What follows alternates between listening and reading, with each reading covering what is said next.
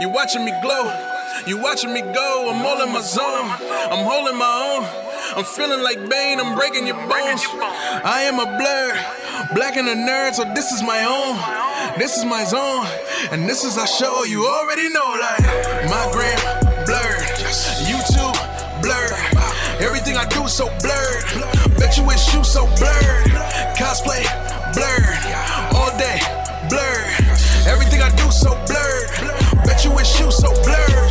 Bet you wish you so blurred. Talking about what we heard, talking about what we seen, all through the eyes of a blur. Everything that we do urge, flying like a super person. Plus I got super friends, we be teaming up early.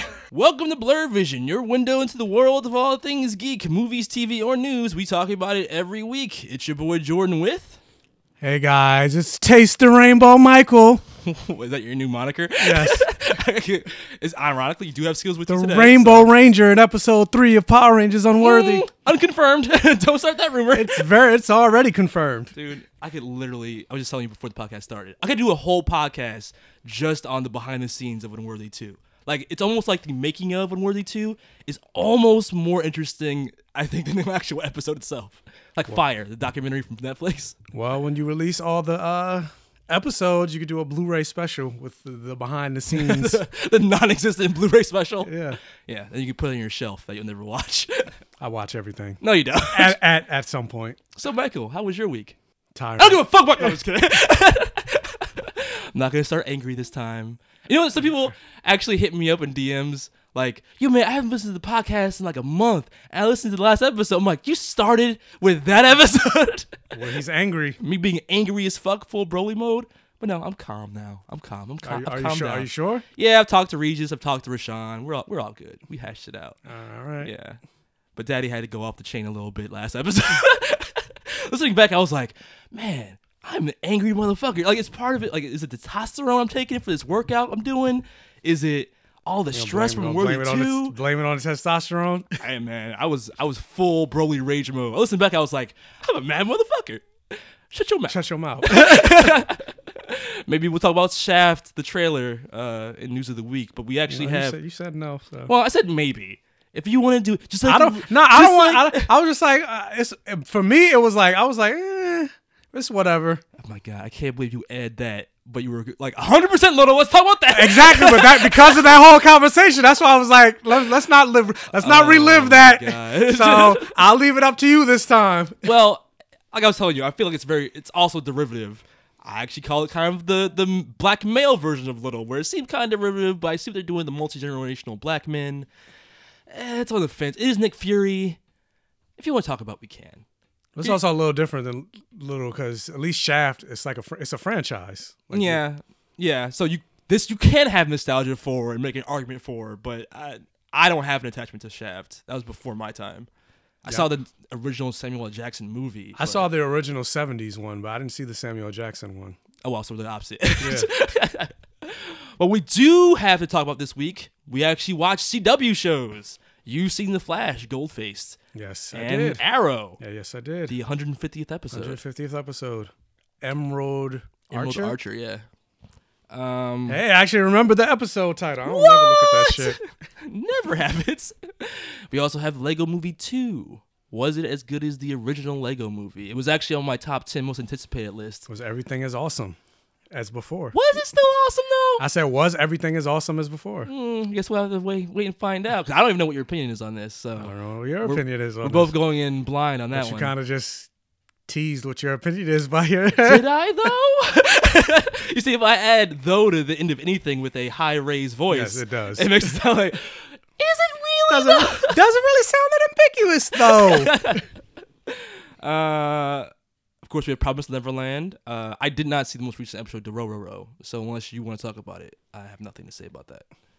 He has ears. Who cares? It just didn't hook me like Promised Neverland did. Like episode to episode, I am captivated by Promised Neverland. But Dorororo, yeah, I could take it or leave it. I, I just want to see where it goes. That's really what it is. But I'm just like, I'm not. Yeah, I'm not captivated. I would want to skip forward to the end. Yeah, pretty much. Yeah, like, how is this going to end? Like, is he going to fight the last... Is he going to fight his father? Is that all, how... All, although, the the the ending of this episode made me go, oh shit. Really? Yeah. Okay, you said that, and then it's not, now you've raised my curiosity, so now I kind of want to watch it. God damn it. Uh, we also got mad trailers, Aladdin, Child's Play, Doom Patrol, Justice League versus Fatal Five. Before we get into all that and news of the week, as per usual, we have iTunes reviews. And I think these are actually... Oh, Jordan's about to get mad. Who left the re- Who left the bad review? What did think, you say? I think these are all pleasant. Don't worry. I think we're going to be good. First iTunes review comes from Matt Decab. It's a five-star review. Subject is Matchup of the Week. What's going on? It's been a while since I left the review. The show is amazing. I also have a question to ask. Who would win in a fight? All Might in his prime or The Thing? Like like Ben Grimm you thing? Like Ben Grimm? That's easy. I never really need. I never really read a Fantastic Four comic, so I don't know if the winner is obvious. Well, clearly from oh, our yeah. reactions. Thank you for the awesome content and enjoy the rest of the recording. I'm going to re-emphasize. Enjoy it, Jordan. Enjoy the recording, Jordan. um, I mean, yeah, Might. Like All Might, huh? All Might punches people through buildings. I mean, I guess Ben Grimm does no, too. I was gonna say All Might is strong, but this is like, fan, like Marvel comics, like the. the I mean, he's fought the Hulk. And the Hulk is like world breaker strong sometimes. Sometimes. I would actually, say The Thing. See, actually, now I'm, I don't know. No, I think yes. In terms of durability, especially. Because we've seen All Might, like, always All Might in his prime. So we don't know what level of yeah, vulnerability he what, has. Yeah, well, we've never seen, we've only seen him like glimpses. But even still, I don't think he's like, he's super, super strong. But I don't necessarily think he's like. But he's like Hulk adjacent almost. All Might. Is he like the, the, he can like the, he can he can perform a lot of the same feats. He can punch people through buildings. He can leap across cities. That's all Hulk shit. Yeah, but we've never seen. Like I'm trying to think, what's the highest feat of strength that we've seen All Might? United States of Smash, and that created like a tornado, a giant crater that destroyed like a big chunk of the city. I mean, I don't know. Because I'm trying to think like how much.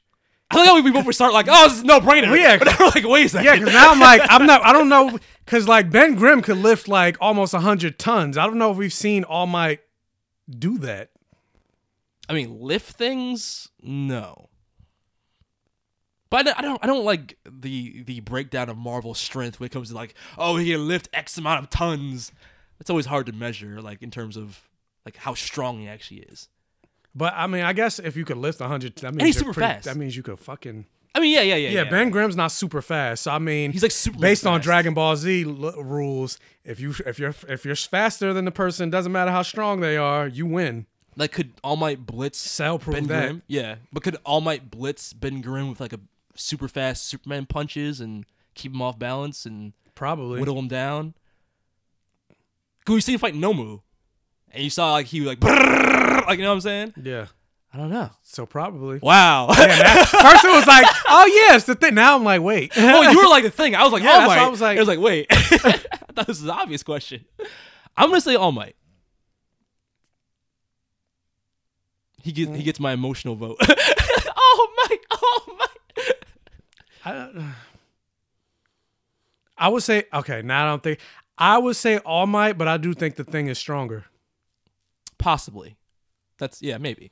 But yeah, but All Might has the speed. Mm.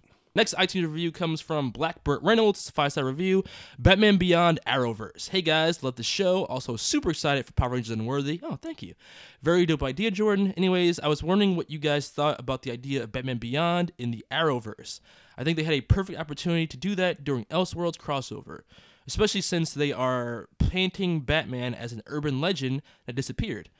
Uh, it would make more sense, I feel like, to have Terry McGinnis introduced in st- instead of Batwoman. It would also be a nice way to tie into all these future elements of the show. I think it would bring new life to the universe and replace Arrow once it ends next year. What do you guys think? I think you need to be writing the C W verse, because that is actually an amazing idea. Everything you said is one hundred percent right. It ties into so much of the future bullshit that's happening on Arrow right now. It makes way more sense than Batwoman, other than, yay, quality. Like, you know what I mean? I mean, I like it, but I don't like... I. A live-action Batman Beyond? But I don't like the idea of them introducing a Bruce Wayne element into the Arrow, because I just feel like it creates way more problems. But Arrow's ending. Assuming next season is the last season of Arrow, like it's on its way out. So if you were to theoretically start Batman Beyond next season, I but, feel like that would work. But even still, how would you explain Bruce Wayne and Arrow knew nothing about him? Well, and, this is the and then it's I Batman Beyond, so it's the future.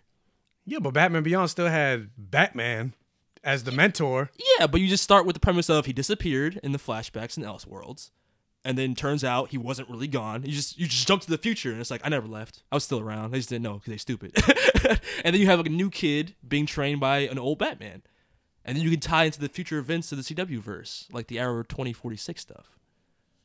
Because honestly, the Arrow twenty forty-six stuff is Batman Beyond. Like, I, I wanted that to be the C W version of Batman Beyond, with uh, Connor Hawke being trained by an old uh, Oliver He's Queen. Definitely... Uh, Spoiler for the Emerald Archer, but yeah, that's definitely that's not Connor Hawke. Who the fuck is that? It is Connor Hawke. No, it is, but it's not. Oh, you mean like based on a little thirty second? But I was like, because oh, also yeah, I got, we have to follow up on that when we get to the episode. Yeah, but he wasn't really the same. Joseph Jones gave me some behind the scenes info about that. So Jordan news. But yeah, we'll talk about that. But you know what I'm saying? I feel like th- that was the perfect opportunity to have like a Batman Beyond esque story in the C W verse. But if you're not going to do it that way, then yeah, fucking just give me actual Batman Beyond. That'd be awesome. Now, granted, Batman Beyond in the future on a C W budget for a whole season? I don't know. Yeah, I don't I don't know how it's going to work. But I think it's a dope idea. Because you know it's going to be regular, just like when they go to Krypton and it's technologically advanced. They're just walking through Vancouver. Yeah, or this is... This is clearly just some random, like, town, like... Or a set even, not even a town.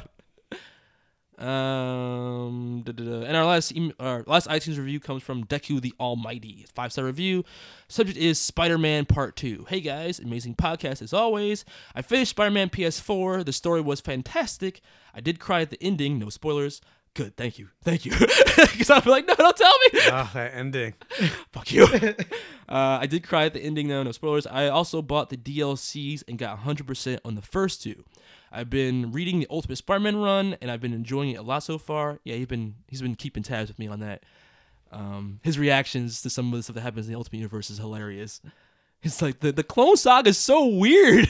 I was like, to be fair, though, the original Clone Saga was very weird, too. It was. And at least in the Ultimate Universe, it's way shorter.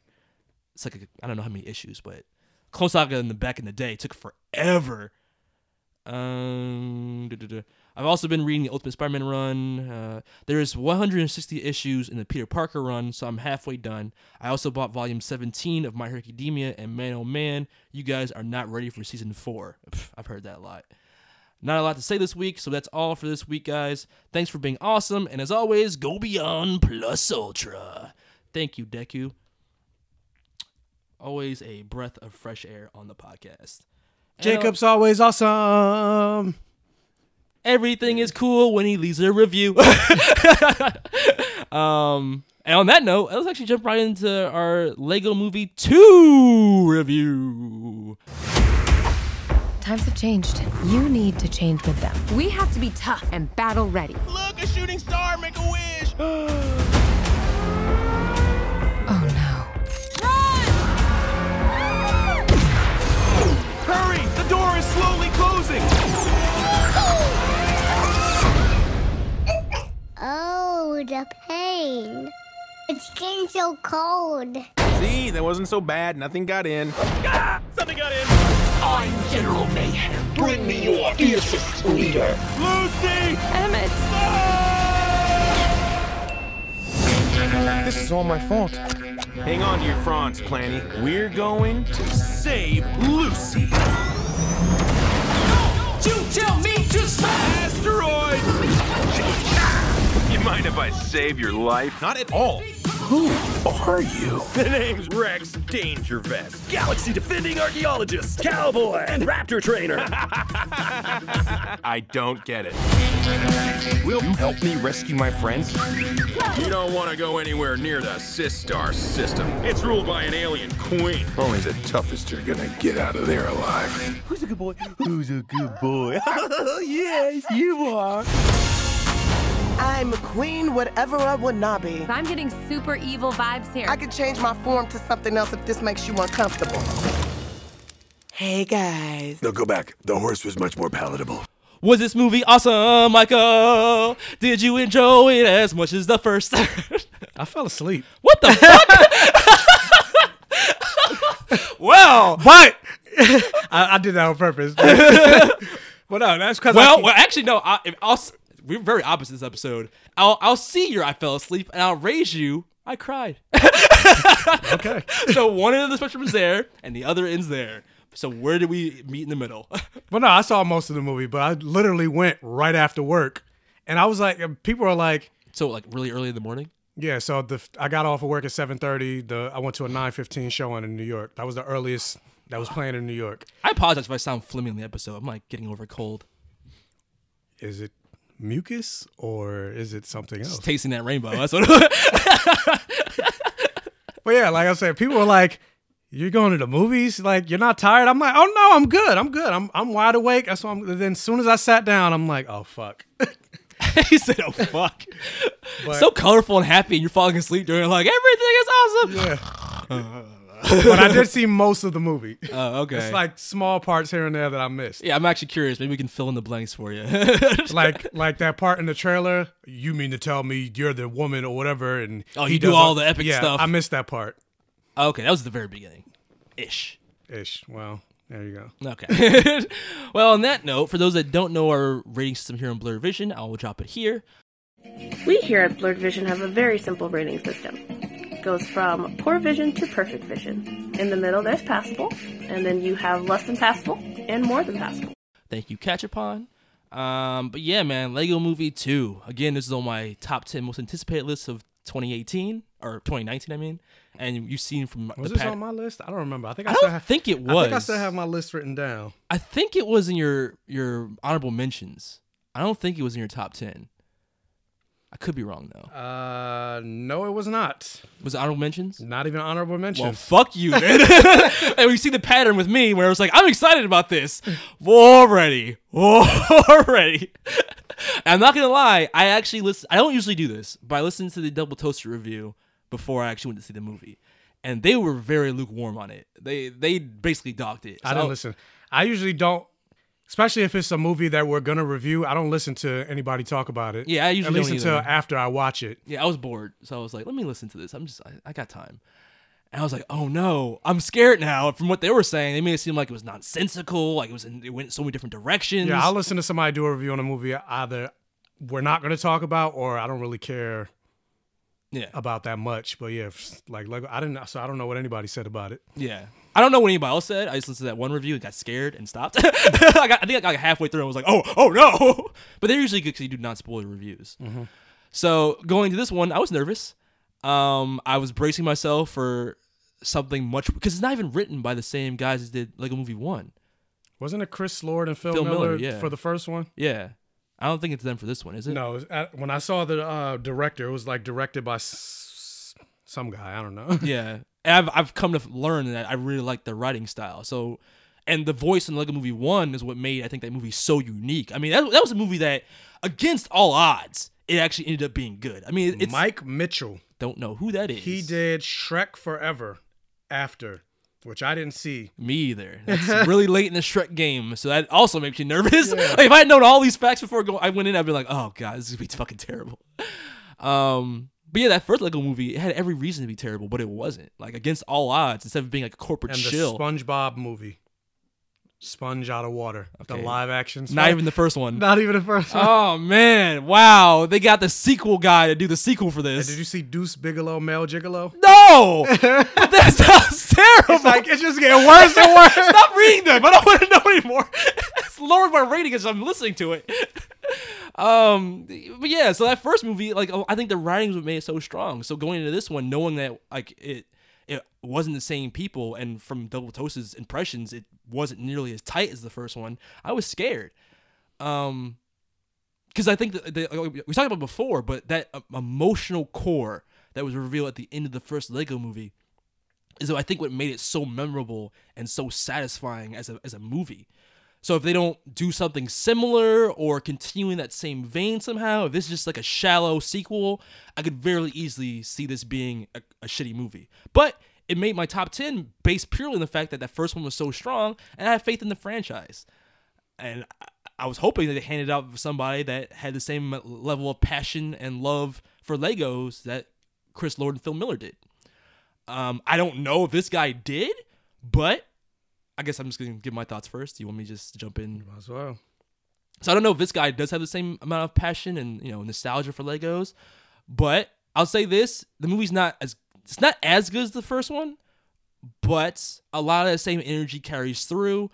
Where it picks up is exactly where the first movie leaves off, and I think the lesson that Emmett, the main character, has to learn by the end of the movie, and how it ties into the live action slash human element that is kind of introduced in that first movie, I think was very clever.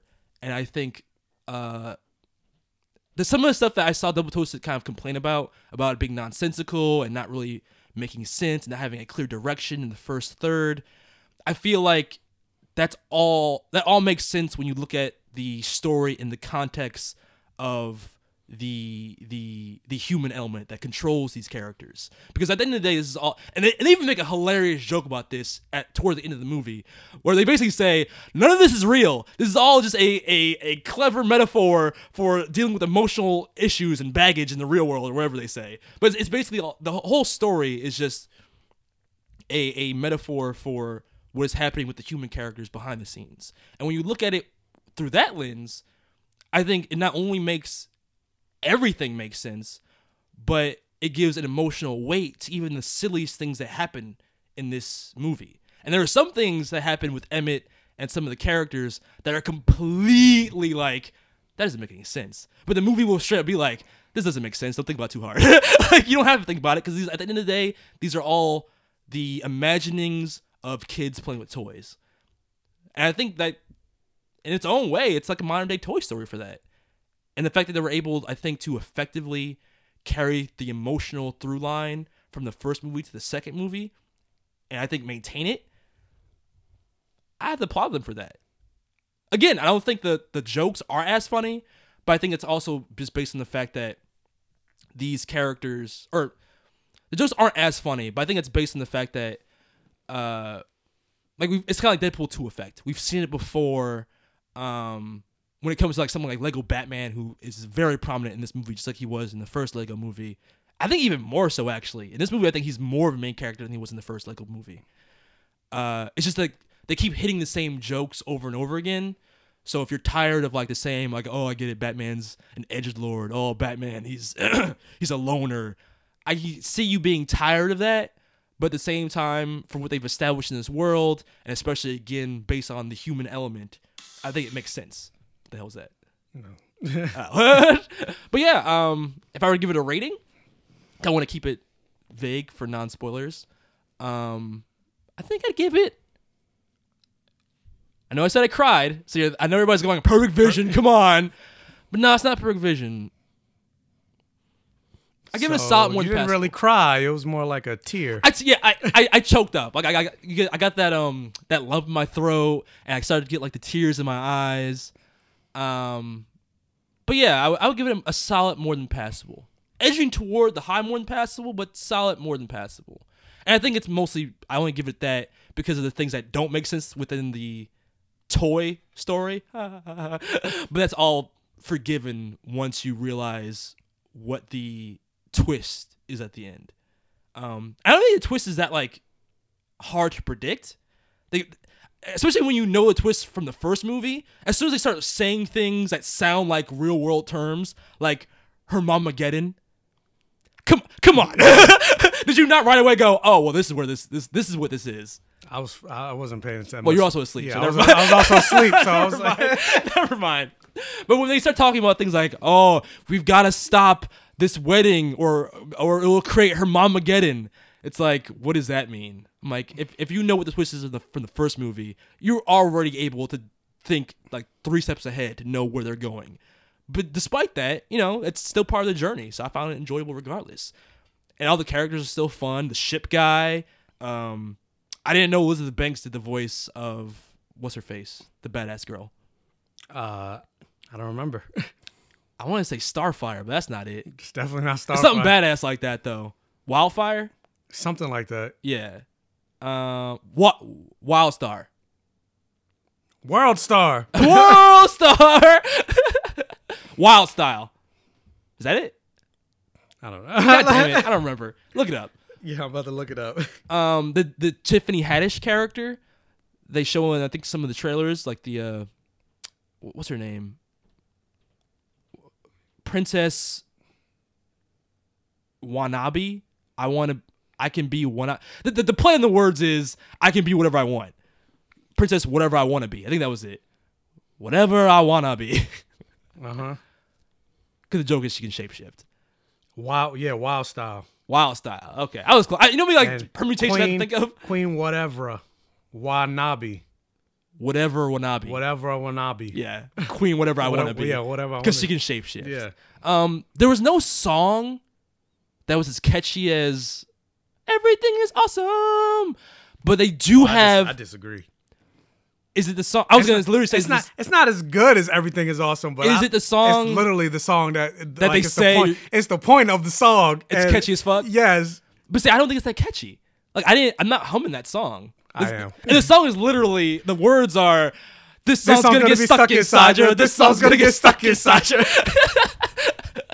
Hey, it's a fun song, but like it's not. It, I'm not humming it after the movie. But there was a song that hit me way more emotionally at the end of this movie than any song did in the first Lego movie. So it kind of balances out. You know what I mean? You talking about the the, the song last that song. ran at the credits?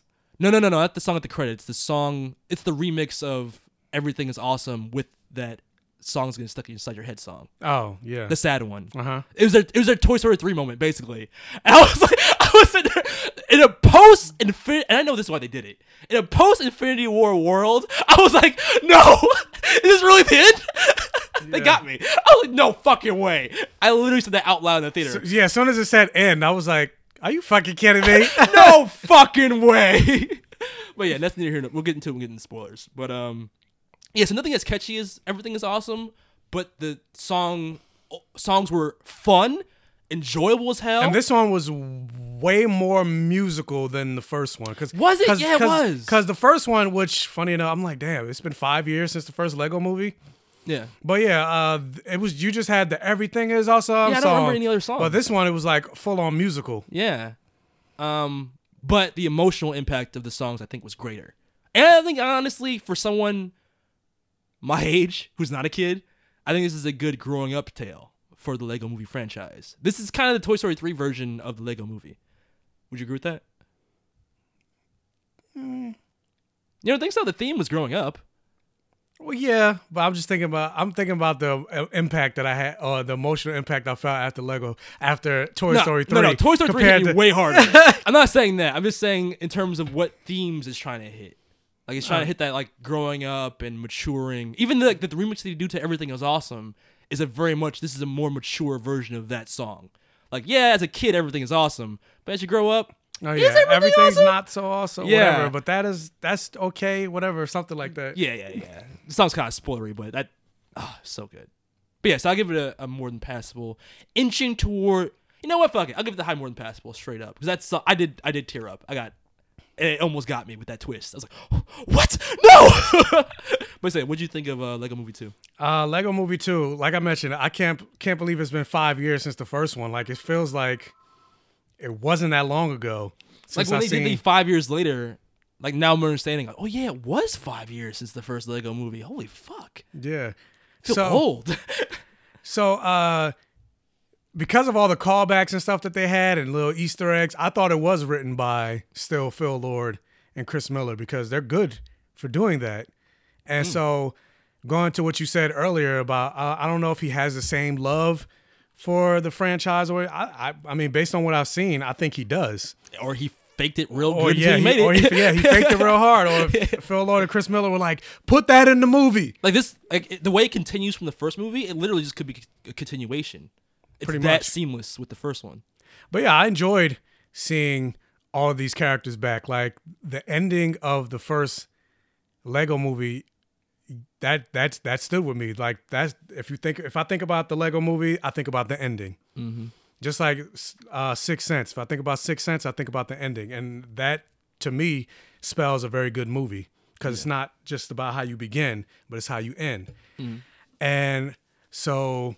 uh, going into this movie, I was just like, okay, what am I going to get from this? Because I heard some of like the Rotten Tomatoes score where it was like, oh, the first Lego movie got a ninety-seven, but this one got a ninety-two. Okay, well, why did it drop? ninety-two is still great. Yeah, I was, yeah I, I, ninety-two, is st- ninety-two is still great. But I was just like, well, so what, well, what happened? Why did this drop a couple points?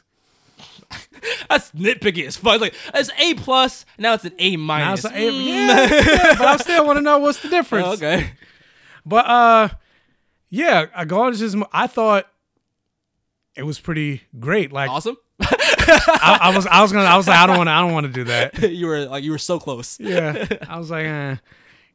But yeah, I thought it was pretty good. I, I actually liked the fact that this one was more of a musical because I'm all about musicals. Mm. So. That they had all these extra songs in there. And uh, like I said, you didn't really like the, this song's gonna get stuck inside. No, no, it's not that I didn't like it. I well, no, but you catchy. Didn't think it was that cat. I, yeah, I, yeah, as soon yeah. as the movie was over, I put it on, I looked it up on my phone. This I started playing it as I was walking. So maybe I need to play the line. Maybe they don't get stuck in my head. Then I was, maybe. I was like, I'm getting your hands in, hand in them. Like I love in the scene where they do it, where like they're like, like zombie people chasing them down the street. This song's gonna get stuck inside. Like, no!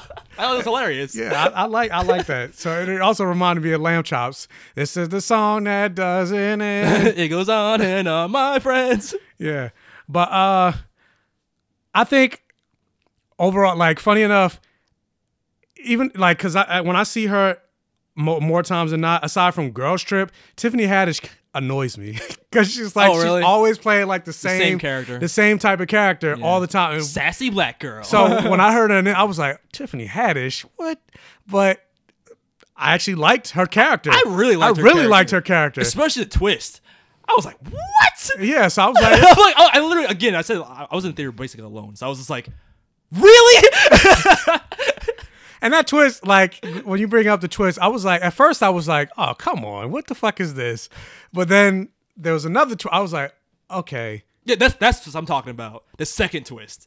Yeah. Because the first twist was like, it's like they know you're thinking it, so they make you think it more, and they take it back. And it's like, oh, well, now I feel stupid. But I was but I was still just like, but if you really think about it, this doesn't make any sense. It doesn't, doesn't make any sense. Even- but but, again... And we'll talk about but I didn't hate it. I didn't hate it, though. No, no, no. But if you look at it with the context of the... the Of the real world. The real it world makes, story. Yeah, it makes sense because they're... Yeah. Yeah. There's antagonistic... Yeah, feelings. But yeah, it's kind of like but Iris... I'm not, but yeah, I'm not going to go... That's not Iris. Uh, it's kind of like Nora West on... Nora West Allen on The Flash. Same kind of thing. I was like, please don't bring that. Because even then, this makes more sense than what happened on The Flash. I know. I'm just trying to give it a comparison. But, uh, yeah, so I, I enjoyed all the characters, and I, and I agree. I think Batman got a little bit more character development or screen time in this one than in the first one, but I also think that was on the strength of the fact that Lego Batman made a lot of fucking money. I have a question. Is this the same continuity? Is this, so is this like, I, is this I think, place I think, after I Lego think Batman? So, because there was a moment where they said he's off. They was like, where's Batman? He's off on his own adventure right now. So I think that took place during Lego Batman. Then it like uh, did a time did it like a time jump or some shit. Because remember the Justice League? Oh, never mind. Well, it also makes it extra sad because later on he's like, uh, he talks about being alone. It's like, I'm cool with that. I'm totally fine with being alone. I'm good. And you can tell he's not. And it's like, if it takes place after Lego Batman, that's even sadder. Because that means like he lost everybody. Yeah. I'm like, fuck, all right. It's kind of dark Lego movie, but all right. But uh, what else? Did, did I, I lost my train of thought. Uh, uh, Tiffany Haddish, Batman. I guess you're talking about the characters that you enjoyed. I still don't remember. But yeah, so uh, overall, honestly, I think that the final twist, though, at least taking talking about the villain, the, the yeah, in the real in the real world, it made sen- well, no, it no, make any no, sense. No, it doesn't make any sense. No, but, in but the toy it, in the toy world, it makes sense. But in the real world, it doesn't make sense. It doesn't make sense. I don't even think in the toy world it makes sense though, because I'm like in the toy world you could do whatever you want. But I'm like, but how does this work for real world context? But what toy is that? Again, well, we gotta talk about it in spoilers. But like, how are there two toys? I mean, maybe they came with. T- I don't know. Is it, yeah, like, actually, now, yeah. Now you think, yeah. Actually, now it doesn't make sense. Like, because I'm like, I get what you're trying to do, but I'm like, but I don't know. How does this work? It doesn't. But what made me go, all right, it doesn't matter. The the character themselves literally say, it doesn't matter. It's always someone's imagination anyway. It's like, oh, okay, all right. Yeah, but it's someone's imagination based on, like, it still makes sense. But this didn't make any fucking no. sense. So that's why I was like, you had me, but now you lost me. I'm fucking confused. But that wasn't that that big of a notch on my enjoyment for the movie. Yeah. Like, and okay. the lesson it, it it held, I think, was more important than the logical sense it made. Yeah. Yeah. And I will say, I don't know if I was... I kind of, I liked, but I didn't like the fact that they leaned into the human element as much in this movie compared to the first movie. Like, obviously, you know, based on the first Lego movie, that there is a human element to it. Yeah. But the fact that they kind of went full, not full, but they, they showed it way more in this one. I'm like, like I said, I both liked it and I didn't. Oh, okay. Because I, I feel like it took away from... some of the Lego characters, because I feel like the only ones that you really talked about were like Emmett and Batman and then Wildstyle, but some of the other characters kind of got pushed aside. Oh, you mean the side characters? Yeah. Oh, okay. But I can see that. Overall, I still I still enjoyed the movie. You know, I did fall asleep because I was tired, but I saw most of it, but I, I, I would give it a solid more than passable. Oh, okay, so we're kind of in the same boat. And funny enough, like, I, and I really like the end song too. Like, that made me sit through the credits, even though I knew there wasn't a post credit scene. But I was like, I don't want to get up from this song. Oh yeah, the the credits were actually really I like, entertaining. I like this song. Yeah, not just the song, but I think with the visuals. Yeah, the visuals plus the song made me, and not just me, but a lot of people, like pretty much the whole theater stayed till the end. I was waiting for a post credit scene. No, I knew there was. I looked it up. Oh, um. So yeah, so let's get into spoilers. And if you guys don't want to hear spoilers for Lego Movie two, jump to. The or check out the iTunes descriptions and jump to the next timestamp for the next segment. Um, let's start with that with that Tiffany Haddish twist, because she's originally kind of pitched or shown to be what we think is the villain of this movie. Uh huh. I mean, I think they do a really good job of making the adults in the audience who are so... We've seen all this shit before, so it's like, well, clearly she's the bad guy. It's like, oh, I just want to have a nice wedding, and people are talking about her Mamageddon from the wedding, so it's like, oh, okay, it was clearly she's the bad guy. It's like, I'm not a bad person, and she has a whole song. Yeah, she has a whole song about it. About, like, not being evil. And even while, while style, like, while she's listening to the song, is like, everything she's saying, she's like, well, clearly you're just saying things that you actually are, like evil, like conniving, a liar, and saying not in the front of it. Like, it's like, does anyone else, don't fall for this. And we, the audience, are Wild Style. Yeah. So you're sitting there going, okay, so we're going to do- oh, everybody's got brainwashed, and it's like, but wait, how, how did she not get brainwashed? It was- yeah. But you're sitting there and going like, okay, well, clearly this is what the, the twist in the movie is. And it's so lazy. But I'm like, all right, this is a kid's movie. All right, this is the bad guy. We're going to have like a cute song, basically with big flares going, I'm the bad guy. I'm the bad guy. And then we're going to be revealed later that it's the bad guy. Whatever.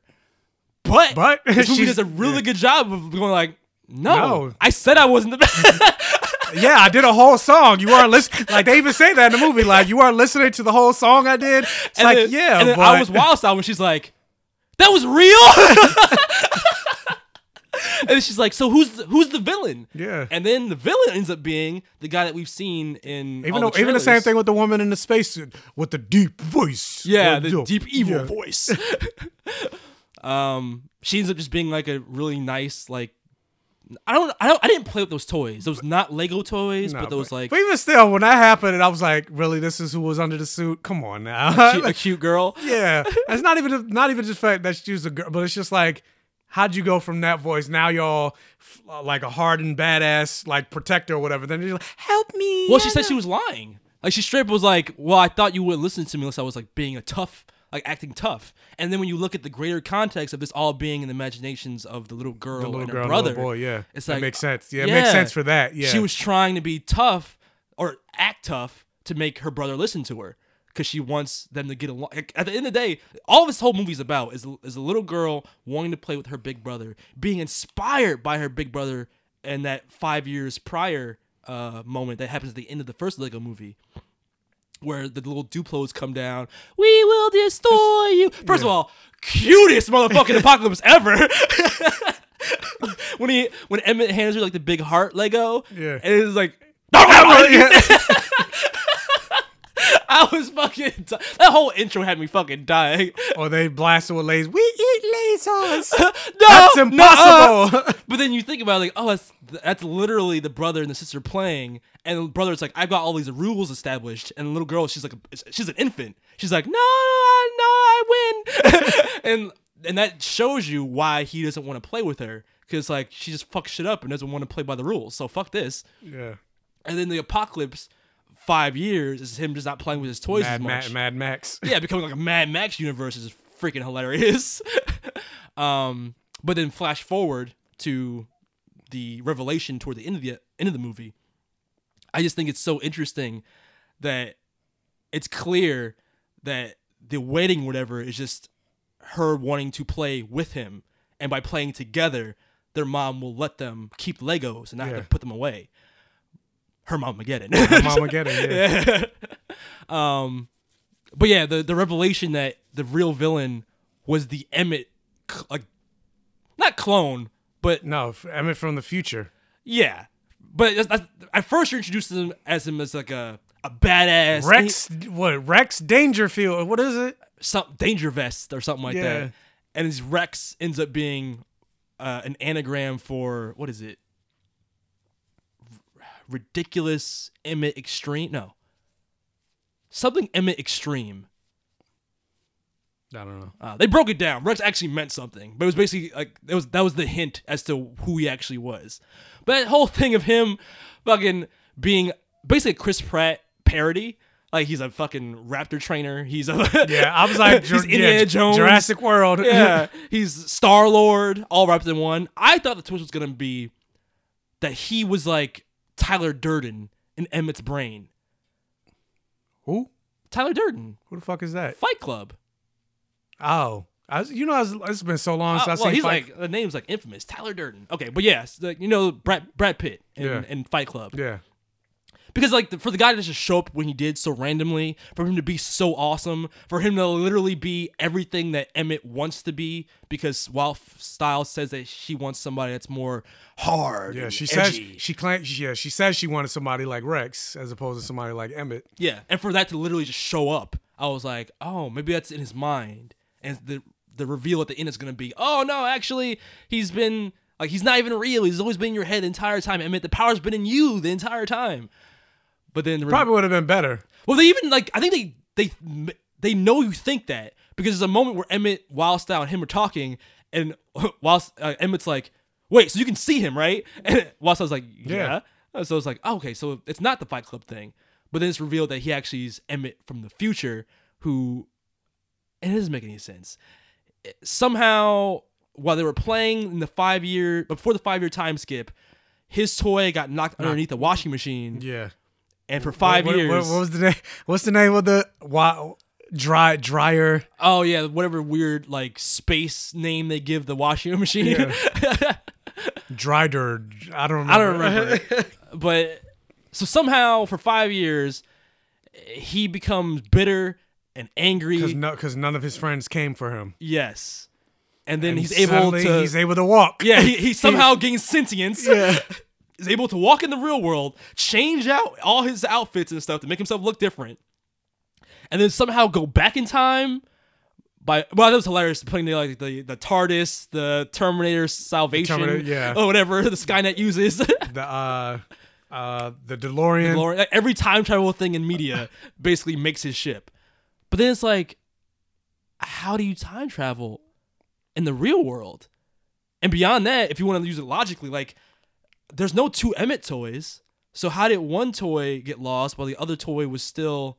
Like, you know, there was never a moment where it was like, oh, I had two, or I got a new Emmett toy and I put it in the in the diorama or whatever. There was none of that. Yeah, even then, like, where'd the toy... Like, because even when he time traveled, the kid saw the new toy, and he was like, oh, let me play with this instead. And it's like, I don't get it. But for me, all is forgiven when they're fighting, and he literally goes like, this is all just a metaphor for... the psyche of two kids or whatever he says. He basically yeah. excuses it. Yeah, we're, we're we're not doing grown-up things anymore. Let's watch Back to the Future. But it's like, even then I was like, how do you know these movies? I don't know. I, don't, I just like that twist. Especially when you realize like it's like a double twist from the Princess Wa'Nabi not being actually evil. Yeah, whatever you want to be. Yeah. I liked the little song that she had with Batman, basically being like, I don't want to fuck want you. No, I want yeah. Superman's dick. I don't want no man from Gotham or whatever. Perverse psychology. So he's like, what? No, I'm totally marry me. It's okay. um, but yeah, I liked a lot of like the, the jokes in this. Like when they go to the spa and it's revealed that Wildstyle actually isn't as badass as she claims to be, and her hair, yeah, her hair is like, actually, yeah, her hair is blue. Yeah, she's like, I didn't take a, yeah, uh, I didn't permanent, take a permanent marker. marker yeah. And then I don't know that that whole theme of her realizing that the the, the qualities she thought she wanted in Emmett were just her trying to change him, which was wrong because even the qualities that she says she wants, that she actually. Is she actually isn't? No, she isn't. Yeah, she had to like put on airs to be like that, and I guess at some point she started to believe her own lie and didn't realize that until she saw Emmett kind of doing the same thing and changing because of it, and changing not for the better. Because basically Emmett becomes the villain by the end, where they're trying to Pretty stop much. him from using the ultimate. ultimate. What was it called? The it's not master building, master, master breaking. Yeah, master breaking. So he's like a one punch man punch. To destroy the cake. Like instead of the world breaker, world breaker, he's the master breaker. Yeah. That Hulk. was cool. Yeah. That whole sequence of trying to stop him was cool. It was, but I was like, so is he Superman now? Actually, yeah. He's a better Superman than Superman was in this. Well, Superman was M I A. The whole the whole Justice League. I like the excuse they use where it's like, yeah, we're going to go the other planet and stop these aliens. And Green Lantern's like, I can come too, right? Like, yeah, yeah I guess. I guess. And then when they're all brainwashed with a, this song's gonna get stuck inside you. I like how Green Lantern and him are like friends. And it's like, yeah, man, we're best buds. um, I mean, yeah, anything in the movie that you want to talk about that you liked? Um, No. Where'd you fall the, asleep at? The, I, I fell asleep in a couple different places, like throughout the movie. Okay. So, I, I mean, I can't pinpoint. Oh, like in the in the Mad like, Max stuff. Because I was falling, asleep, I, was, much. I was falling asleep in the beginning. I fell asleep in the middle. Oh my god! I, like I was just falling asleep. It wasn't. Are you sure it's a more passable?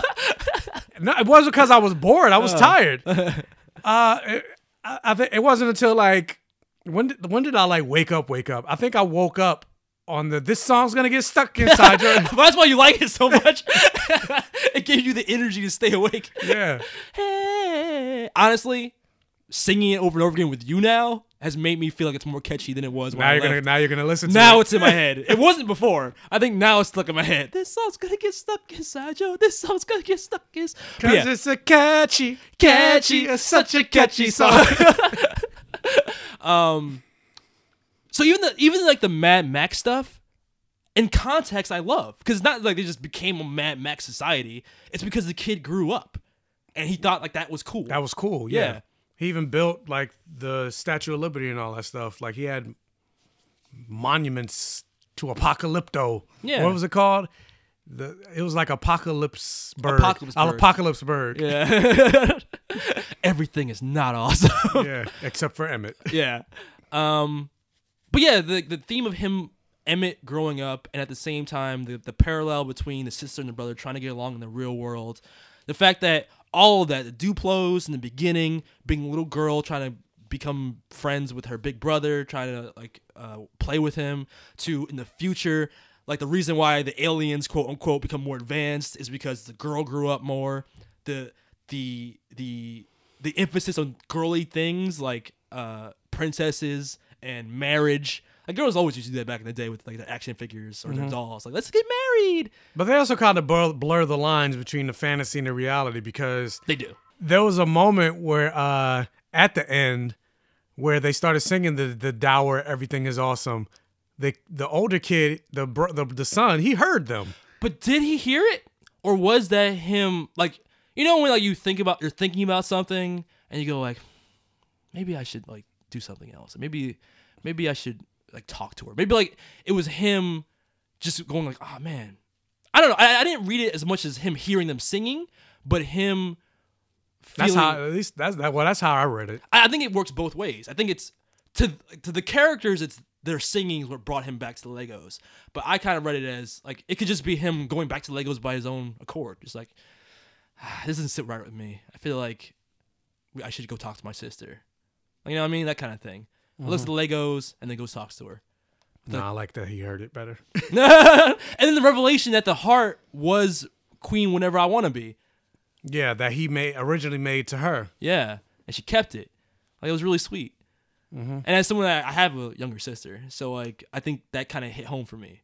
And where where I cried was that song. After, I am the youngest sister. Okay, well, that song, uh, the remix of Everything Is Awesome, where it's like the more adult version, where they're in that bin, and the the the end comes up and it's like, what? No. And they start singing together, and it's that remix of Everything's Not Awesome, but things could be blah, blah. I don't know what the words are, but basically, is that it?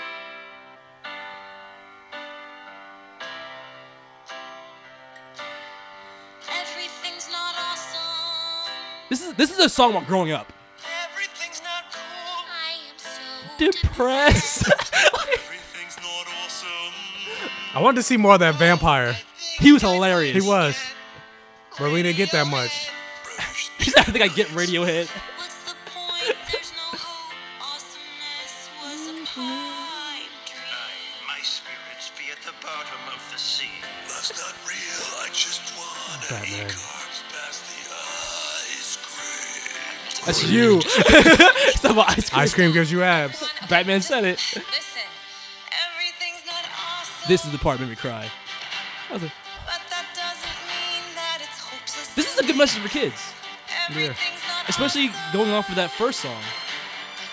Like, everything's not always awesome, guys, but you, sometimes you have to make it awesome. You know what I mean? You do. You can make things better if you if you stick together. Yeah. It's very beautiful. This is the Toy Story three moment I'm talking about. Because this is like, oh, they're holding hands into the fire, kind of. Like, oh! Like the Rangers held hands to reform Zordon. Get this is the part where the inside you. This song's gonna get stuck inside you. This song's yeah, this gonna get stuck inside your heart. Oh yeah.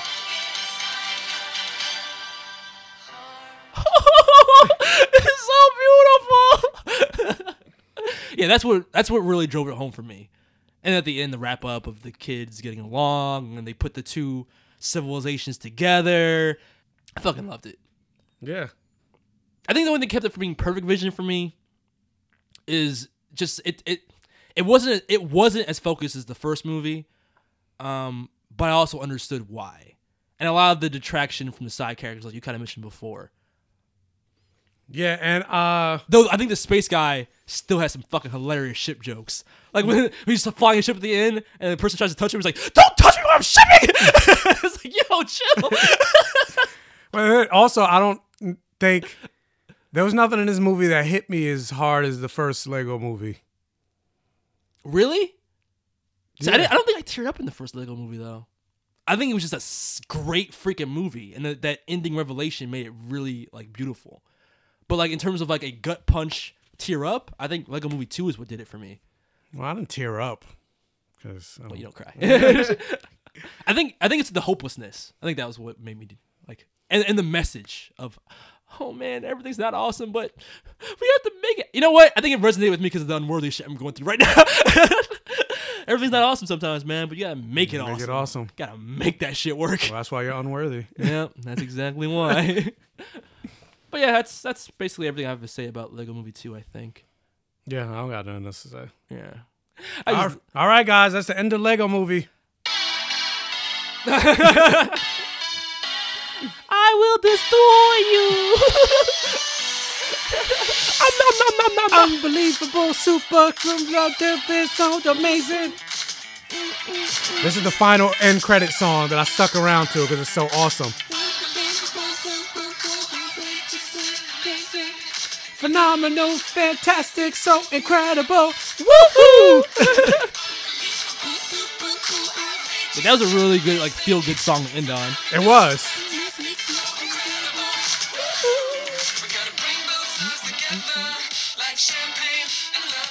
All right, enough of that.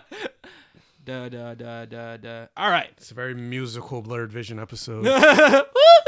I might bust into some Buffy musical. Oh, maybe. God, here we go. I touched the fire and it freezes oh, yeah. me. That vampire was hilarious. That's why, I, yeah. It's sparkling, he, like, oh. He's a character I wanted to see more of. Mm. It's like, we we sparkle and we talk about our feelings. Like, isn't that very beautiful? And then she's about to talk. She's like, I'll answer that for you. It's very beautiful.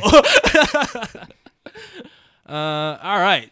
Talking about beautiful, let's get in this week's episode of The Flash, titled Gold Faced. Stolen tech? I think I know where to look. We can use it to stop Cicada. Gentlemen, welcome to the market. Let's make a deal. We're making a deal with the devil. Tonight you're working for Gold Face.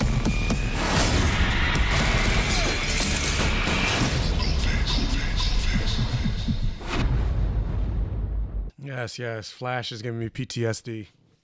Wait, why? Because I busted my hand doing that Flash thing. I don't know if you saw my Instagram. Oh yeah, what what happened with that? I said it on my stories. You don't pay attention. Yeah, to me. you did a like, but you did a spin or something, and you hit your hand on the edge of a like a cabinet. Yes. How hard did you hit your hand, girl? Like you full on punched it? Like I don't. I full on punched it. Like I did a fucking one punch man smashed on that dresser. How did you manage that? I don't know. I like okay, so I have I would have to stand up, guys. I'm sorry, this isn't a YouTube thing, so you won't be able to see me demonstrate this to Jordan. I'll narrate. But, but basically, are I'm, you standing up? Yeah, I'm trying to hold the mic so you can also hear me. But basically, I'm standing right here. My dresser is right here. So I'm trying to like, okay, I was like, how can I move to make it look like I'm doing super speed? Okay, I'll do like a half spin. Yeah. So I I had my camera propped up on my door. And so the, the dresser's right here. So I turned. I was like, whoosh, and my hand. Oh, yeah, like, you're already like a punching motion while you're doing that. Yeah. So, so my, my hand, okay, I'm going to sit back down because I need to get this chair. But as soon as I turned, my hand was like, bop! On the dresser. I was like, motherfucker. Was it worth it? No. Well, yes, it was.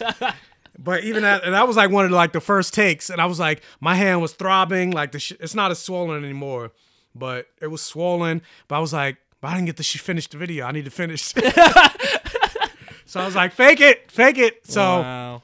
Moral of the story is I do my own stunts. Is that the moral of the story? That's the moral. Do your own stunts. Oh, okay. Or don't do a spin like that near a dresser. How about that? Well, yeah, that too. That's, pro- that's probably a good Keep moral. Keep your hands tucked for safety. All right. Well, this is this week's episode of The Flash, where he didn't break his hand doing stupid stuff. Or, or did he? Joe West. As far as we know. Joe West broke his back. That's true. Uh, yeah, this week's episode of The Flash...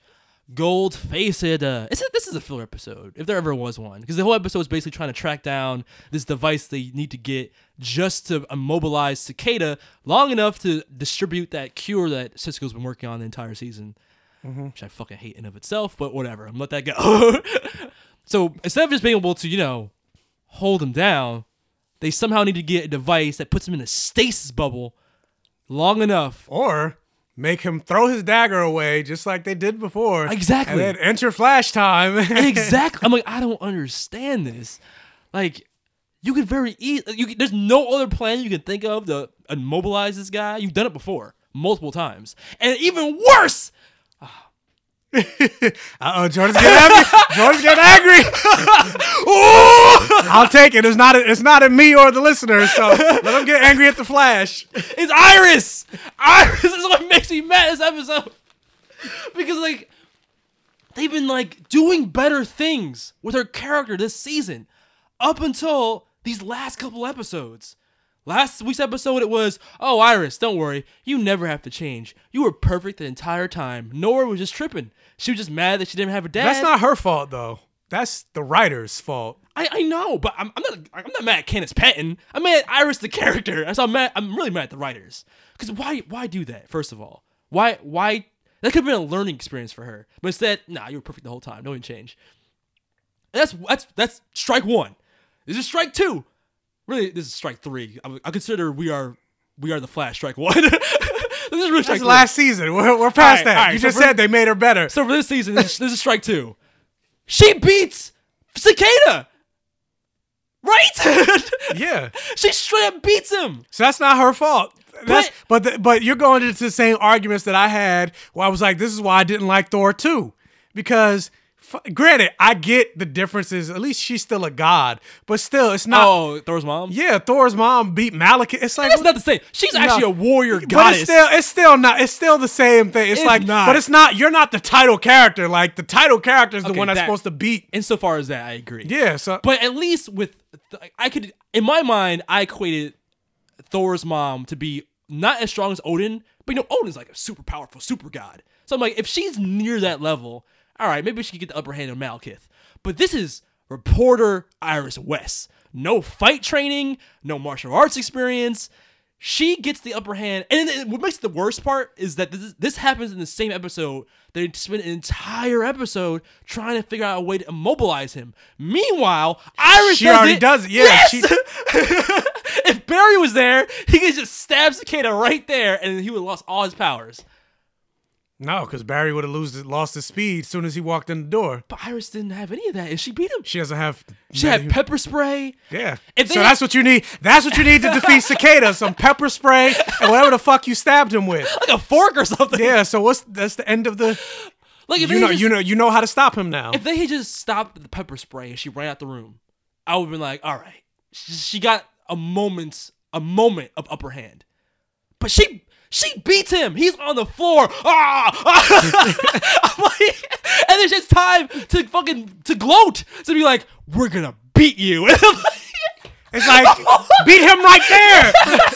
What are you doing? He's on the floor. Knock him out. Get a fucking bat or some shit. If you had- take that take that dollhouse and slam that shit on him. Yes. Like, why walk away? Exactly. If you had a power day, we're gonna beat you, and I'm gonna walk away and call my boyfriend to give you time to escape. And then, uh, yeah, we're on the same page. Insult to injury, Barry flashes in there after the fact, and it's like, oh, he's gone. I'm like, fuck you, fuck you. I was so mad. Oh, I'm tearing. I'm so angry. Like that shit. I couldn't believe it. I was like, and it'd be different if at least the A plot wasn't as stupid, but the fact that it was stupid, but I kind of it was like, okay, this is kind of funny. Funny, yes, I'll give you that. But just it makes Barry look stupid as fuck. Where he had one one thing to do. Don't say nothing. Oh no, oh, no that's more of the yeah, that's more of the A plot. I was talking about that. I was talking about the Sherlock stuff. Nah, that's like that's like C plot. But I like that. That's the thing I liked about this episode. That was cute. Yeah, that was cute. The, the Sherlock on his ex-wives and Nora trying to help him just to distract him from and finding out his secret. And funny enough, all his ex-wives are the same person. Yes, that's this is very funny.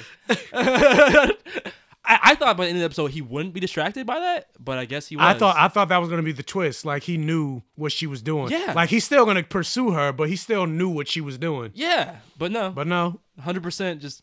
Men are just dumb in The Flash these days. They're just stupid as hell. Because, I mean, Flash, all he had to do was not say anything to anybody. Uh, Dibney literally goes, don't talk to anyone. What does Flash do? Hey, uh, you got all these guns? Uh, let me buy all of yeah, them. Let me buy all of them. It's yeah. like, that's suspicious as fuck. Mm, let me buy all of them. It's like, what are you doing? And then, by the end of that episode, when they when they try and steal that device, and they're having this big moral issue about stealing from a, not even from a hospital, from a place that will send the three D printer to the hospital. But there's this big moral dilemma. They're trying to be like, oh my God, don't do it, Barry. I don't want your hands to get dirty. I'm like, you could steal it with no injury to anybody because there's not even anybody really there, like guards or anything. You would steal it and then just steal it back after you get what you need from them. Like, and I, and then and then bust that entire organization. So I'm like, why are they humming, hemming and hawing about, oh man, like we can't, doing this is wrong. Stealing this three D printer is terrible. We can't. It's it's too evil, Barry. You gotta stay here and let me do this for you. And then he, even he can't do it. He fucks the plan over too. I'm like, this is fucking dumb. And then they have the the, the icing on that. Because he's a true hero. Fuck that. Because then the icing and cherry on top of that stupid ass plot is then they have a gunfight with, with lasers. With lasers. Pew pew pew pew pew pew pew. I'm like, it's like Star Wars now. And the fact that they they go over the top. Where it's like the Matrix almost, like they're sliding. Yeah, I was like... I was like... First of all, I was like, okay, maybe Dibney when the fuck did Barry have gun training? Like, never. Yeah, I get they're not real guns, but they're still real guns. Like, they shoot like real guns. So the point, they didn't get hit once. They didn't get hit at all. Like, and he was dodging the shit. Didn't have the super speed. No. I was like, what is this episode? What is this episode? I was like, it's cool. It's it's cool in the in the sense that it's different for the Flash, but it's stupid. it, it was so dumb.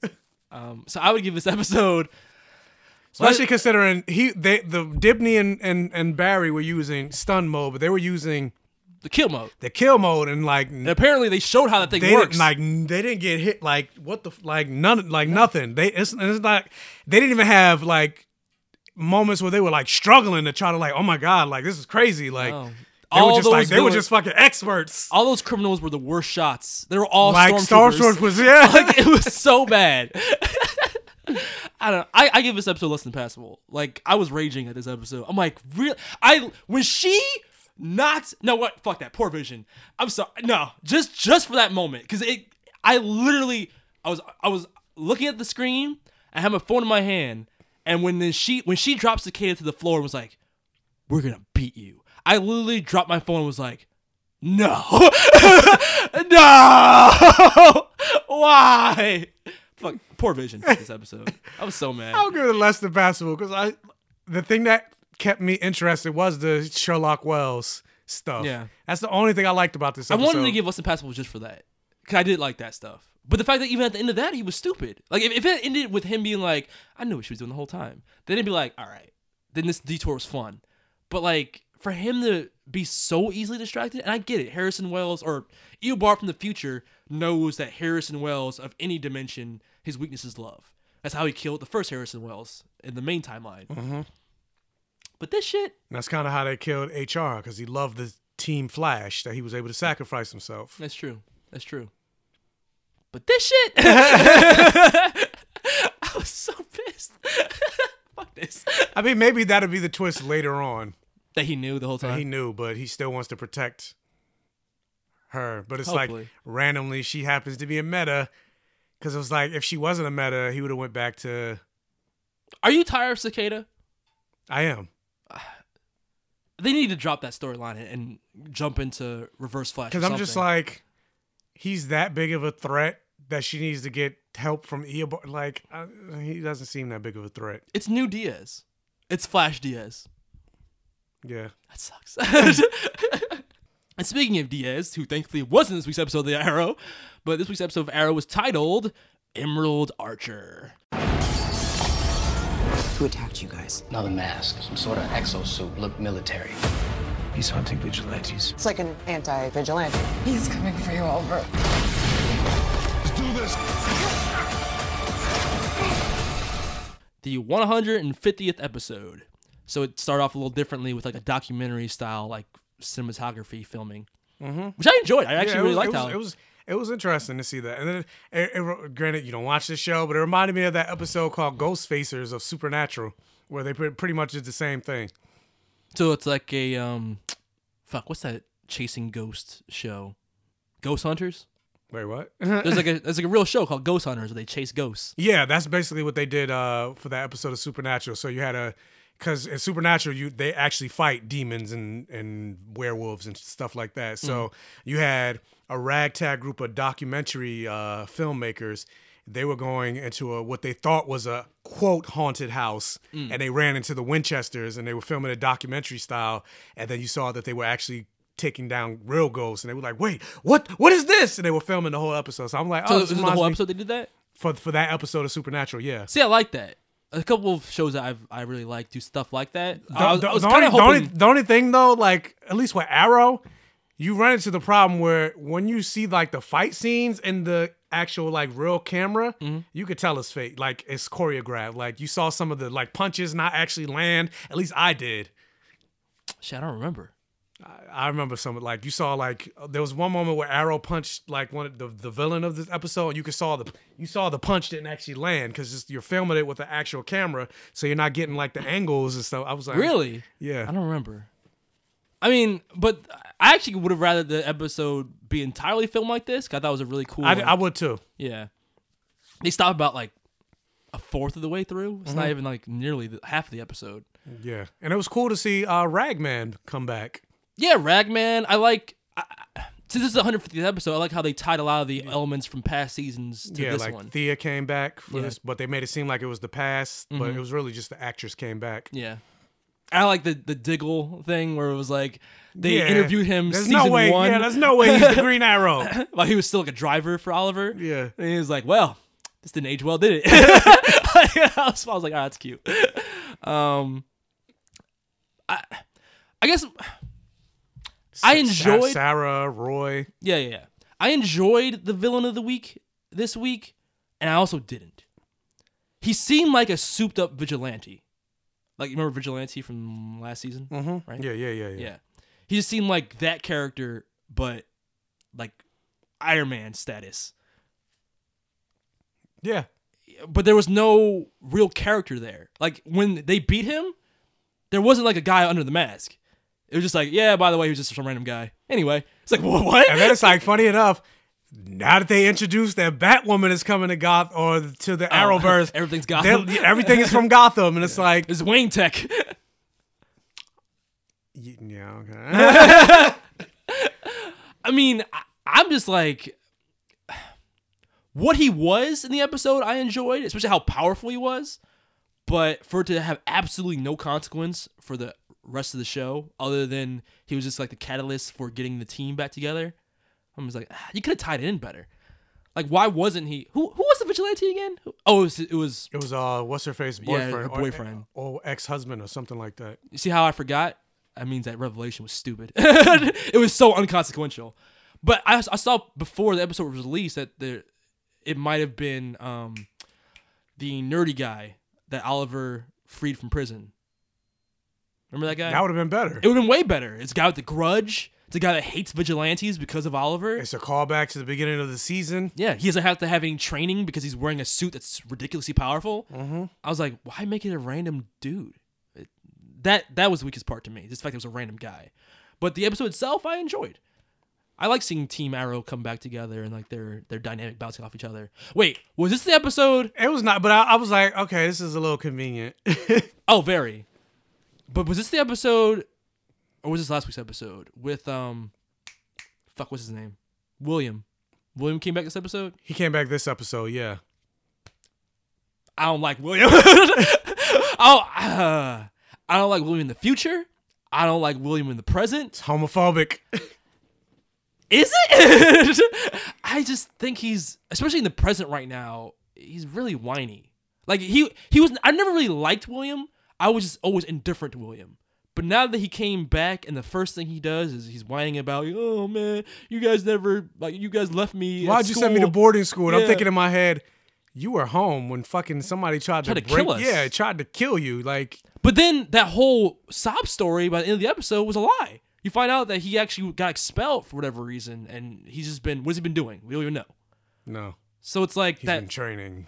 I don't know. But he hasn't, though, because we know in the future he doesn't fight. Well, I don't mean like fight training, because supposedly he's like the new Felicity. Oh, like tech training? Yeah. So what, what was that uh, group that Felicity joined a couple seasons ago? The tech. It wasn't Hive. It was something else. Where she released Caden James? Yeah. I don't remember the name. They found him and they've been training him. I don't know.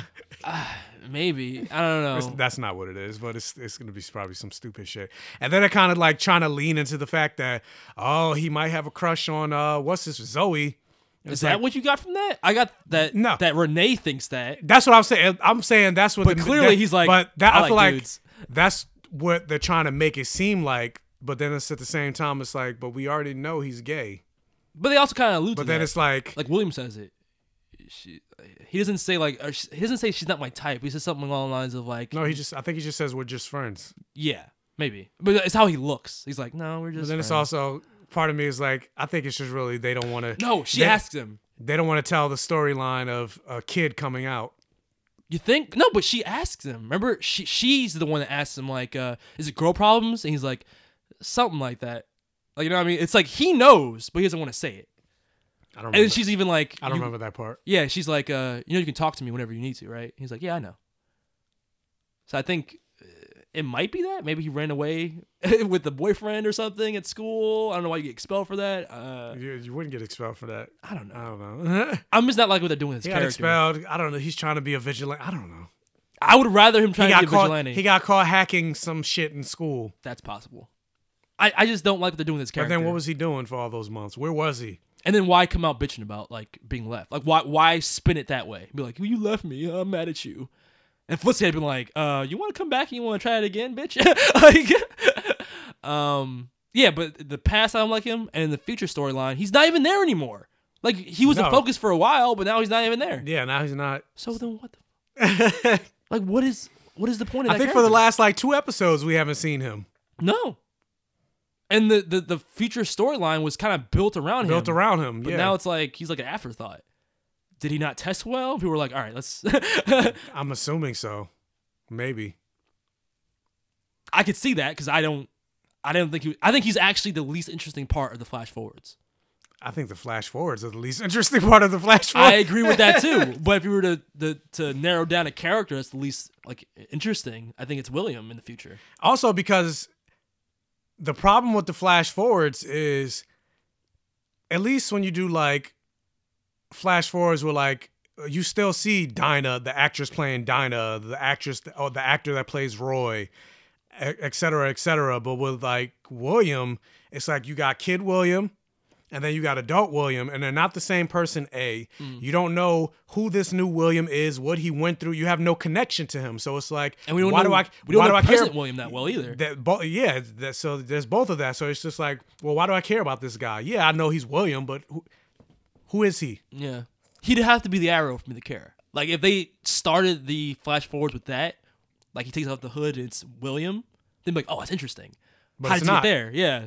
Like, I don't care about him being depressed for his, like, for, I don't know, fifteen years and then ending up not being anything. I don't, there's no journey there. He didn't become anything. He just became a sad adult. Well, no, he's he's supposedly rich. Like, he's a, the head of a tech company or some shit. The show's called Arrow. I don't care about that. William, tech boy. Well, maybe his tech company is called The Arrow. Arrow Incorporated. All right. Um, but let's talk about the Flash Forwards because before I broke the story about Joseph Jones coming back as Connor Hawke, and he did. Um, but apparently, according to him, a lot of his scenes got cut. So what we saw in last week's episode wasn't everything he thought we were going to see. And I was like, Cause he, yeah, cause even that moment where it was like something, something Connor or whatever, and then it walked away. Then it, yeah. then it ended. Dun, dun, dun, dun, dun. I was like, so this is the breaking scoop. But it didn't even end with her saying Connor. It wasn't even like, oh, the revelations. You're still Connor. It ended with her being like, what, what did she say? It was like, oh, we're gonna something about ending vigilantes. Yeah, or something we're gonna like. end vigilantes forever. Yeah, Connor or whatever. I don't like that. I don't like none of that. That's why I was like, this is the major scoop. This is the revelation. Oh, I'm coming back in the next episode, guys. Stay tuned. And it was like, that's it. yeah. Um, but yeah, he said things got cut. And I asked him, I was like, because it's not clear in the flash forward. I'm like, because this is a new timeline. I'm like, so are you still Arrow? And he just kind of gave like a, like a nod. So I was like, okay, all right. All right. So there's still somewhere for this to go. So I'm hoping in the next episode, hopefully by next episode, we actually see him in the hood again. But I'm confused as, as to what the timeline is. But that's the thing, like actors, you don't they don't know till the thing airs. Yeah.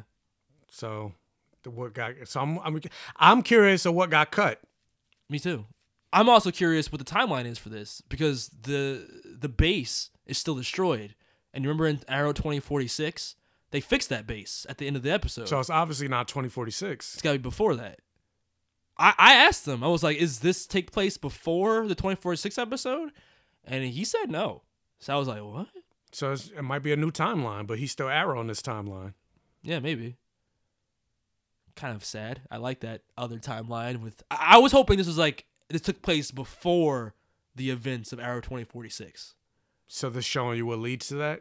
Yeah. But uh, he said no. So we'll have to just wait and see. Um... But yeah, Jordan news. I just, I don't know. I wanted that to be like what made the flash forwards exciting. and for it to not come up the gate like, oh, Connor Hawke is the Arrow. Like, it was like, ah, oh, come on. That's also weird considering Connor Hawke is the son of Green Arrow, Oliver Queen. But yet you haven't the son of Oliver Queen, and he's not. Well, back when Connor Hawke was invented, there was no William. Right, wait, was there?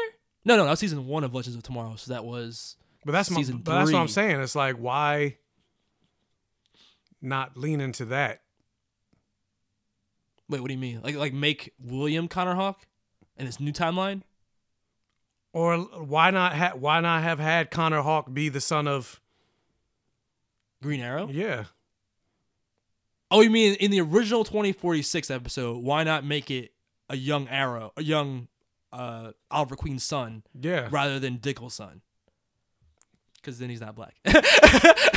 Or not, I don't know, or, or not even that. It's just like considering that, because I'm, because what I'm trying to say is considering that the the future storyline started with William, and he's the son of Oliver Queen, and it's like, if you're gonna if you're gonna focus on the future and focus on the future of Arrow, why not let it be the son?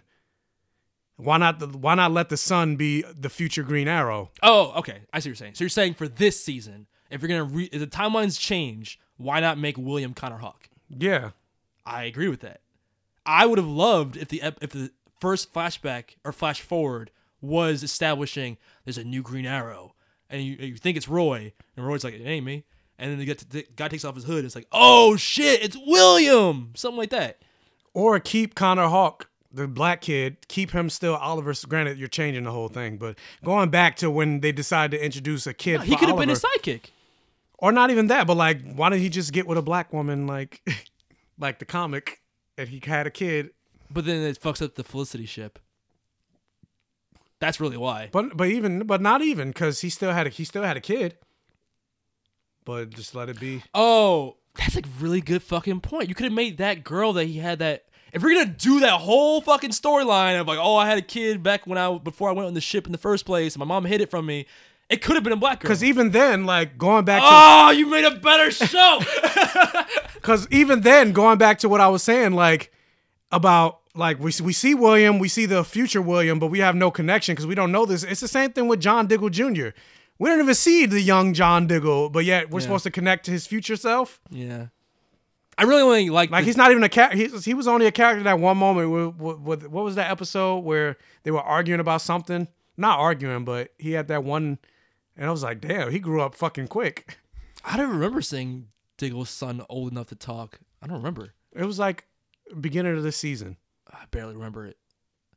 It left no impression. They were like, I don't remember what they were doing, but it was something that happened.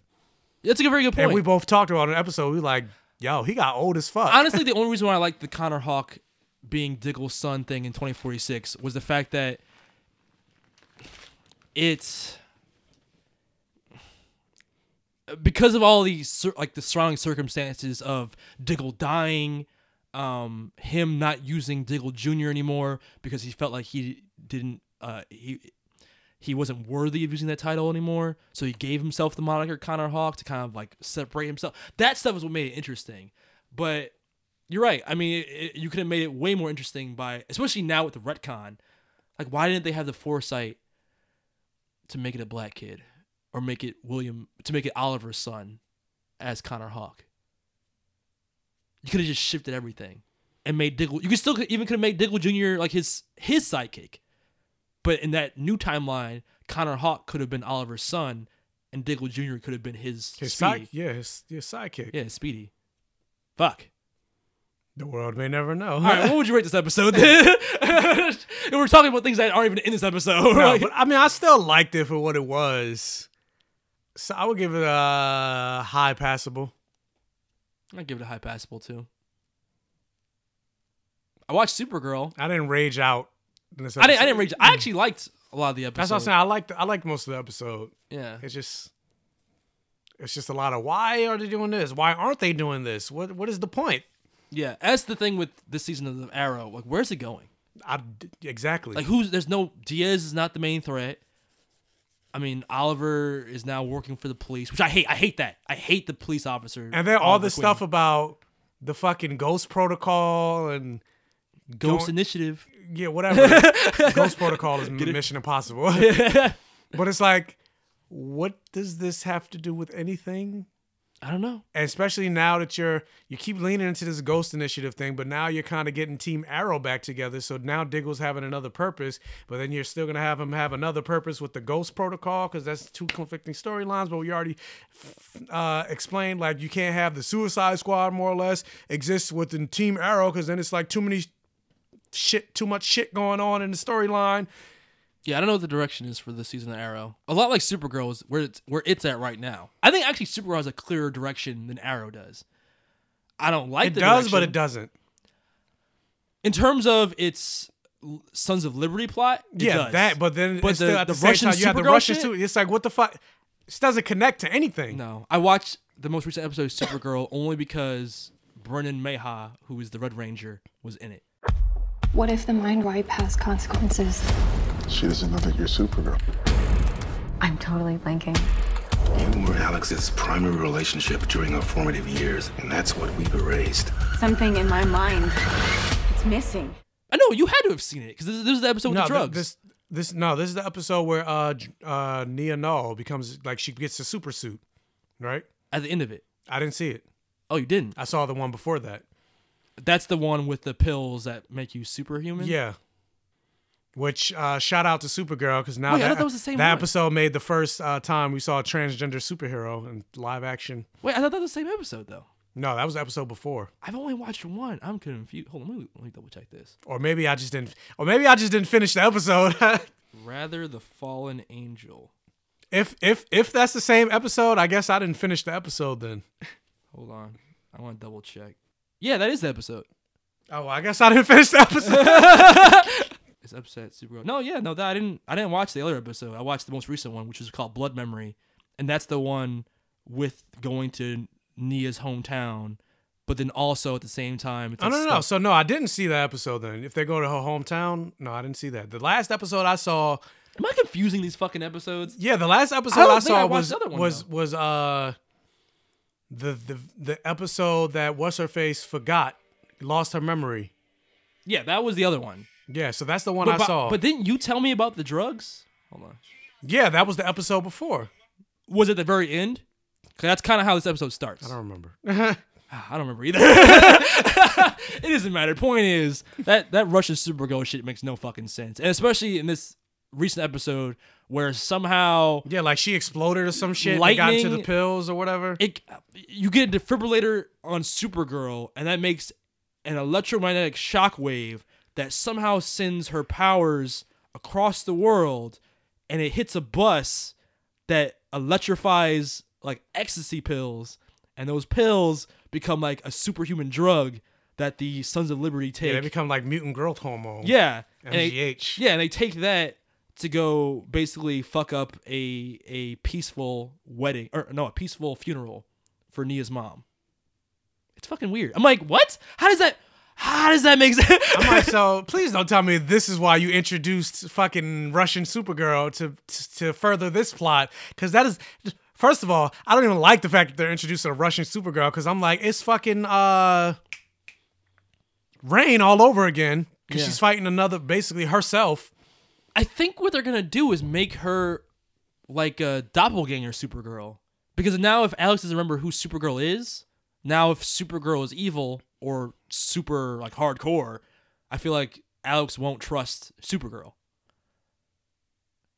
You know what I mean? Like that's the only reason to do it. It's, it's stupid. It's it really is stupid.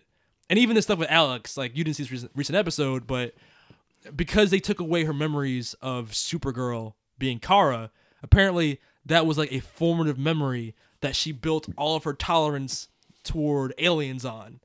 So she's not quite like Make America Great Again but intolerant. Just, but doesn't she know Jean is still an alien? No, I don't think so. She doesn't know about Jean. She, so she lost her memory about Jean too? I'm not, I don't know. I'm not, I didn't watch the episode that you watched, so I'm not clear. But the episode I watched. Well, no, didn't they didn't, up. I mean, they didn't explain whether she lost. They just said, we're going to take your memory of Kara being Supergirl, but does that take away Jean being an alien? Because I'm like, doesn't. She loves Jean. It wasn't so clear. Then, but I think, but they, they make a heavy focus on the fact that that was a experience that was very early in her life. And without that, her her her empathy toward aliens is lessened. Like, she's not like like fuck these aliens, we gotta get them out of our country. You can just get out. She ain't like that.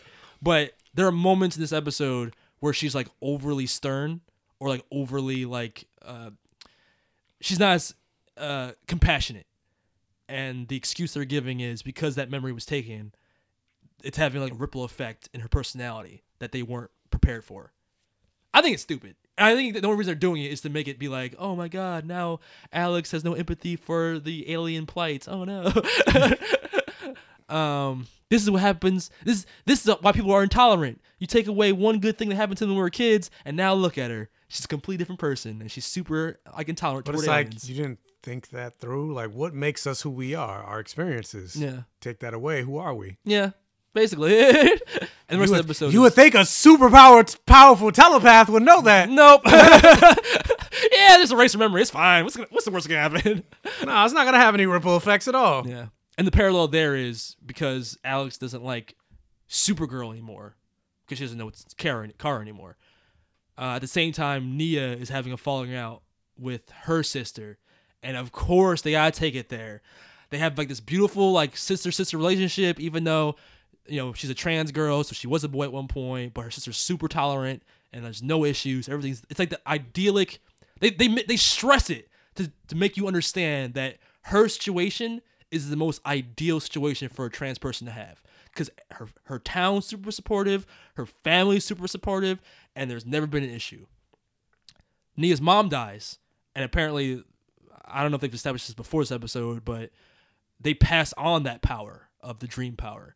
So she dies, and Nia doesn't tell her sister that she's the one with the dream powers. Her sister has been groomed her entire life to think that she's the one that will get those powers. Yeah, because they say it passed down from woman to woman. Yes. So then when it's revealed, because she doesn't want to just tell her sister because she thinks she's going to be angry. But, and also her mom dies from a spider bite.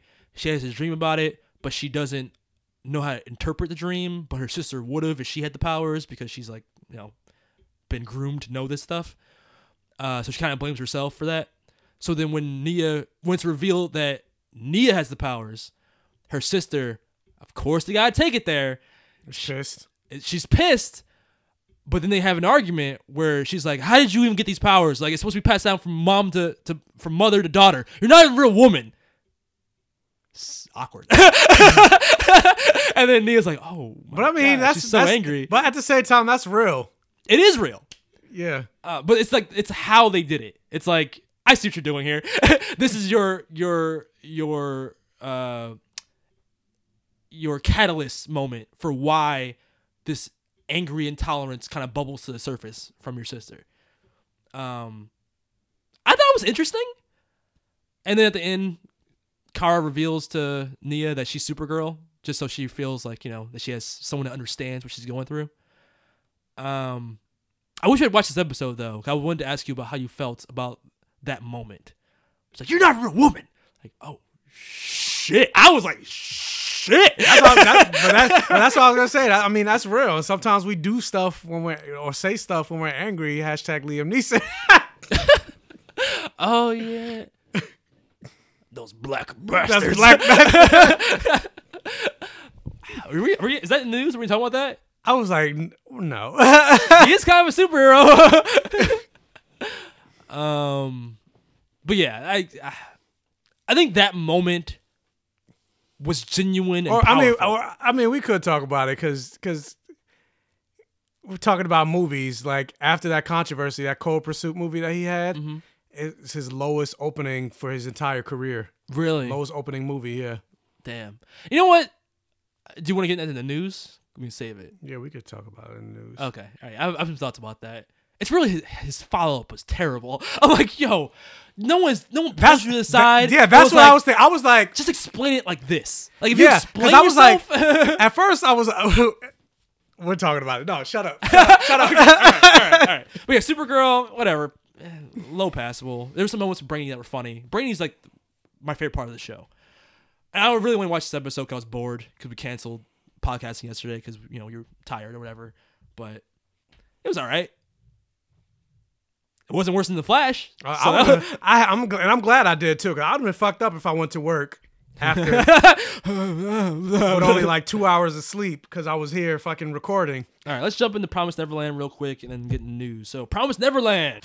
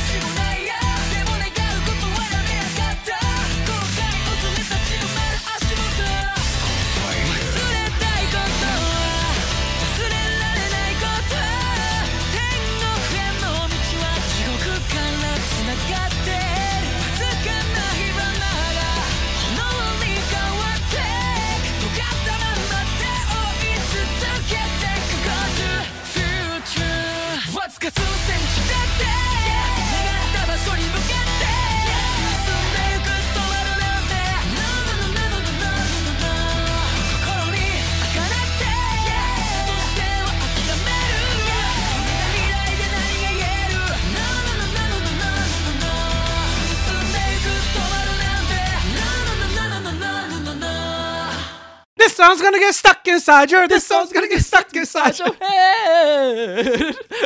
uh, the revelation that Ray is the traitor, and he goes full again. You don't watch Naruto, but like evil Sasuke, he starts laughing maniacally, like ah yeah, I did it. It's like oh shit. Yeah, funny enough, like I don't know. Randomly, I'm trying to think of the theme song for Promised Neverland, but Dororo stuck in my head. Oh, really? Give me fire. Light it up, baby. It's because it's Big Hero six. Light it up, up, up. But what's, what's what's the Promised Neverland theme song? I like that one too. But fucking Dororo's stuck in my head. It's not as easy to sum in my head. No, home. it's not. It's not as easy as that one. So what did you feel about this episode? Because this is the episode that basically follows up with the revelation that, you know, Ray's a traitor. But it turns out he's not a traitor that's against them. He's a traitor within the traitor of the traitor. Organization of traitors, and he's like a double agent basically. Yeah, and he said he was going to tell them that at some point. At some point, yeah. And, and we also he said, he said he was going to tell them that. Uh, me and you trying to figure out Norman's plan last time was kind of right. He told Ray two places that were entirely different from what he told the other two kids. Yeah, yeah. So, and I kind of like how these last. Well, no, I think every episode now I think about it, like they all end on a type of cliffhanger. They all do. They all do, and I kind I like that, especially like this episode. I was like, but then at the same time, I'm like, you know, it's not. Wait, well, how did this episode? What was the very end of this episode? They were in Mom's room. Oh door, yes! And the door. First opened. Of all, fuck that brown kid. I was like, you're fucking stupid. What are you like, doing? What are you doing? I was yelling at the T V. Like, but at the Stop. Same time, he doesn't have all the information. Yeah, but he's also, like, this is why, he's a real kid. Like, if Norman wasn't, like, a fucking super light level, Death Note level, like, intelligent. And he kind of looks like Baby Light. He does. He, a little bit. Yeah. But like, the other kid's, like, a, what a, a normal kid would do. Just stupid shit. Like, well, I guess, middle of the day, I'll just go into her room and just try and figure out where a secret passage of a doorway is. It's like, what are you doing? Yeah, what are you doing? What are you doing? You didn't you didn't plan it. You didn't like have no. someone distract her so you know you have time. She's not, I don't think she's in her room. I'm yeah. going to go find it. There's no lookout yeah. to warn you. I'm like, what are you doing? Yeah, I was like, that was an asshole puckering moment. Like, oh no. But yeah, well, overall, I, I enjoyed this episode. I really like what they do with uh, some of the animation styles when they show like a person like devolving into like not necessarily... mental I don't want not necessarily like, like go, stress yeah like or stressed or like I'm thinking about the moment when Ray walked out of the room and there's a moment where Norman looks like he's, th- he's thinking and like there's a really long take where Ray's walking and like he's thinking and then Norman like it looks like he's like a moment of revelation where he's like ah, okay. How he starts laughing, and then Ray then looks Ray pissed. Looks, yeah, Ray looks upset. What was, was that like, about? What was that? Yeah, I don't know what that was. Again, these fucking eleven-year-olds are smarter than both of us. Like, so I'm like, wait, did Ray hear? Cause well, kinda, no, it's like because it almost like he covered his mouth when he was like he wanted to laugh. Yeah, Norman.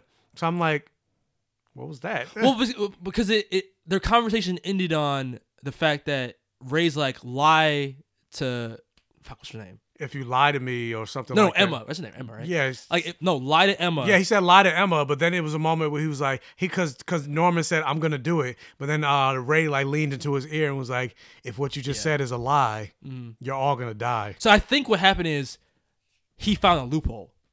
Like in that moment, Norman realizes there's a loophole where he can still do what Emma wants and not lie to Ray. And maybe Ray at the same time realizes there's, there's a way that he could find a workaround. I don't know. I mean, it could, could be. It was very, I was like, why did it, what, what's that? But based on what we've seen, Ray's, they, they're all pretty smart. That's why they're the top three. But Emma. No, Emma she's smart, but. She's, she's smart, but she's not. Her optimism gets in the way of her that, Yeah, that's what I was going to say. She's very smart, but it's just the fact that she cares so much gets yeah. in the way of a lot of her thinking, smart thinking. Yeah.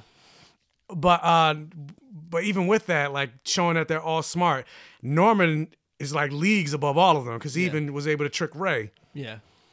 Uh, but yeah, overall, I really, I, I enjoyed it. Like, I love seeing the chess game. Yes. That's being played with not even just, not even just Ray and Norm, but like all the characters. Yeah. Like, I love, I love that because I'm just like, you know that like that the, like the meme where you see the shapes and like you're thinking the, the the the calculus. Going yeah, on? I'm like, where is this going? And I'm like, am I am I not as smart as Ray? Because I can't figure none of this shit out. You know what? That's actually a really good comparison. I I mentioned Light and Death Note earlier. I think that's why I like this show so much because it reminds me of that same it's, chess yeah, it's game. It's very Death Notean. Yeah, it's like how oh, what the what. If they do this, how's L gonna react? And if L does this, how is Light gonna react? It's the same thing with the mom and the kids. Um, and there's just so many elements at play, and they do such a good job with the writing of keeping it all so interesting. So like, I remember before I was like, I, I can't see this being more than one season. The longer this goes on, and the more I'm still captivated, and they haven't even left their, you know, their their their bubble that they're in right now. The more I'm realizing, like, yeah, this show, it has legs. Like if you stretch it in this way, where it's always like, you're thinking about what the characters are going to be able to do in the situation that they're in and how they're going to get out of certain situations. I could see this going on for a while. I, I don't know what happens when they get out of this situation, when they actually get into the real world. Guys, some like, they're still kids. How the fuck do they survive in a world of demons? But w- we don't know what the world's like. So we don't know to what capacity. And then it's also interesting that, that Ray has a thing where he's like, he was asking for things from the outside world just so he could yes. kind of like the same thing. Like, we don't know what the world yes. is like. So you give me things from the outside world, I could kind of deduce yes. That's how good. the world, that. yeah, point. how the world works. And I was like, that's pretty fucking smart. Yeah. I was not that smart when I was your No, I'd be a little brown kid. That fucking, let me just go to this room right now. Nah, I wouldn't be that fucking dumb. Start pulling books. I'd, probably, I'd probably be like the, the, the chick with the glasses, like, She was she was she was kind of like, what do you, yeah, don't do this, but I'm I'm gonna go with you, but I don't know if we should be here. Like I was just like, is this is this gonna get really dark? Like, are there are kids not gonna make it? Or is there gonna be? I definitely feel like kids are not gonna make it, just based on the first episode of Connie's di- Connie sh- dying. Are they gonna show it? I mean, they show well, they're probably not gonna show them getting killed, but they showed Connie's death, and then on top of that, Norman's dream, where you saw the kids lying on the floor dead. Yeah, it was kind of like an Iron Man moment, Iron uh, Avengers: Age of Ultron. Yeah. Like I'm trying to imagine a scenario where they're running away from the moms and they're getting killed while they're running. Like, I don't think it's gonna go that dark. I don't think they would get killed while they're running. I think they would get captured because the point of they, the, the point of them saving the kids is for the the demons to eat them. So if you kill them, then you get rid of their food source. So you think it's going to capture kids? Just yeah, just capture them for the demons. Okay. Unless the demons themselves are the ones that are chasing. That's that's what I'm afraid of, because like if they can't outrun like a black woman, well they well two of them can, well two of them can, but all the rest of the kids can. Um, I also like the moment where Ray tells Emma that he's a traitor, just like matter of fact, like yeah, it was just me. Matter of fact, it's yeah. just like what? I don't know. Their interactions are cute. Yeah, I, li- I like their interactions. What would you rate the episode? I give it a perfect vision. I'll give it a perfect vision. This is like My Hero Academia level right now, where like every episode's been perfect vision. Yeah. So for different reasons, obviously. Oh yeah, for different reasons, clearly. Like you, you can't ask me like compare them. Yeah. my hero would win. my, I was going to say, my hero's more emotional. Yeah. Like, like oh, that, you did it! This is like a new Death Note to me. Did you watch? You, yeah, you did watch all Death Note. Baby Note. Baby Note? Yeah. It's Kid Note. Um, and on that note. Preteen oh, note. Oh, wait, we have emails. Preteen note. Let's jump into emails real quick before we get into news of the week. Here's the mail, it never fails. It makes me want to wag my tail. When it comes, I want to wail. Did anybody leave an aggressive email? Mm, better not if. Okay, well, here's our first email from Cade Runyon. Uh, the subject is, on, on your topic of, are these all nice emails? He says, keeping the peace. I feel like he's like approaching very slowly, like uh, Chris Pratt with the dinosaurs. Like, we good? Everybody, everybody good?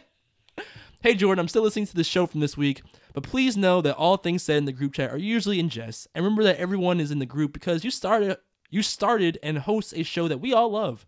I completely empathize with you on feeling of being unappreciated, but no matter what, we are all fans of your show, and I don't think anyone would ever wish you ill on that. I don't want you to think that this is me singing any. Oh, what? Singling. Oh, singling anyone out. And both you and Michael are loved and appreciated by everyone in our community. Aww. For the sake of discussion, what is something that you guys feel is underrepresented in cosplay? Okay, heel turn. uh, characters, social groups, or a form of media. With all love and support for all you guys, Cade. Another ginger, Yaggis underscore cosplay. Thank you, Cade. That was very sweet. Yeah, I, I like I said, I talked to Regis. I talked to Rashawn. It's all love. It's all good. You know, sometimes you gotta let that air, like let that vent out a little bit. I was having a hard week, guys. Very, very hard week. Must be really hard for you. It is. You didn't even get that reference. Daredevil. Bullseye. They said it like out, throughout a lot of the show. Oh, oh, that's right. That was his like his uh calming phrase. Yeah. Or like that was what he used because he didn't understand emotions. It must have been really hard for you. So you not understand emotions? I don't. All right. So what would, what do you say is something underrepresented in cosplay? Characters, social uh, groups. Character? Well, it's, it says any, it's basically anything. For the sake of discussion, what is something that you guys feel is underrepresented in cosplay? Characters, social groups, or a form of media? So it's basically anything. Well, it is Black History Month, so black cosplayers don't get represented that much on like the big cosplay pages. Agreed. They'll only want to break that. Again, it's Black History Month. They'll only want to showcase us when it's Black History Month, twenty-eight days of black cosplay. But then when those twenty-eight days of black cosplay are over, yeah. It's like, where the black people at? And what hurts is like, I don't really delve into the cosplay world that much anymore because I don't do as many cosplays. But like, I still, I'm friends with cosplayers. So like hearing stories from like my female black cosplay friends who will do a character and they'll get shat on, not because their their their costume's on point, they look great, but they'll get comments just like, yeah, but you shouldn't do that cosplay because you that's not what the, the character's not black, or yeah, you you're very pretty, but you're not for that that costume. You know what I mean? Very underhanded way of being like, yeah, you're uh, Tifa's Tifa's not black. There's no black Tifa. You can't be black Tifa. I mean, not even just but black cosplayers, period. Because, like, I've gotten that comment.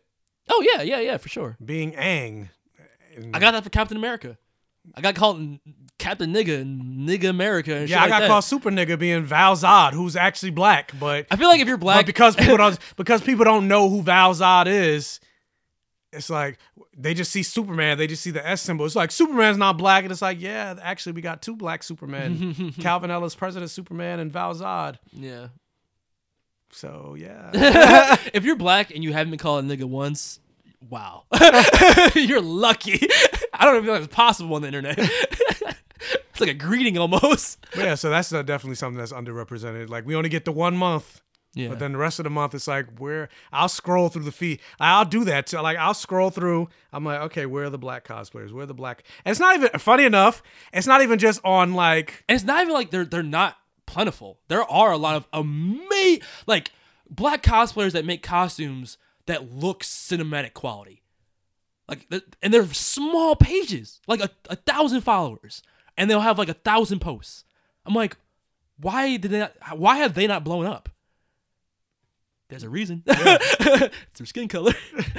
What I was, but what I was gonna say is not even funny enough. Not even just like the big like cosplay pages, like you know, cosplay and comics or cosplay only. You know, uh, every so often cosplay and comics he tries, but he also runs the cosplaying of cosplay color. color page. Yeah. yeah, but like he cos- tries it. He also gets shit on for that though. Oh yeah, he does. Like I see his like Facebook comments and stuff yeah. like that. People are coming after him on the cosplay of color pages. Like, why are there no white people on this page? And yeah. It's like, that's the crazy. I'm like, really? Um, you do know the point of this page, right? It's called cosplay of color. White's a color. Okay, all right, yeah. All lives matter. Got you. I was gonna say even like another underrepresented cosplayer, but like gay cosplayers. Like, if you look at like the gay, like pages that focus on like gay cosplayers or whatever, it's like it's very white.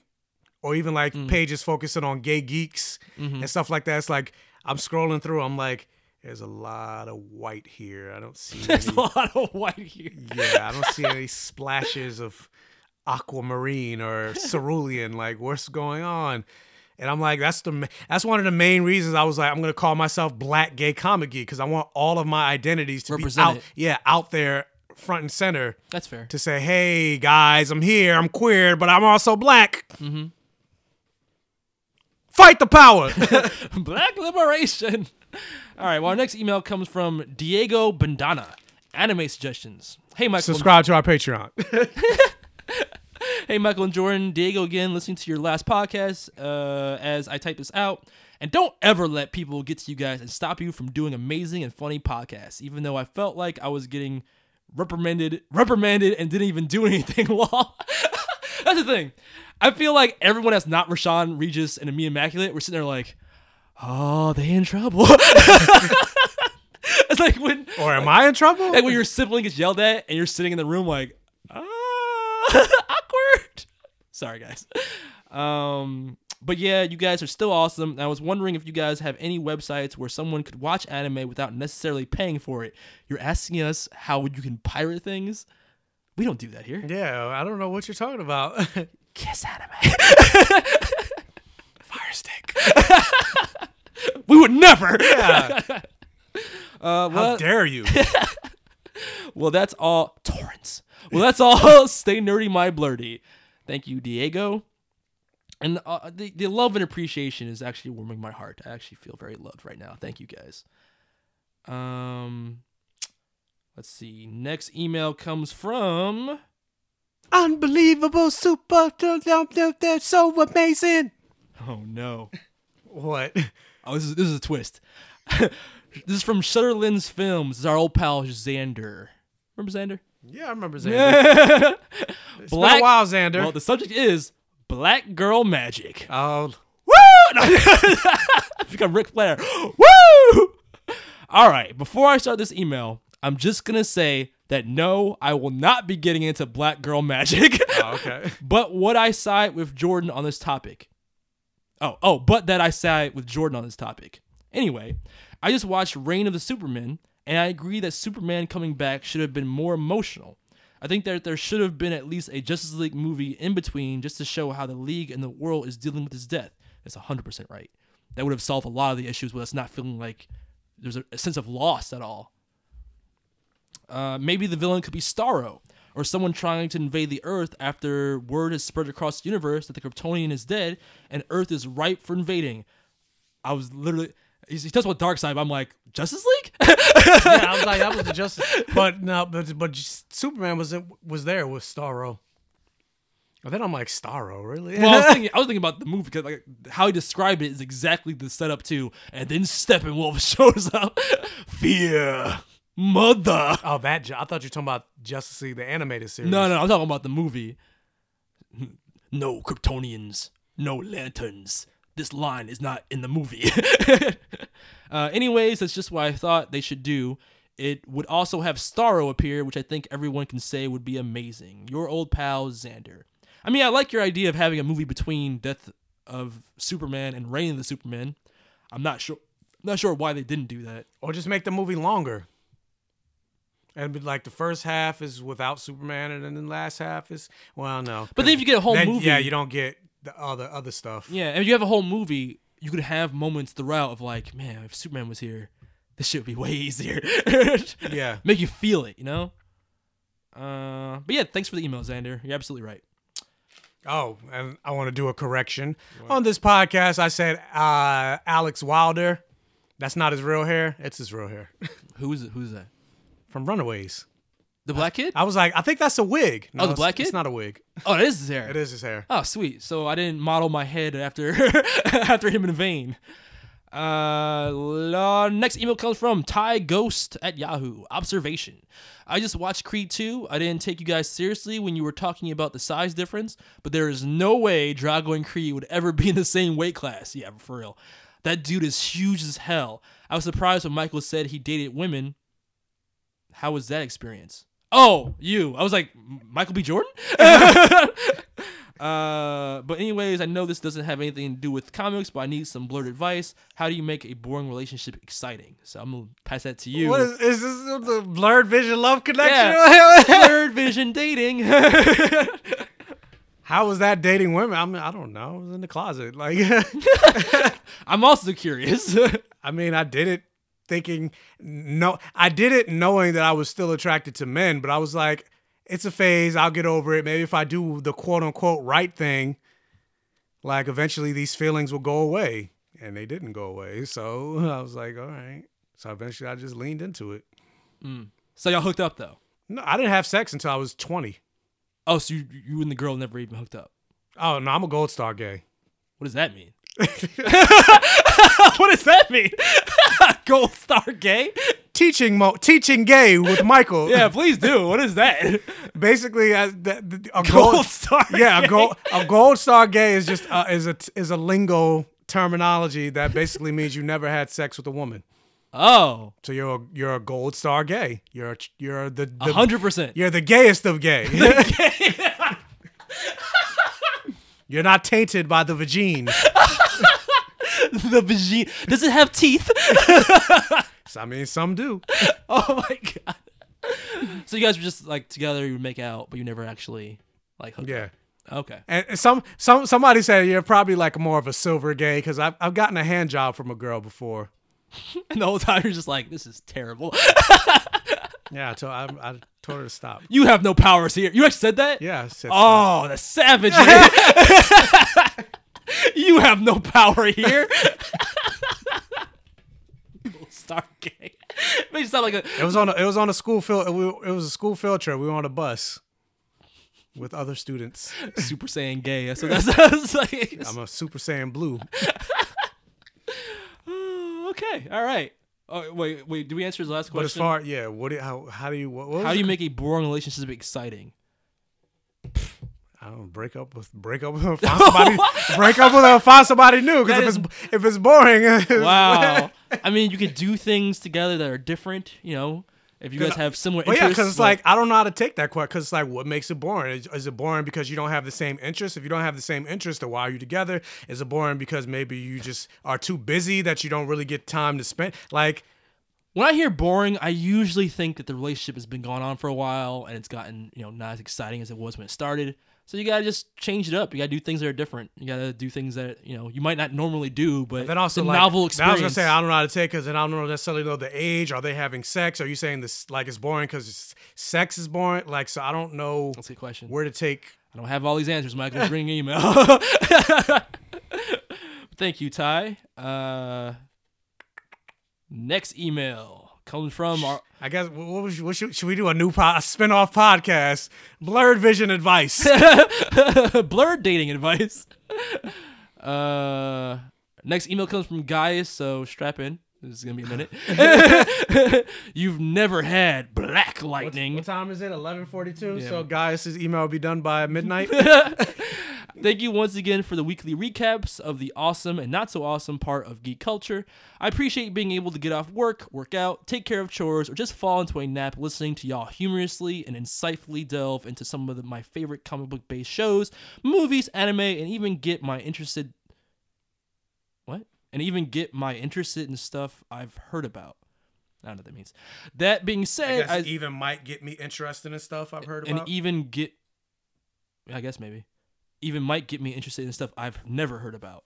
That being said, I sometimes wonder how far the greatness that is Black Lightning Season two has fallen out of your good graces. Oh, so much so that I have not watched it in many, many weeks. Ditto. Uh, I know the first couple of episodes were slow when you were still covering it, but y'all chose to dismiss it too early, especially considering so much better the writing has been than The Flash, Arrow, and Supergirl lately. Man, I heard all and this. Funny enough, it's not even that I dismissed it. It's because I put off so many episodes just to have to go back and rewatch shit. It's just that, that's what that's what's mainly making me go, I don't feel like it. Well, well, it's also coupled with the fact those first episodes didn't hook us. Like, they didn't draw us in. Like, they were really like, eh, this is okay. So, yeah, of course it's hard for us to get excited to binge a bunch of episodes of something that we weren't that excited about to begin with. So I wasn't dismissing it like, ugh, this show's trash. Like, I try. Trust me. I want to like Black Lightning real bad. Like, especially since that's like our only show. Like, I don't want to not like it. Mm-hmm. But it's just boring. I like Black Lightning better on Young Justice right now. Like, honestly, I plan on going back once this... Like, I feel like... Based on season, t- what happened with season two, I feel like this season, especially considering I was like, where's this season going? I don't know what the Same, through yeah. line is. I feel like it'll be better on a binge. Yeah. That's as the opposed excuse to a week, we're going to get. As opposed to a week-to-week thing. Agreed. So sure, once Black Lightning is over, we'll do a full season but, recap. But this is, like, the way you're trying to convince us to watch, though, is the same way I've heard people trying to convince me to watch Legends. The same way I've heard people talk about Supergirl. I was like, yeah, yeah, all right. He even mentions it here. And no need to talk about Legend. Achoo! Caught myself there. Woo. The plot development and the tragic romance between Jennifer and Khalil. I am interested in that. I did like that in the episodes I saw. Jennifer just coming into her powers. Henderson and Jefferson re- rebuilding a working friendship. And just all around world building have been great. There have been some very interesting parallels to Young Justice concerning the Doctor Jace and Markovia at the... Oh, and the end of the one episode might even leave you shouting fatality at the sheer ruthlessness of Tobias. Anyway, keep up the good work. I implore you to get lit again with Black Lightning. And Jordan, I know you're very busy with Power Rangers Unworthy, but maybe push the podcast more on Instagram. I can't share it enough with my friends and just links.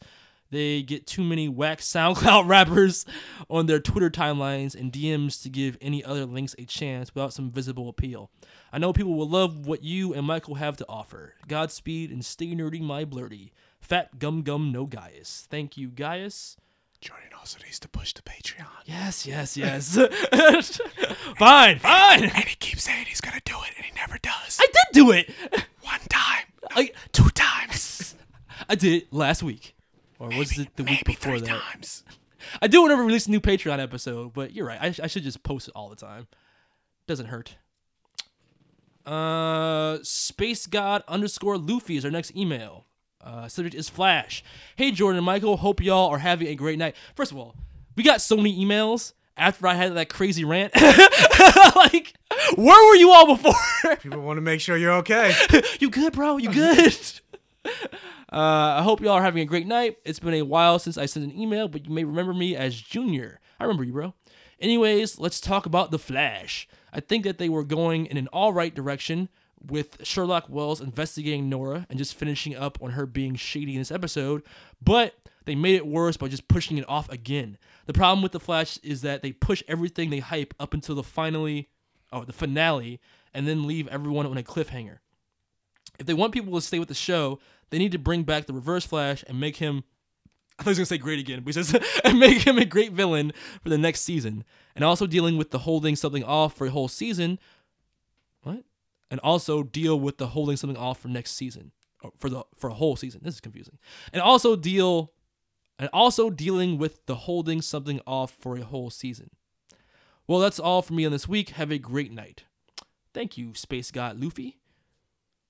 Uh, and you're absolutely right. Like, they keep going in directions that I like on The Flash, but they keep sidestepping the things I think are the most interesting, like the Reverse Flash, especially. Like, you have. I'm still like, how? I'm still though, like, how the fuck is he still alive? I don't know. I mean, with that face. Yeah, they didn't even explain that. Like, why does he have, like, from a behind the scenes perspective? I get it, because the actor, like the the actual Eobard Thawne, he's on another show, so he can't be on The Flash. But from a sh- in the universe perspective, I don't get why he's in the future in jail and still has Wells' face. Agreed. Next email comes from Xavier Sutton. Two theories, kinda. Hey guys, I hope Jordan is feeling better after the last podcast. I am, thank you. There's a theory on The Flash about Cicada. It basically says that Cicada's hate for metahumans is coming from grace. So maybe that's why Cicada isn't really thinking, because her hate kind of overpowers him. What do you think about this theory? This is more of an idea than a theory, but I think they might make a show that takes... Po- oh, this is something different. So for the grace thing, is that based on the fact that she looked like Cicada? In that it could be that, and state? Also the fact that uh, when they did the like pan out to her still in a coma, you saw her mind do that little yeah. metahuman shit. So maybe she has some form of telepathy. Mm. How, how do you feel about that as a twist? I feel like that kind of explains it a little better. It explains it. I still don't like it. Yeah, it doesn't, it doesn't make him a great yeah, character. It doesn't make me go, oh snap! Now I like it. Nah. Uh, this is more of an idea than a theory, but I think that they make if they make a show that takes place in the future with Nora, future, oh, with Nora, future William, and Connor Hawke, and the rest of the future characters, I believe this because it cannot be a coincidence that we have Nora on the Flash, and we are seeing flash forwards on the Arrow. Do you think it's possible, and would you want to see it? But hey, it's just a theory. Have a great day and week, and stay nerdy, my blurdy. The writers aren't smart enough for that. No, they're not doing that shit. No, they're not. The most you'll see is them get both those characters after the season's over. Because even thrown in Legends of Tomorrow, even, even, the, even the futures that they've shown for the like, they seem almost completely different. Yeah, Nora's like, future. Is yeah, like, Nora future. Nora's future seems like a utopia more or less, whereas Arrow's future seems like a post-apocalyptic, post-apocalyptic world or whatever. Yeah, because if metahumans are outlawed, why is there a museum to the Flash in the future? Does it make sense? I guess maybe a Star City rule, because you could say, well, vigilantes are illegal in Star City. Why are vigilantes praised in Central City? So what, you're saying that they're only illegal in Star City? That's what it seems like. That's so that's stupid. Because they're not going after the Flash in uh, Central City. That's Arrowist. I also did like that cameo that Flash had on the episode. Oh, yeah, Arrow. The one hundred fiftieth episode. Did I know Oliver Queen was the Green Arrow? No, I was I was shocked too. Yeah. Why him though? Like, we as the audience know why you would interview Barry Allen, because it's funny. But of all the people to interview him for a documentary about Oliver Queen, are Barry Allen and Oliver Queen that tight in the real in that world? Exactly. you're, not, you're not supposed to think these things. All right. And our last email comes from Jep Gillis. Me again. Hello from your favorite Hunter x Hunter fan. Just coming back to remind my favorite blurs to watch Hunter x Hunter. Uh, also reviewed Madoka Magica, which came out in twenty eleven. So don't be ageist against Killua and gone. I gotta watch it just so I, I can satisfy this guy. Batfleck is gone. Give us a dick. Grayson and the D C U. I was like, wait, what? He didn't put a pause there, but I felt like it needed to pause there. uh, Battle for the Cow, maybe. Or the Kevin Smith idea of Batman Beyond with Michael Keaton slash Michael B. Jordan. Something fresh would be a nice... Oh, something fresh would be nice for Batman. We get his parents. They die. want Michael B. People, Michael B. Jordan for everything. Black Superman, Michael, Michael B. Jordan. Jordan. Batman Beyond, Michael Batman B. Jordan. Jordan. Spider-Man, Michael B. Jordan.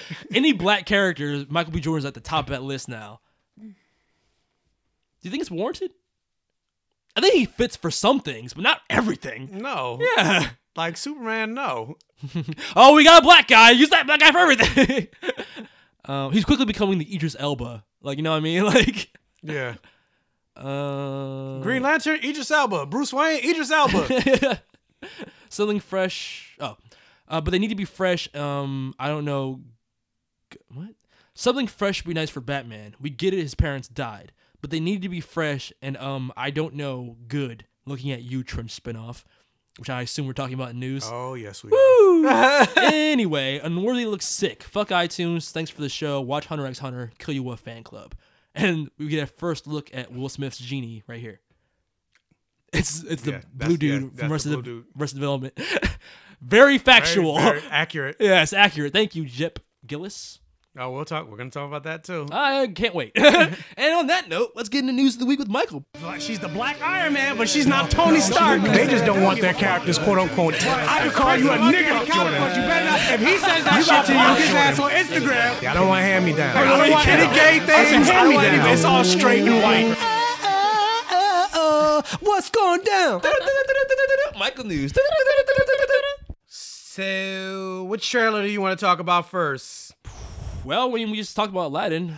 Might as well. Okay, let's talk about Prince Ali, fabulous he, Ali Ababa.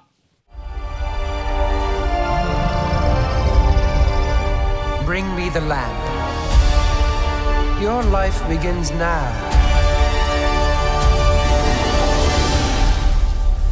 Aladdin.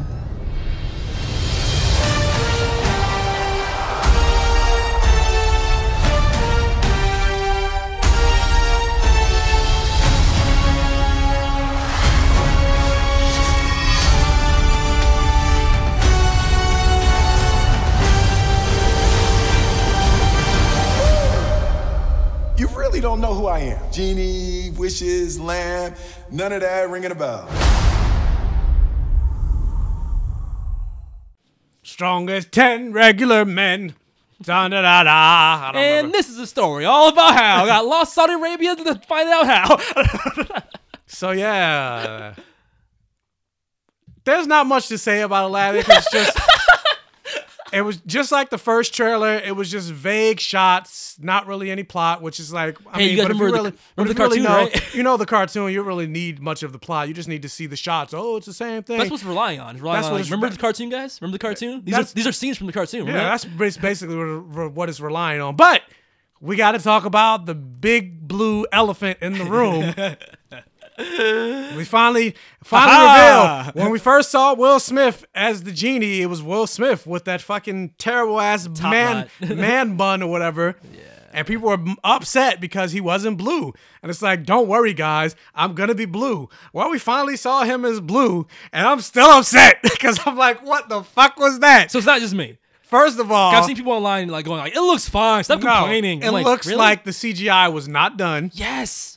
Did not look like his face was superimposed onto that body. It definitely was. Like the way, not even just in stills, but in the animation of how he was moving, it looks so because you know that's so not Will, that, that's not Will Smith's body, obviously.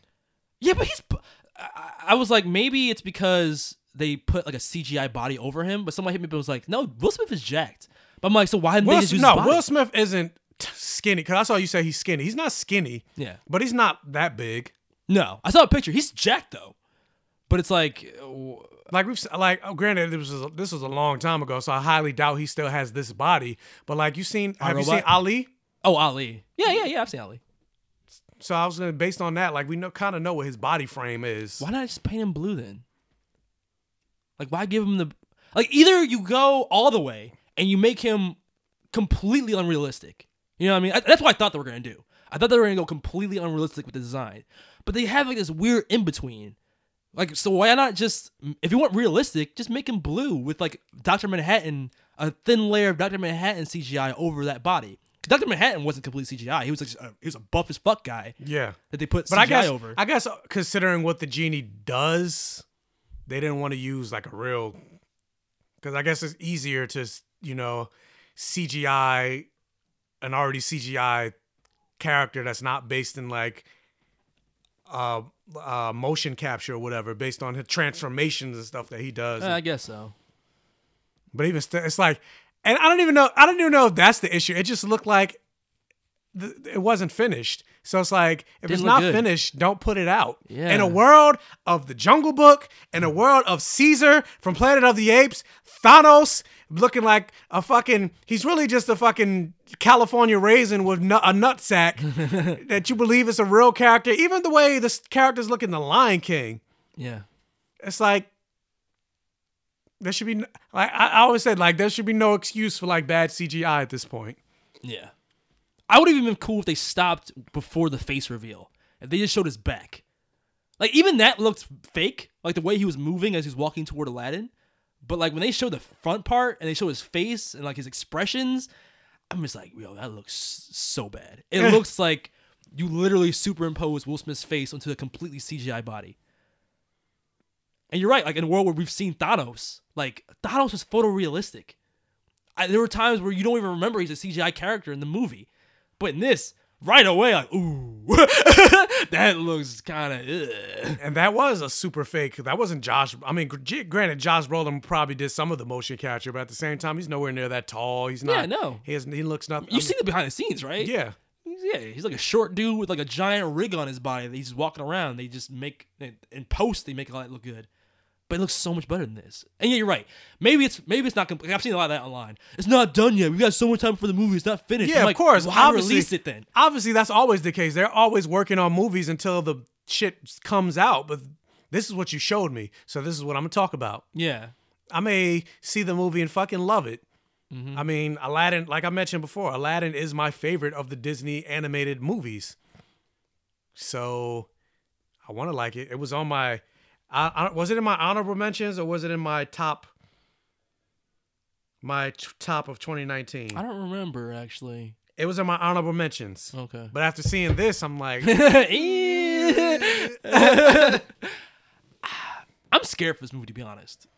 Because I... I the tone they're going with, I don't think it has a chance to hit me anywhere close to how the original hit me. Like, it's too grounded. Like, it reminds me too much of, like, a lesser Beauty and the Beast. What do you mean? Like, lesser than Beauty and the Beast? Yeah. Because when I saw Beauty and the Beast trailers, I didn't get turned off. In these trailers, I've either been indifferent, or I've been, like, in this trailer, I've been like, ugh. But grounded, like, how? The the the art direction, the, the costume design, the... Like, they, they're making it look like authentic, like, Indian attire, stuff like that. Like... The tone that the original hit, because of its cartooniness, I think made it, as a kid, fun and iconic. But this, it's kind of taking a page out of the, the Broadway play where it looks more grounded. Like everything looks more like, you know, authentic to the culture. Which I'm actually seeing on Tuesday. Tomorrow. It's great. I love that play. Tomorrow night. The the um Never Had a Friend Like Me song, fucking fantastic. Like applause. So good. Um, and this movie, I'm scared Will Smith's gonna start rapping at any second. Like I'm, I just, I, I think they're gonna do it. I think they're gonna have Will Smith rap. And I'm scared. I mean, he might. Don't, please, don't turn "Never Had a Friend Like Me" into fucking a rap song. Please, don't do it. I'm the genie, and I'm gonna get jiggy. Oh no. Nah, nah, nah, nah, nah, nah, nah. That will ruin. Nah, nah, nah, nah, nah, nah. Getting jiggy with it. Oh, that'll, that'll, getting genie with it. That'll ruin the movie for me. Like, it'll, it won't feel as timeless. Because, I mean, at the same time, you got to lean into the, the actor's strength, and he's a, a rapper more than he is a singer.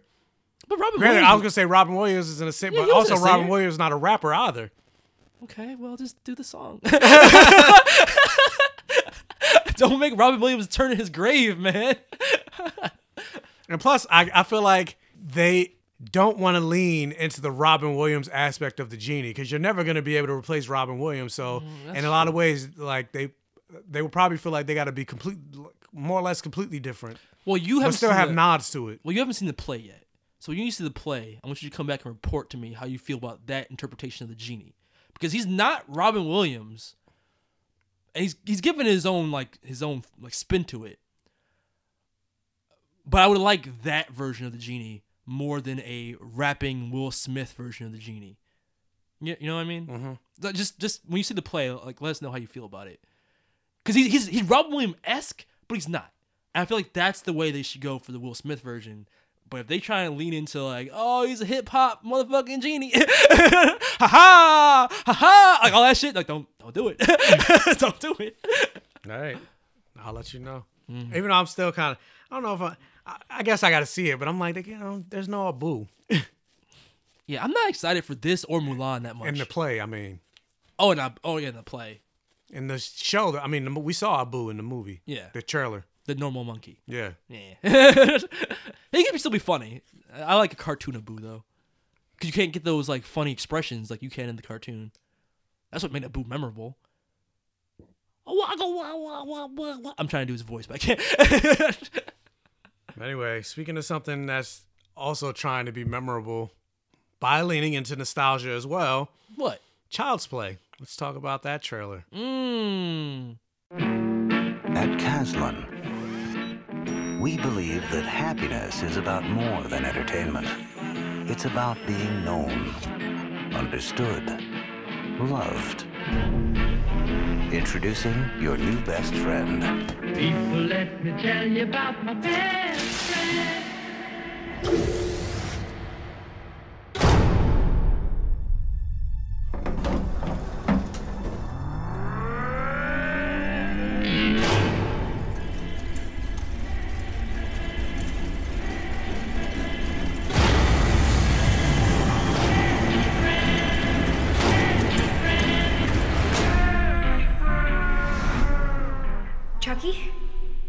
Just more like a teaser to me. They didn't even show Chucky or his voice, really. No, you didn't. Sh- you didn't see, Ch- but you saw like shadows of Chucky. Yeah. There were two trailers that they released. One was a, a, like a C E O of a corporation giving like a commercial, Kaz and oh, dolls like, or like whatever the fuck. Yeah. Uh, and then the second one. Was, I like those. I like when they do that in movies. Yeah, but then then the second one was uh, the actual like. Chucky mm. stuff. Well, first question. How like do you it. feel about... Oh, that was my question. That was not my question. But now I, I don't like it. I was going to ask you, how do you feel about the Chucky franchise in general up until this point? Um, I liked the Chucky movies more... Like, I think I liked the first... I'm trying to remember the third one. Third one, I remember he was in the army. I think it was just the first two I liked. The third one was just eh. And I really... Bride of Chucky is when I really liked it. Like I really, I, I did, I really, really? like, I really like Bride of Chucky, even though it wasn't. They didn't lean into the horror aspects anymore. I was like, it was more of a comedy. Once they got there, I was out. but, I, but, I, but I like, I like Bride of Chucky. It, it was the son of Chucky that I was like, what the fuck is this? That was too far. That was way too far. Oh, okay. But yeah, I was, I was a fan of the Chucky friend. Like, I, it never scared me because I didn't. Horror, like I said, like I mentioned before, the only thing that ever scared me as a child was that first Resident Evil game. All those other things. Never scared me. I wanted a Chucky doll when I was younger. And my mother, my mother, my mother said, "I ain't bringing that shit in my house." Yeah, because she's smart. She knows. I was like, "It's not like." Even as a kid, I was like, "But it's not real. I want a Chucky doll." Voodoo is real, Michael. You never know when a weird new, white guy that's from New York will put his. I will do a dumbella. Yeah. Give me the power, I beg of you. I hated his support me. Do a dumbella. Um. I, I never liked Chucky as a character. I, I liked the first movie as a kid because, unlike you, it did freak me out.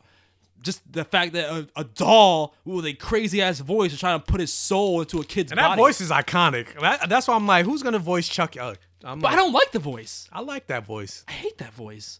It doesn't fit to me. It feels and where it goes in the franchise, it becomes so corny. Hi, like, I'm Chucky. Want to play? That's the voice I like. I, I like that voice, but I'm talking about the act- I was talking about the actor. I know. I hate that guy's voice. So I'm hoping with this movie, since they didn't even sh- like let you hear what he sounds like, I'm hoping they keep the kid's voice, like the "I'm Chucky, want to play?" and just keep it creepy like that, like "I'm gonna kill you, Billy," something like that.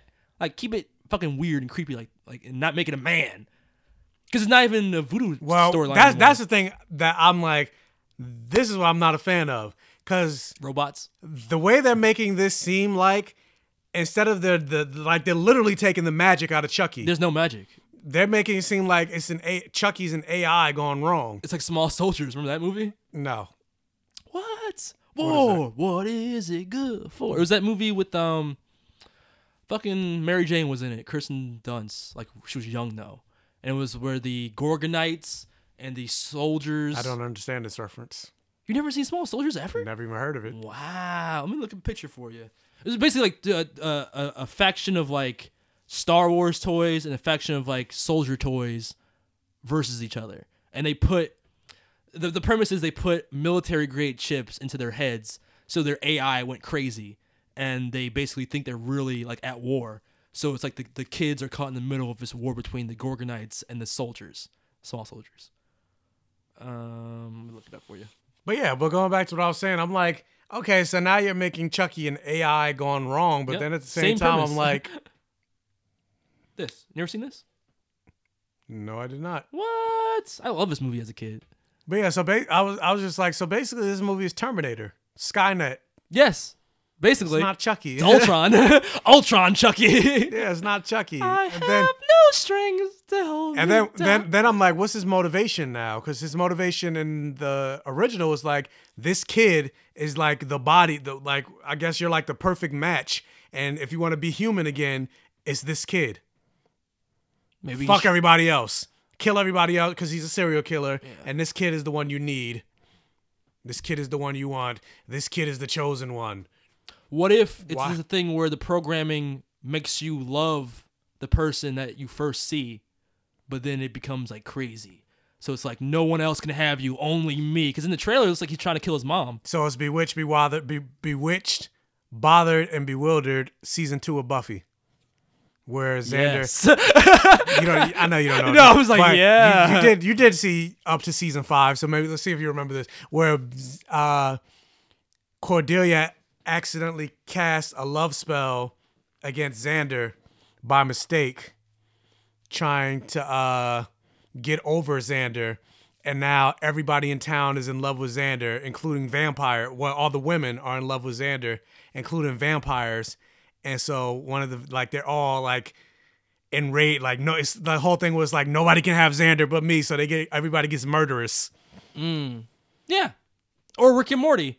That episode with the, the uh, uh, fuck, what are they called? Not Cro-Magnums, that's not the word. Remember when he makes everybody into monsters? Because he has like, that love that love potion that he, he tries to use on the girl he likes, but then he also has a cold, and Rick's like, if you have a cold though, don't don't use it. And he's like, yeah, whatever, and uses it anyway, and it infects the entire world, and the whole world loves Morty, and they all go crazy, and they have to like try and fix it, by making by fixing it, they make everybody monsters. No. What? You remember that episode from Rick and Morty? It's all blown together. That was the episode that they had to like to leave that dimension. Oh, leave the dimension. Okay, yeah. yeah. But I was like, I don't remember what how that started. Yeah, yeah, it was a love thing. It's like, we love you, Morty. And then he puts like Mantis D N A or whatever in it. He's like, we want to eat your flesh, Morty. It's like, yo. Um, but yeah, I could see that being the case. Just a robot that loves you so much. I don't want it. Yeah. I like that. Well, uh, we'll be friends forever. And the kill's like a badass. Remember that scene where he has like a, a knife in one hand and a chainsaw in the other? I'm like, yo, this little kid's about to fucking go to war with Chucky. We'll see. I mean, they said it's from the people behind it. Well, it's not the director, but the producers of it. So oh, okay. I may I may love this new version, just like I might love Aladdin. Who knows? They better kill Kid Hardcore. We'll see. Uh, what else? So something else. Uh, again, it's nostalgia week in trailer trailerdom. So another thing that's leaning into nostalgia is the Justice League versus the Fatal Five. Ho ho ho ho! We need to know what he knows. He doesn't even know what he knows. A ship. We've come to the right place. Superman. He claims he's from the thirty-first century. I'm Jessica. Everyone knows Limelight. The Fatal Five are coming! Well, well, ye old Justice League.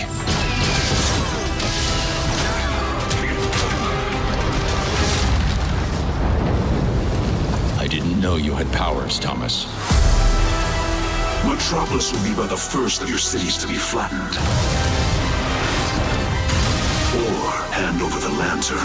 We don't negotiate with terrorists, even the thirty-first century kind. We stop our enemies before they even start. No one's responding to our call.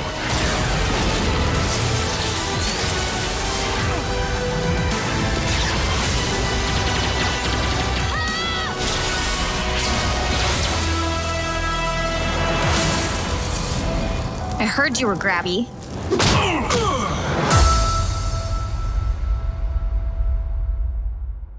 Same animation, Bruce Timm. Hey guys, you like the Justice League? You like Justice League Unlimited?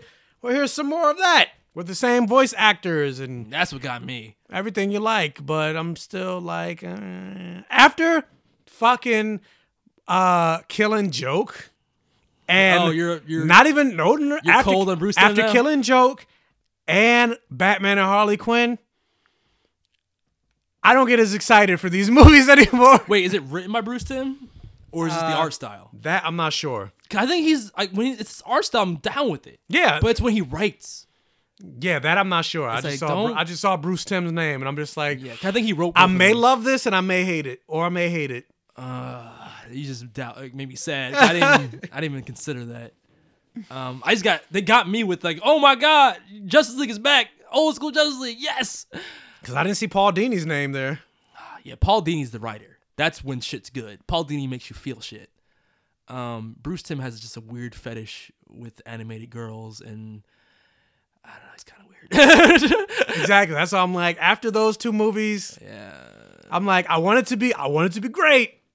My only thing with this I, I really bumped up against was the fact that Miss Martian is in this, but she acts like Supergirl. Like it's almost like a Supergirl equivalent. I'm like, why not just use Supergirl then? Why Miss Martian? Because Young Justice. Yeah, I guess so. But I, I like what I'm seeing. I don't know anything about the Fatal Five. Yeah, I don't know who they are. Yeah, are they are they fatal? Or is it like Killer Frost from The Flash and she's not a killer? It's not a killer. Well, I'm looking up um, who wrote this because that will completely dictate how I feel about this movie. uh, writers. Alan Burnett, Eric Carrasco, James Krieg, and Jim Shooter. So Bruce Timm is not a writer. Okay. So, you know, cautious optimism. Okay. Well, all right. So then I take it back then. I'm excited. mm, cautiously optimistic. So, uh, again, nostalgia. Did you want to talk? Did, do, okay. Do you want to talk about Shaft or no? If you want to talk about Flash, I mean, Flash, Shaft, we can. I said, do you? Yeah, I mean, I don't care. I don't care either. That's why I'm asking. We don't have to. Okay, so we'll skip Shaft. Multi-generational. It's too black. black. It's too black. It's more superhero than little. I'll give you that. It is. Three generations of Shaft. Yeah. You know Baby Shaft. I don't like Baby Shaft. Yeah. I don't like Baby Shaft at all. I'm like, we trying to get like a badass here? Because it, it gives me Indiana Jones vibes with the Crystal Skull. With Shia LaBeouf coming in. It's like, I'm your son, Indiana Jones. Meh, meh, meh, meh. Eh. I didn't see that one. Most people didn't because it's stupid. And it's gave me the same kind of vibe. So, but anyway, speaking of something out that is also stupid, but in a good way, they released the uh, trailer for the television version of What We Do in the Shadows by Taika Waititi. Mm. Nadja, Laszlo! Yeah. Yes? Can you come downstairs for a second, please? The problems with living with other vampires are the vampires I have chosen to stay with. I wanted to talk about general hygiene in the cell. Last night, there were all these people down there, half drunk. Well, where did they find the alcohol? No, they were half drunk. They've been half drunk. If you've got something to say, then damn well say it. It's not hygienic! Nando is like a big turkey. Cannot pay with that. I'm so sorry. So you can't be throwing ancient coins at me. Guillermo, credit card stab this man. Guillermo is my familia. I'm not a killer. I find people who are easy to kill. Are you virgins? I don't see how that's relevant. I'm killing it, babe. Oh, that's werewolf piss. Two werewolves.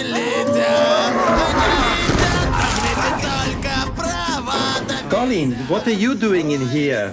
This is my bedroom. My name is Colin Robinson. Hi, Deb. And I am a energy vampire. We either bore you with a long conversation. Hey, Don. Or... Don. We enrage you. Something terrible is coming! The vampire. If you have not seen What We Do in the Shadows, I implore you to see the movie What We Do in the Shadows. Movie. It is hilarious. And that is the movie that actually got him Thor Ragnarok. Yeah. So, yeah, what'd you think of uh, the trailer? Put your tongue out your mouth. Just stick your tongue at me. um, hmm. I thought it was funny. I mean, you saw me when I was watching. I was I was laughing. I thought it was funny too. Um, I'm just like, again, this is, goes back to my uh, not complaint, but my my concern about something like uh, The Promised Neverland. Like that movie was tight. Like it felt like a one and done type of deal. So I'm curious to see how they're able to stretch out this type of humor for a whole season of a show, much less like multiple seasons. You yeah, know what I mean? It was like, I agree. Not even just that, it was but, like I was one like, shot. but I was kind of watching. I was like, what's the story? Because the original didn't really have a story. It was just like, we're following the lives of these vampires. There wasn't like a point A to point B type yeah, of thing. Vampires that are roommates. Yeah. But then it's like... It was like the real world with vampires, but hilarious. So, I'm, so I'm, I mean, I'm guessing they're probably going to do the same. But I don't know, because it seemed like in the trailer, they alluded to a bigger threat. Because they mentioned they mentioned something about a threat. They did? Yeah. Something about something's coming or whatever. They said something like that in the trailer. So I, I but then, no, I then that. I'm like, but then that becomes like a superhero type. Maybe I feel like that changes. Vampires have to actually do some vampire shit for real. Because they fought werewolves in the original. Yeah. Which is funny, too. Funny, yeah. And they, they mentioned werewolves in this one. Like, you saw them fighting. Yeah. So, I mean, I'm still... I'm definitely going to check it out because I loved the original. And Taika Waititi's still involved in this. So, it's not like... Is he writing it? Or what is he doing? I is think he's producing it? I think he's writing it. Because, like, that movie was very much Taika Waititi's voice. So, if he's not writing it, I'm like, wow, okay. Um, this could be a Lego Movie two type of deal, though, where the person writing it just has a very similar voice to Taika, so maybe it'll work out. But I mean, it's you, you, we both still like Lego Movie two. That's what I'm saying. I'm saying, like, maybe it's the type of thing where the writer is just as good, or he can imitate that voice well enough so we can't notice. No, I don't want the trailer. Go away. I could have looked it up. This song is catchy, catchy, such a catchy song. Now it's in my head, Michael. I hate you. Do you, though? This song's gonna get stuck inside your... This song's gonna get stuck inside your head. You know, I can look it up while you move on to the next thing. No, writing credit, Stephanie Robinson, Tom Sherlock, Sherlock? and Jerm- J- Jermaine Clement. Hmm. Okay. But... Taika, but from the trailer, it looked... like it could have been... Taika's directing some episodes. Okay. But from the trailer, it looked like the, the humor is exactly the same from the movie, so... Yeah, I'm pretty sure he oversees everything, and he probably ha- he probably has some writing credit, but he's probably not the head writer, because he's doing Marvel movies now. Mm. But speaking of uh, things that are marvelous, not but not Marvel movies, let's talk about the marvelous Doom Patrol. This is the story of five fearless superheroes... Justice League twenty twenty! Woo! More T V superheroes, just what the world needs. Ugh. Do you have a photo printer in there somewhere? No. Is it your butt? I bet it's his butt. Are we really the best people to hunt a supervillain? Hell no.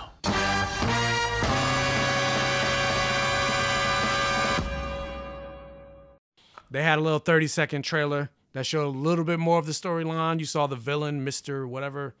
What's his name? Um, Mister Nobody. Another thirty second trailer. Mm. What'd you think of the... Also, but I'm still just like, why is Cyborg in this? You already got a robot man. It's very redundant, right? Yeah. And they're making robot jokes at each other. Like, all right, well, that's kind of weird. But okay, sure, let's go with it. Um, and then I was like, why do you introduce... Cyborg's never part of the Doom Patrol as far as I know. It was Beast Boy. Yeah. Which, I mean, he was in the show, but then it's like...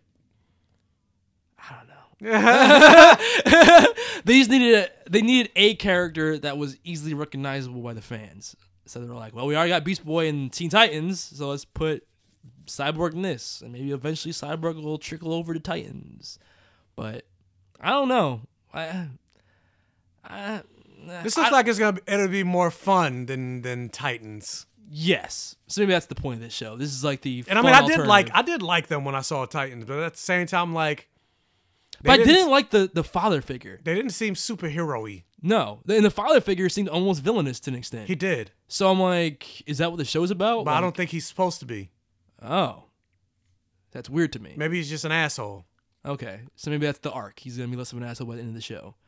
But I mean, I, don't, I I never read Doom Patrol or anything, so I'm not, not like I'm not like yeah, I'm excited to see this, but I'll oh, watch it. You guys don't know what the fuck you're talking about. That's the next email. Yeah, the most Doom Patrol I know about is the arc that was in the Teen Titans cartoon. You need to brush up need to brush up on your Doom Patrol. Look, bruh, I'm not like fucking fiending for like Doom Patrol. Like, you need to read every comic in existence, or you yeah. can't talk about any comics.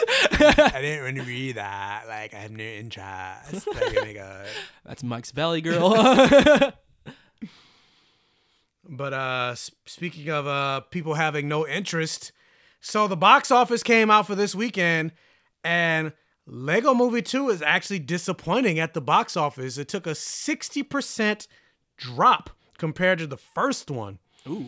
And it opened at uh, thirty-four point four million dollars hmm. uh, for the opening weekend. Um, uh, what did the first one... Uh, it, it was expected to open up at between fifty to fifty-five million. Uh, it doesn't say what the first one opened up, but let me just Google it real quick. Hmm, I wonder why that is. I don't know, maybe it's because, I don't know, five years. Yeah. I'm trying to, like, was the tra- were the trailers and not... then on top of that, like, there's been a lot of movies coming out, so people are probably like, I don't have any money, or whatever. Because not everybody sees as many movies as us. Yeah. Like like you mentioned in the email, like somebody said, I just saw Creed two. Or like Jacob was like, I just saw Spider-Man. Yeah, word. Getting on our level, son. Getting on our level. What? Getting on our level. Uh, opening weekend for the first Lego movie was sixty-nine million dollars. Damn. Okay. So, bas- but yeah, over, I mean, yeah, I said sixty percent drop. So, over half. I'd also say... I think I want to say I've, I saw more of an advertisement push for the first Lego movie. I did too. Yeah. I almost forgot this one was coming out. Me too. Everything is awesome. But uh, also with that, yeah, Cold Pursuit, the lowest in uh, Liam Neeson's. Uh, I mean, I don't want to. He kind of dug that grave himself. Oh, he, yeah, he definitely did it himself. Like, first, at first, he didn't dig like a grave. He dug like a question mark. And it was like, okay, now like explain a puddle, it. A pothole. Yeah, yeah. Now, here's your opportunity to explain yourself. You, you obviously were very heated. It was a very passionate moment for you. You were going through some shit. Now, here's your chance to kind of explain, you know, what it is that you were going through and why you said what you said. But before we get that, let me let me just finish the box office thing okay. real quick, and then we could jump into Liam Neeson. All right. But yeah, uh, Spider-Man Into the Spider-Verse is still holding strong. It's still Good. In the top. It's in the, it dropped from top five, but now it's still on the top ten. And now it's uh, at sitting at one hundred seventy-nine point eight million domestically, which I still wanted to have more, but whatever, it's good. So, and Aquaman is number eight. Hmm. So yeah, but yeah, Liam Neeson. Back to that. um, yeah. I mean, you want to go over what he basically said? Yeah. Ba- okay. Basically, he for those was, that don't know. Yeah. For those that don't know, Liam Neeson is doing uh, the rounds to uh, market his new movie that's out in theaters right now called Cold Pursuit. That's him versus. And basically, wolves, it's right? just another. I don't even think so. That was another movie. Oh wait. So what's this one about? This one is basically about something happened to some somebody or whatever. He's out for revenge. Like always. Yeah, like always. It's, just, it's like, how many of these movies is he going to do? Just do like Taken one, two, three, four, five. But honestly, this whole situation kind of shed some light on maybe this is why he's choosing these roles. Like, I, I feel know. like there's some personal anger there. And he's kind of living or, vicariously I mean, through these roles. I, I, I think it's simpler than that. They just given because like the Taken movies made so much money. Now these are just the roles that he's getting offered. I think the reason why he like, was hey, so convincing and Taken was because like if I want to work, I need to go with like like these are all the scripts that I'm getting, and yeah, I want to maybe. Work. I, I think it's a little bit of both. I think maybe he was so good in Taken because he was channeling some real shit. But yeah, but so he's doing. Would you, do you not agree? Do you think? I mean, maybe. Yeah.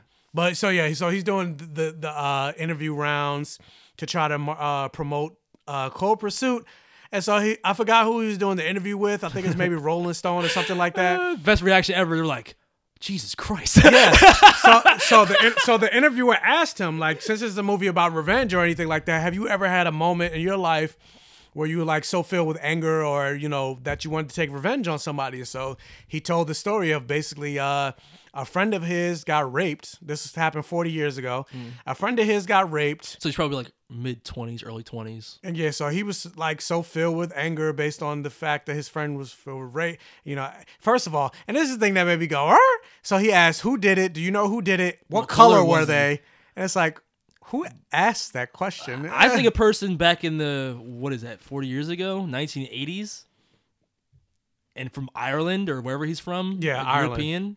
So, yeah, he asked, what color were they? Were they black? But, but, yada, yada, but, yada. You see the follow-up interview? He didn't ju- like, that's where, the, when he first talked, that was where he, he only had two questions. Who, do you know who they were? No. What color were they? But then when he had a follow-up interview, he did say that he asked other things too. It was just like, oh, yeah, that I was... saw the one with all the all the questions, but even yeah. still, just I was like, just the fact that you had to ask what color were they? Like, but I mean, is that weird? You're asking a scripting fact, a scripted factor. Just say who, what, like, what did he look like? I guess, but you, but you can see like if if someone raped someone I knew, I'd be like, what race are they? But then part of me is kind of like, it was forty years ago in Ireland. I was like, were there that many black people in Ireland back then? Is it Ireland or was that in London, Britain, Britain or whatever? Well, he he didn't say, he didn't, he didn't really specify. He didn't say, but he just said, yeah. he keeps saying, I'm from Ireland, and yeah. around that time you gotta understand. That's mm. my Irish, terrible Irish.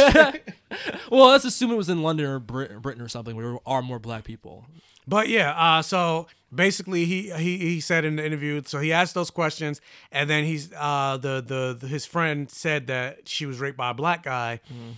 and so he said he was walking. I was walking the streets with a kosh, and if you don't know, a kosh, a kosh, a kosh is a crowbar, basically. Yeah. It sounds way cooler. Yeah. So he said he was walking the streets with a kosh, hoping that he would be, you know, approached by a black bastard that would like more or less antagonize him. Mm-hmm. He was looking for a fight. Yeah, he was looking for a fight, looking for somebody black to antagonize him so he could kill the black bastard. Mm-hmm. And so he was doing it for an entire week. Yeah. Until one day he said he realized, he was just like, what the fuck am I doing? Mm-hmm. And so the, basically the point of his story that he tried to say is like, we didn't even give a point. When the woman asked him, so what would you want it to be like a, a, a teaching moment from this? Like, what's a learning moment? Well, no, that was in that was in, that was in the second interview. Yeah. But in the first interview, he was just like, uh, let me read it. Let me actually read it verbatim as opposed to me trying to... Uh, I think he said something along the lines of it, basically, he was just like, trying to... No, he didn't, say, he didn't say anything about racism. He just said anger can make you do stupid things, more or less. Am I thinking the second interview where he said like prejudice is right that was, below the yeah, surface? Yeah, that was the second. That was the second interview. Oh, I thought he said something about it being right below the surface in the first interview. Let me see. Let me let me let me go to it. Like that anger. No, yeah, in the first interview because he was talking about the state of the country now, and he's like, "There's so many angry people, which like there was in my country," and you could, like, people want to act so P C, but they don't want to admit to themselves like there's an anger bubbling right below the surface. That's I feel like kinda... that was the second interview. You sure? I think so. I want to say that was the first. Cause I feel like in the second interview he had, and I was like, "Oh, I see what you're what you're saying." So in that second interview, I fully expected him to have an answer for her questions, but she was like, "What's a learning moment for this? Like, what would you what would you want people to learn from this experience?" He's like, "I don't know. I'm gonna ask you the same question. What do you think is the learning experience from this?" I'm like, "What are you talking about?" Like, come on, man, you're making this really hard to defend you right now. All you gotta do is be like, I was young, I was angry, I had a lot okay, of... This, yeah, this is what he said. All right, there we go. So he said, it took me a week, maybe a week this and a half. This is the first interview. This is the first interview. Okay. It took me a week, maybe a week and a half to go through that. Uh, she would, his friend, she would ask, where are you going? And I would just say, I'm going out for a walk. You know, what's wrong? No, nothing's wrong. And then he's like, it was horrible. Horrible when I think back that I did that, and I've never admitted that, and I'm saying it to a journalist, God forbid. It's awful, but I did learn a lesson from it. When I eventually thought, what the fuck are you doing, you know? And that's all I see. There's got to be more. I think the next part is what I was talking about, where he was like, he made the comparison to the state of our current country. I think that's what that was in the first interview. But um, I think it's also funny that he would tell her he'd go out for a walk. That reminds me of Glass. Jesus Christ, let your dad go for a walk, man. Yeah. No, trust me, you don't want him going for a walk. This is not a Bruce Willis situation. Um, I keep seeing the reaction to it, but I'm not seeing the full. I'm trying to. I, I typed in full interview. Okay. Well, I'm pretty sure he said that in the first interview, because in the second interview he sort of repeats that, but then when she asks him straight out, like, "What is the lesson you want people to have?" Yeah, that was the good, that was the Good Morning America interview. Yeah, he doesn't. He didn't have an answer. But I'm like, bro, you kind of said it in your first interview. Just like, repeat the fact that... So, yeah, this this might be London, because he said that I went out, I deliberately went into black areas of the city There's no black areas in Ireland. I've yeah. been to Ireland. Yeah, yeah. So, yeah. Uh, black areas of the city looking to be set upon so I could unleash physical violence. And I did it for maybe four or five times until I caught myself on it. And it really shocked me, this primal urge. Uh, yeah, he says, we all pretend we're all politically correct. Oh, this is the first interview? In this, this, in yeah. this country, and same in my own, sometimes you scratch the surface and discover this racism and bigotry, and it's there. Yeah. I remember shooting Schindler's List and hearing remarks from drivers who were taking us to the set, thinking to myself, am I hearing this right? This guy's making anti-Jewish comments to me. A guy playing Schindler. Sometimes we see swastikas on walls painted by people who knew we were going to the set. Uh... And yeah, then he basically goes on to say, like, after it happened, like, he saw his priest and yada, yada, and it was terrible. And, like, and so, yeah, so, and then he went on, to, he goes on to say, like, it's just, like, we do stupid things. Basically, we do stupid things out of anger. And, like, we need to watch that, more or less, is basically mm. what he said. And it's like, when I read that, I was like, okay, I get I get what, what you're saying. So then everybody, like, all the outrage that people were like, oh, oh, Liam Neeson is a racist. Yeah, Liam Neeson wanted to kill black people and all this other it's stuff. Like, and I was like, oh, if you just take that one part of the, the story, oh, my Which friend of mine. Culture yeah, did. The friend, on a friend Twitter, of mine. That was, like, literally the headlines. A friend of mine was raped. It was a black person. And I went out looking for black people to kill them. And it's like, yes. Especially considering the climate that we're in, like mm-hmm. you take people like Dylan Roof, he went out looking to kill black people. It's like that mentality that Liam Neeson had, it's it's very problematic. Yes, for sure. But in the same breath that he said those things, he himself said they were problematic. Yeah. So it's like, why are you trying to crucify a guy? For that first interview, I was like, why are people trying to crucify a guy who willingly admitted that what he felt was wrong? And honestly, that op- that's a good opportunity to open up to a open conversation. up a further conversation. Yeah. yeah, and I even said, like, let me let me see if I can find my. Fa- I post so much on Facebook, I probably can't find it. Because I posted about I posted about the thing, and I was like, I think people are. And this is before the Good Morning America interview. Then I was He's like, like uh, what are you doing? Yeah, dude? What are you doing, dude? I was I'm trying to defend you, bro. But. Uh, uh, let me see if I can find it. Scroll, scroll, scroll. I post so much. It just seemed like a lapse of logic in that second interview. Like he, it felt like in that second interview, he was nervous. He had a perfect. Say, he had the perfect opportunity to, like, more or less shut it down. Yeah, kinda, but he just made it worse. Yeah, it's like, I'm not a racist, but I, I did. I'm I, like I am a victim. Yeah, I'm like having, at a, I'm like at a certain point, your particular set of skills don't. Don't include shutting the fuck up. Or public speaking. Because it didn't seem like in the second interview, he was almost scared to speak.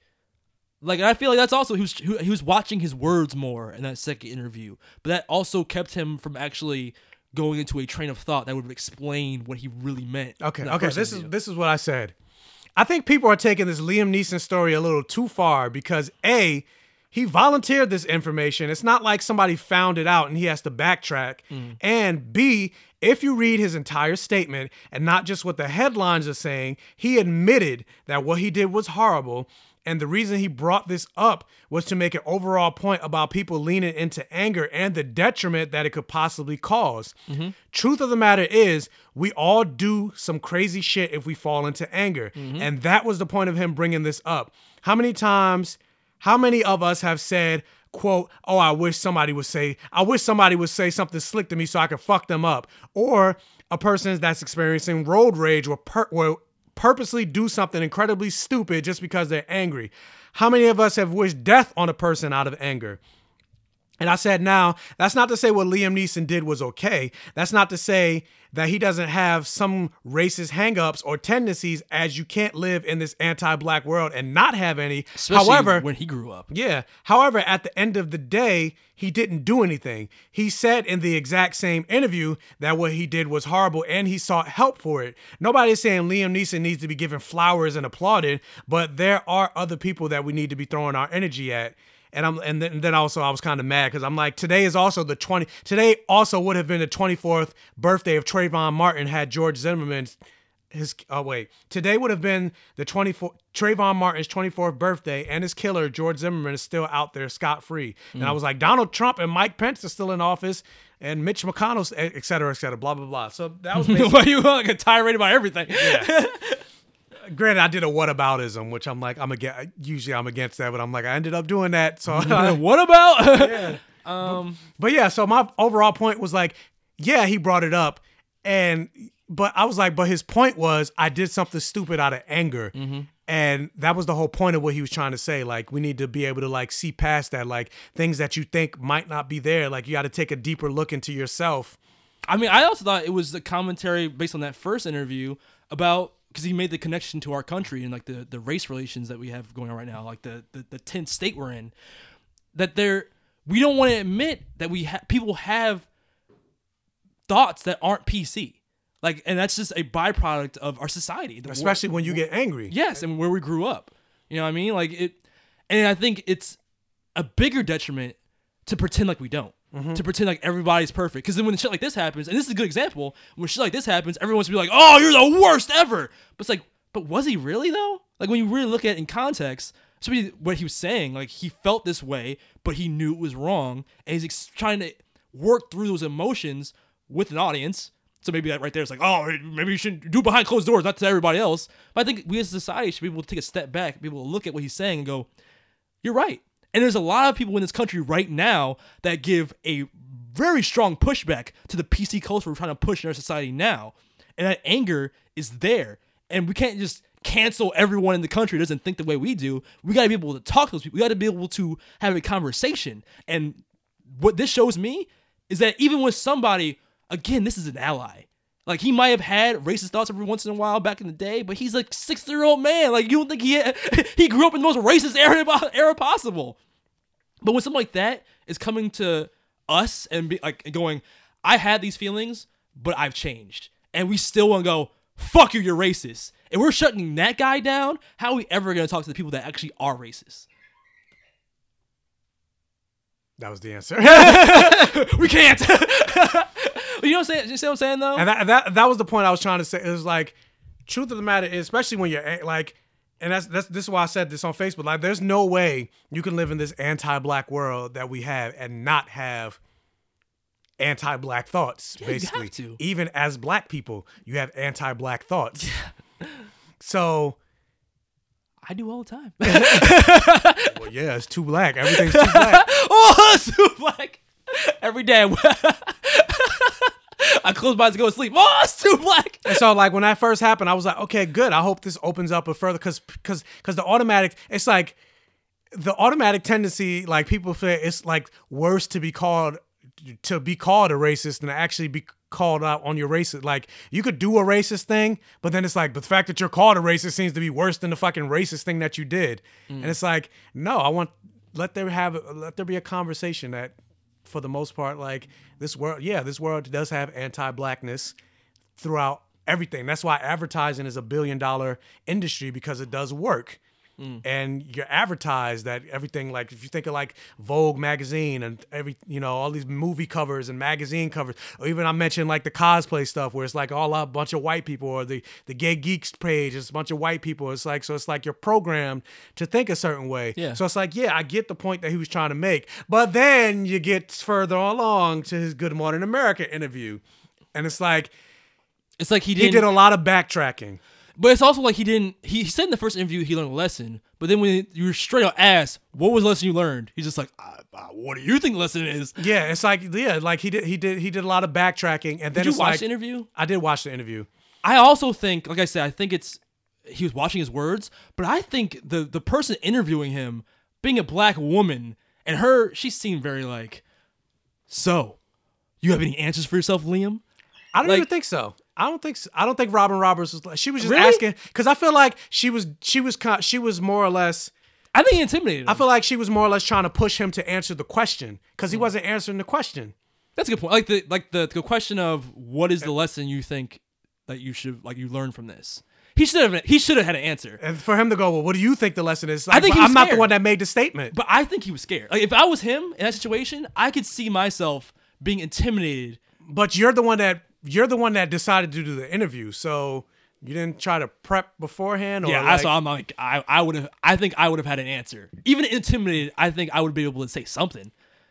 Cause that's like the main thing. Like, and you don't have an even, answer for what you learned. And then not even just that, but like I said, he was like trying to shift the blame more or less. When it's like, but no, you're the one that brought this up. It's like it. It almost seemed like he didn't want to talk about it. And it's like, but no, you're the one that brought this up. So we're gonna fucking talk about it. Well, he started going to like how he was raised and yeah, he started talking about he started talking about every other every other thing. But like, he was, but, but I don't think he was deflecting. I think he was trying to give an explanation for why he had those feelings. Nah, because I think he was deflecting. Because even them, he's like, I'm not a, I'm not racist. It's like, no, that thought that you had, that's racist thought. So instead of so but but when he says that wrong, but saying say yes, I had a racist. I I in that moment. But the question of but he but he's not a racist though. Like he can say I'm not a racist and he's right. Like, just because you have a racist thought doesn't but, make you a racist. But no, but still trying to deflect. But that's what I mean. That's that's why I feel like someone like him, he was nervous. Like, he started to double back down because he's like, ah, I'm not a racist. Like, when you get accused of something, it's that's your first reaction is to go, I'm not that, though. Like, you know what I mean? Like, so I, I see why he would drill down on that and be like, I'm not racist. I'm not racist.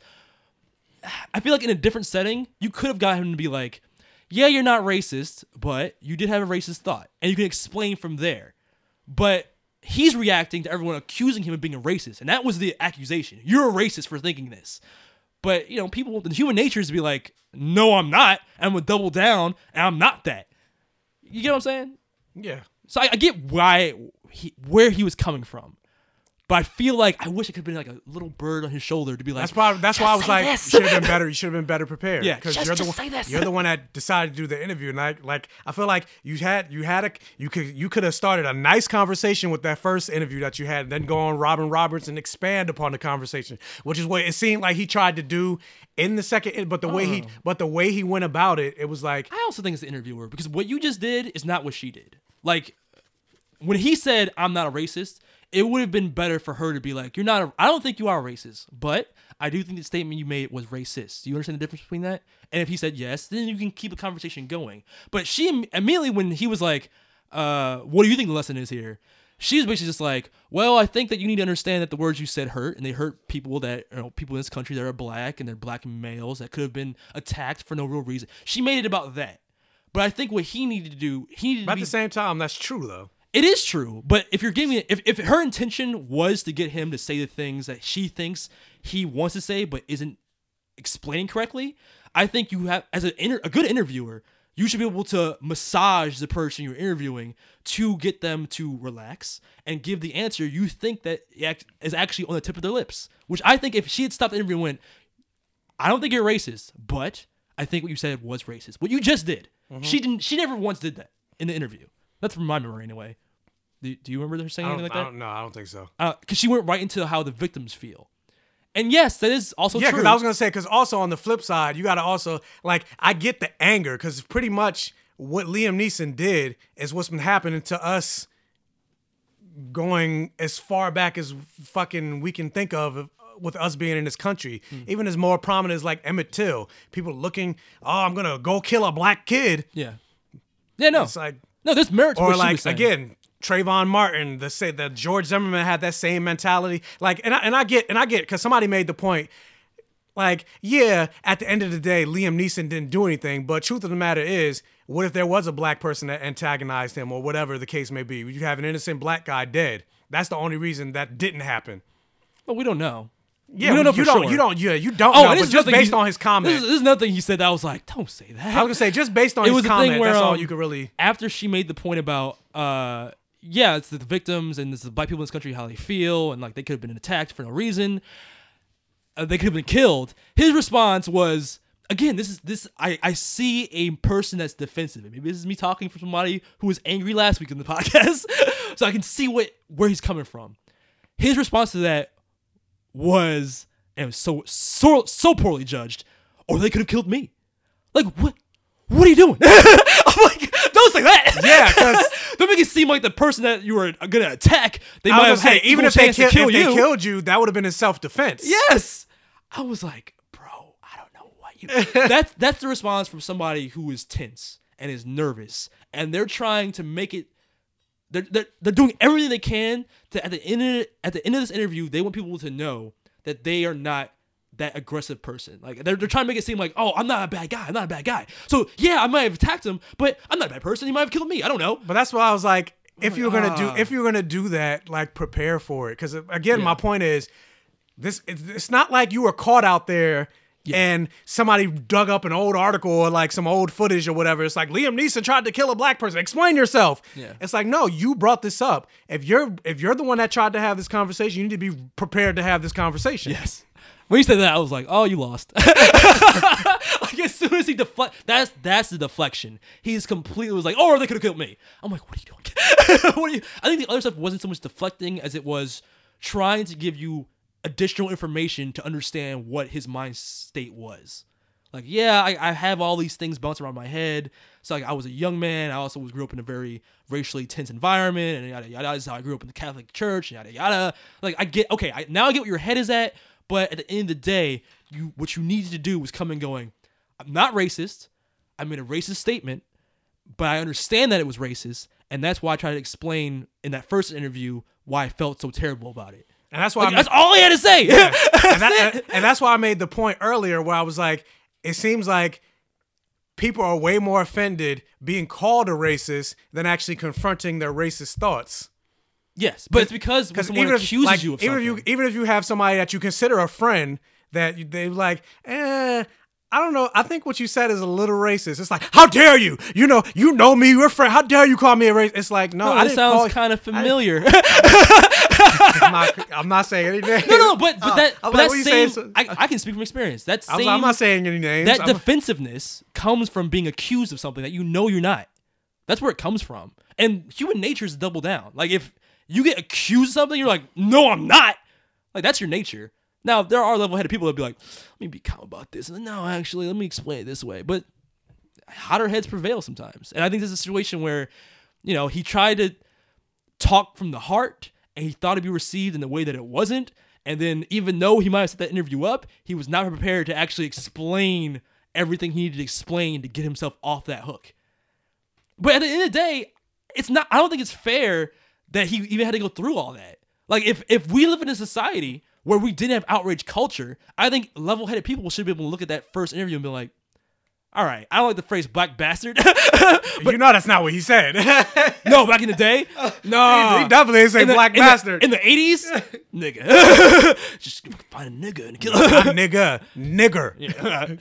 But I feel like in a more level-headed society, we wouldn't have grilled him about this as hard. Like, it wouldn't have been, like, a big news story to the point where he had to give a second interview, to the point where people on Twitter are just calling him a racist. It wasn't like, oh, he said something that was kind of, like, I don't know, con- uh, controversial. Or suspect. Suspect, I guess. But it's like, what he's saying, what he was saying wasn't wrong, especially in that first interview. The only thing I started getting, like, eh, was in that second interview when I could see it was a response to that first interview.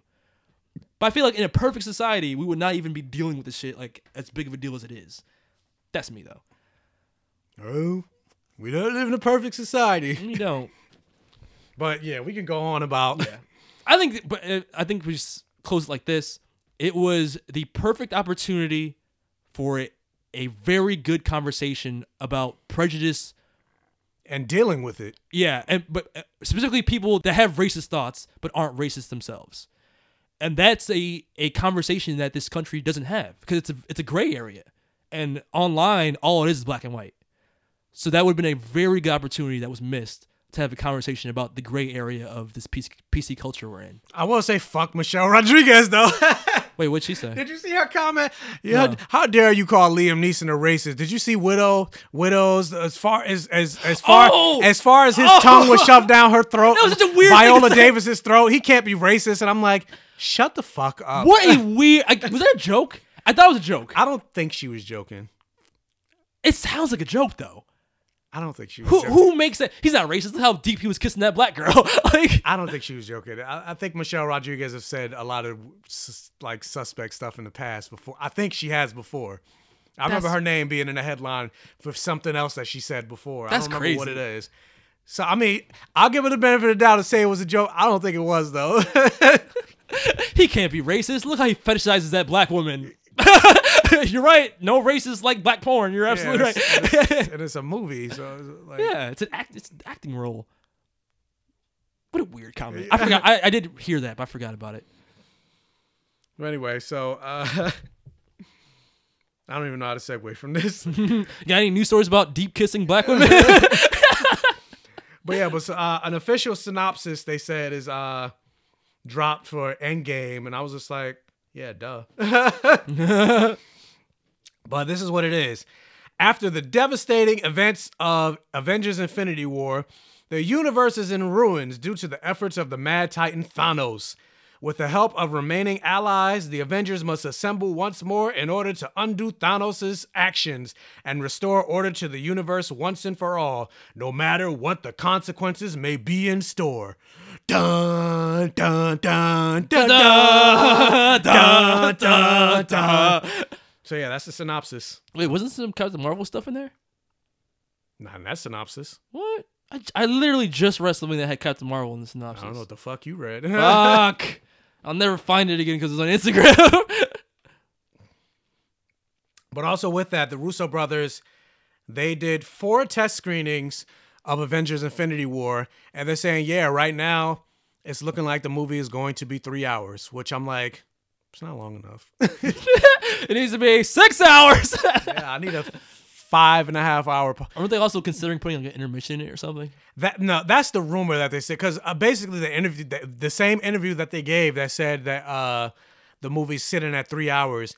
The guy asked Steve Weintraub, said, "Well, with three hours, you know, if you got kids and stuff in the movie, have you considered putting an intermission in the movie?" Yeah. And they said, "Well, we've done four test screenings."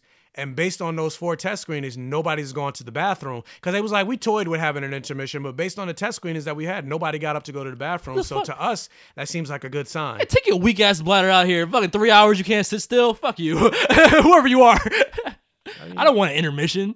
I don't want an intermission either, but I'm yeah. like, eh, there's some people that have like, especially if you're a guy, they have like prostate issues. They can't hold it. That's your that. fault. That is your problem, and you deal with that. You wear a diaper that day or something. I don't know what to tell you. I'm like, even bro, like Aladdin is two and forty-five, and that has an intermission. Nah, son. But no, I don't want an intermission. But at the same time, I'm like, don't drink or eat anything. No, yeah, you got to come prepared. Yeah, you got to come prepared. Be prepared. Which is not, which is not, which is not going to be in that movie. They fuck took that. it out. Yeah, fuck that. Uh, so yeah, three hours. But uh, also something else that's been uh, confirmed. Uh, Chris Pratt himself came out and said, even though James Gunn is not the director of Guardians of the Galaxy three, they're definitely going to use his script. I thought that was already confirmed. That was what Drax wanted, and if he didn't get it, he wasn't going to be in it. Well, they, but they never actually came out and said. Fuck what Drax wants. Drax Star-Lord yeah, Drax, said it. I mean, Drax said that's what he wants, but he they never actually came out and said, like, this is what's going to happen. Mm. So, yeah, but Chris Pratt came out himself and said, we're not James. He said, uh, well, I love James. I'm loyal to James, and I love him so much. And we're going to deliver the movie, and we're going to give fans the movie they deserve. And I think it's in the nature of Guardians of the Galaxy three and blah, blah, blah. But, yeah, they're com- they're going to use the script. Okay. But well, at least it'll feel like. They don't know who the director is going to be. A lot of people are pushing it f- to be Bradley Cooper. Oh, oh. Oh, that makes sense. Rocket Raccoon. Mm. No? I mean, I didn't see that Lady Gaga movie. But I'm just like, he's only done one movie, though. Oh. Maybe they just mean uh, keep it in the family. Because apparently they have like a very close set relationship with everybody in the yeah, cast. Yeah, I get that, but it's like A Star is Born is a way different animal. Yeah. And Taika Waititi doesn't want to do it at all. No, he doesn't. Uh, uh, and I guess maybe you could make the same argument. Well, Taika Waititi did the one movie and he still did great with Nora. So, yeah, I guess never mind then. I mean, if they had the script, you know, like that's a lot of the work right there. So at least it'll still feel like a James Gunn movie. Yeah, so maybe. And I mean, I guess now I'm talking myself into it because I'm like, it would make sense. I don't want this, actually. Because I'm like, well, he he's kind of proven himself with The Star is Born. It's an Oscar award, Oscar-nominated movie. Mm, there you go. But that because part of me was like, but it's whole it's different than think it's a way different thing than dealing with like a smaller cast movie than dealing with a, a movie with a much bigger cast. And then on top of that, now you're in the movie as well. And then on top of that is a way bigger budget. Yeah. Because some some actors don't, or some some directors don't do well with bigger budgets. M. Night Shyamalan. Truth. But yeah, now that I talk myself into it, I'm like, he knows the franchise because he's been with it since the beginning. He knows James Gunn. You, we're using James Gunn's script. He knows the characters. He's already directed an Oscar. So, yeah, maybe. Maybe. Hmm. But uh, something that's more of a maybe for you, not for me, because it was on your most anticipated movies of the year. But uh, James Cameron has officially come out with the title for Terminator six. And it's Terminator Dark Fate. Wait. Was this... This is my... Uh... runner-ups or honorable mentions. Oh, I thought it was in your top. No. It's I don't, I haven't seen anything of it to even... And honestly, this title makes me sad. Terminator Dark Fate sounds so corny. Terminator Dark Fate. Oh, uh, is that the confirmed title? It's coming from James Cameron himself. That sounds corny. The darkest of fates. Uh... Speaking of something that's going to be a dark fate... So, yeah, we mentioned the Pennyworth uh, T V series that's coming. He's going to street sweep these streets. Meanwhile, Chris McKay Comic Quest is like, hell yeah, sweep those streets. I'm like, you are excited for this? What's wrong with you? So, yeah, so uh, the Pennyworth series has been picked up by Epix, and it's coming out in June. I don't even know what the fuck Epix is.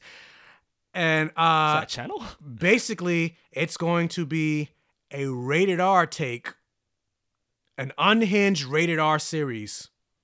With Alfred. What? Rated R? Yes. For Alfred? Yes. Unhinged rated R. Unhinged Alfred. And it says we will see... Uh, wait. We won't see any of Batman's classic villains or their ancestors, but we will see archetypal villains and classic villains of British literature. They're all available to us. So yeah, he might be fighting Jack the Ripper and shit like that, like Gotham by Gaslight. And it's going to be a rated R... Unhinged rated R series. Rated R. Rated R. Alfred Pennyworth. Alfred Pennyworth. Unhinged. I just keep repeating these things because like none of that makes sense. None of this adds up. Oh no. We had a test audience and there were only so many who knew it was a D C related series. It was incredibly positive and that's because the characters are being drawn out. There's so much to draw from, so much to imagine. I, I hate this. I mean, fingers crossed. Hopefully it's good, but wow. On paper, fuck that show. Well, hopefully something else is good. Uh, in Melissa Benoist's life, she's getting remarried. Oh, yeah, I saw this. Yeah, she was married to her co-star from Glee. They got a divorce. Now she's getting married to her co-star from Supergirl. I'm sure this time it's going to work out. So, I mean, I'll sing, I'll send Melissa Benoist and Chris Chris Wood well wishes. When did she get divorced from the other guy? Before Supergirl or after? It was during Supergirl, season one. Because remember, he showed up in season one. They were still married. They were still married. Oh, that's right. That weird, like, he was, uh, one-off relationship yeah, with he uh, was, uh, Cat, Cat, Cat Grant's son. Yeah. Oh, yeah. No, this is going to work out well. And they broke up like shortly after I'm that. I'm super sure when she gets a new show, they're not gonna get a divorce. I'm so sure. I'm not. I'm not putting that in the ether. I send you well wishes, Melissa and Chris. Love ain't real. Even though you guys should have been, it should have been Monel. I mean Monel. I'm like, I, what? I mean, it should have been a Win. And oh yeah. Who's not even on the show anymore? I don't care. It should have been a Winel. Yeah, that shit ain't gonna work. Love ain't real. It's just some. It's a lie we tell ourselves. Speaking of something else not being real, well, Jordan, uh, one of your favorite characters may be leaving The Flash this season, and that's probably Cisco? Why they're doing what they're doing. Is it Cisco? Yeah. I saw Eunice talking about this, and my person leaving on the show. Carlos Valdez may be leaving The Flash because he wants to do other things. Oh, he actually, they he said this.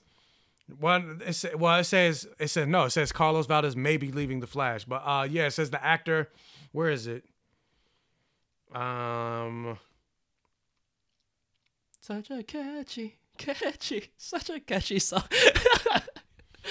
This song's gonna get stuck inside you. This song's gonna get stuck every, inside. Is that the, every intermission song? Yes, I can slip my head now. I was like, that's just not catchy. And you sung it one time, and now it's in my head.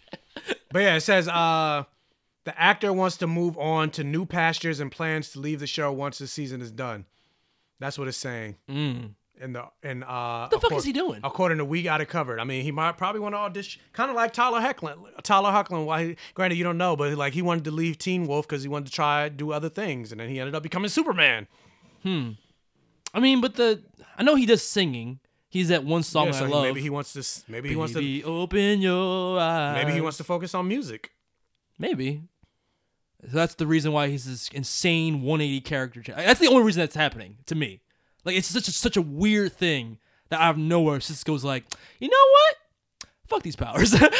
We should get a, a, a metahuman cure, and I should cure myself, and I don't want powers anymore. I'm like, aren't you the same guy that was super excited when you first found out you had powers? Like, didn't wasn't he well, no, when he first found out, remember he tried to hide it. Yes. Okay. But then, then, then he get that big speech from Barry about being a superhero, and he was like, yeah, yeah. Yeah, eventually. Yeah. So it's like to... to one eighty back to nah man fuck powers because uh, Cicada injured him. This song's gonna get stuck inside. This song's gonna get stuck. Uh, even the Flash news is fucking less than passable. You gotta charge. I'm at like five percent, so I'll probably I'm like I'm my the news. I'll be like that's the end of the news because my phone died. uh, yes, but nice segue because speaking of something dying.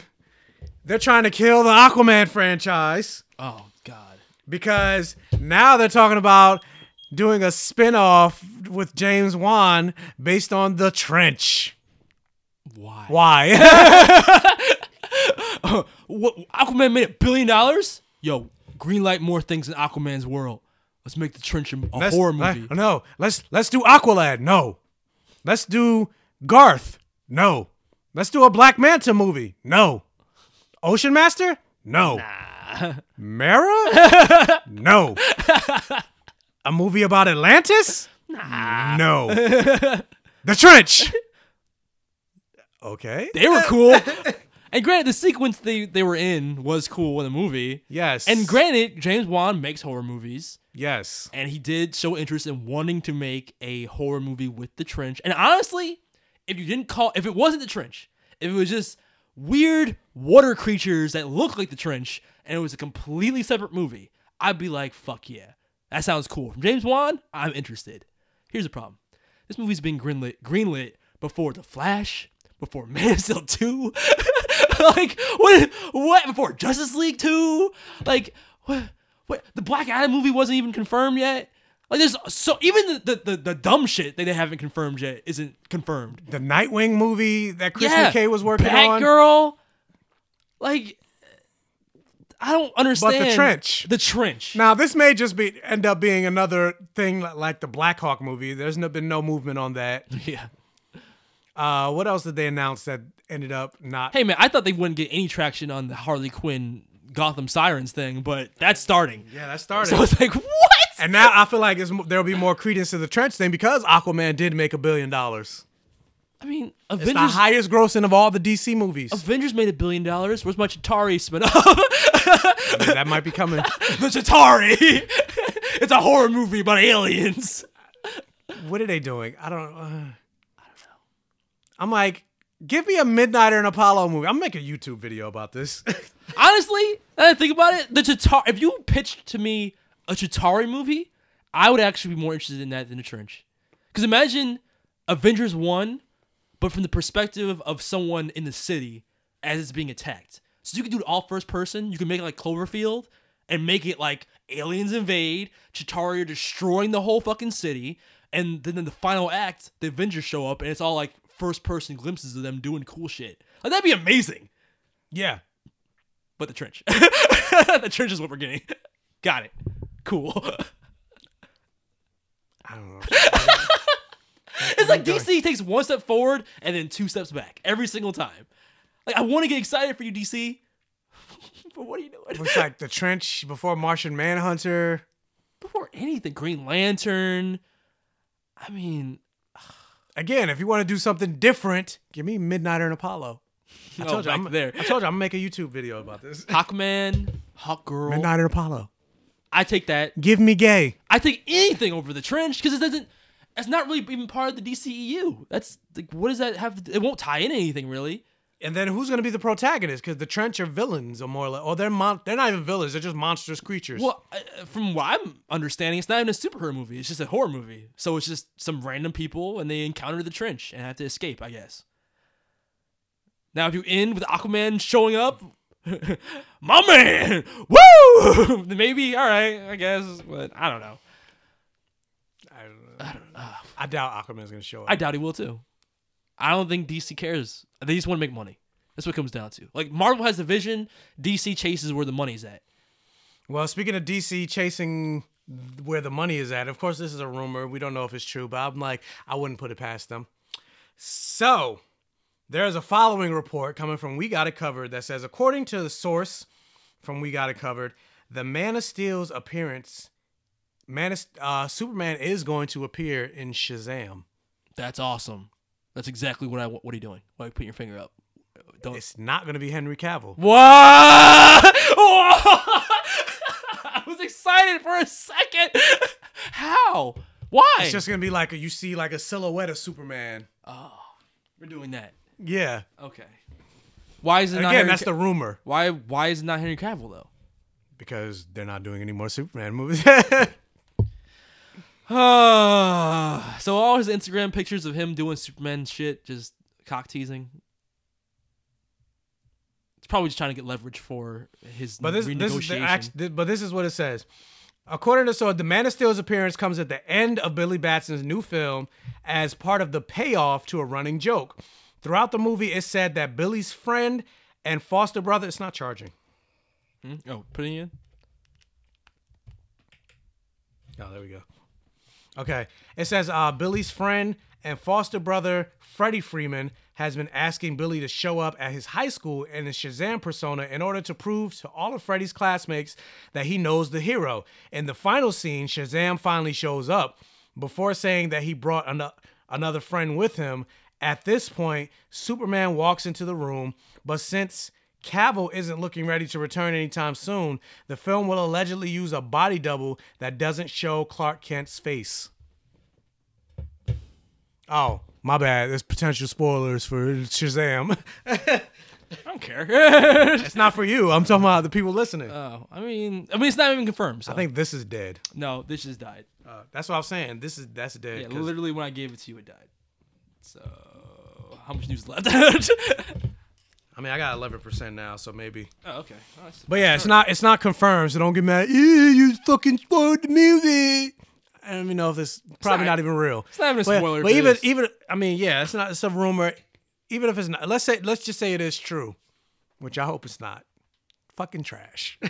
You hope it's not true? Even even without Henry Cavill, I would still like Shazam is a well, no, Superman I, that equivalent. I, I would like that, but I'm saying I don't. Want it to be a Superman appearance and not have Henry Cavill. Oh, I agree with that. That's that is stupid. But I would rather have it than not have it. So, you know, it is what it is. Uh, speak, speaking of uh, it is being what it is. So, were you a fan of World War Z? Yeah. Um, the book, yeah. The movie. This is, this is like the only thing I can be like, oh, I like the book better. So, yeah, the movie was okay, but I love the book. Why? Were you looking forward to a World War Z two? If it's more like the book. Because the book was like a documentary style, like uh, tales from around the world during the apocalypse type of thing. The movie was like just one storyline. So, or, is it Brad Pitt again? Yes. Fuck. Then, I, then yeah, it's more of the same. Well, it's not happening. They canceled it. Okay, well, I'm gonna, what a roller coaster of emotions. I just over budget concerns, because the budget was ballooning to one hundred ninety million dollars. Okay, well. So for those of you that were looking forward to World War Z, it's not happening. Why are you doing your head like that? But you know what is happening? What? The Fox and Disney merger, and Bob Iger did a phone call with the investors, and basically he said, there is a place over at Marvel Disney for a rated R Deadpool and other rated R Marvel properties. He didn't elaborate on that. So I don't know if they're going to do like a Marvel's Knights thing. Michael is shaking his head so much, I'm afraid it's going to spin off his neck. But yeah, I don't know if they're going to do a Marvel Knights thing where they like do like the rated R properties are here, the P G thirteen properties are here, and they don't touch. Hmm. I honestly don't see the issue with making rated R movies in the M C U, especially like Deadpool. Because it's Disney. Yeah. Oh, I mean, yeah, it's Disney, but still, I mean, you keep the property separate until they're not. And I think the audience is smart enough to be like, oh, okay, Deadpool's rated R in his movie, but when he comes into the Avengers, let's say, he's not. And that's fine. You can make a joke about stuff like that. Like you can try and curse and boop, beep, boop. Yeah, you can, what? Do that. You can do that with Deadpool, but then how would you do that with other characters? Like Black Widow or something? Because I remember that was a rumor. Yeah, Black Widow, or if you introduce... um, because I don't know if they're going to do Blade as a movie or a T V series. I mean, either way. Same thing for Daredevil. Like, if they had just put Daredevil in the Avengers, I would not be like, oh, but it's not as violent as the Daredevil show. Like, so what? Like, oh, yeah. just, just censor them when they become part of the greater universe. But in their own show or movie, is it really that big of a deal? But yeah, Bob Iger said, we see there's a certain popularity amongst Marvel fans for rated R Deadpool films. We're going to continue in that business, and there might be room for more of that. Yeah, there you go. So, what other properties, is the question, would you like to see Marvel dip their toe into rated R for not T V? Because we already did, we've already done that, but for movies. I already mentioned Blade. But then, eh, I kind of want Blade to be a T V show. Really? Yeah. Daughter of Blade? I want that. I want that for a comic. Why not both? You could do both, but... I want, comic and a show. I want I want Blade, too. Okay. Oh, so you want, like, male Blade. Yeah.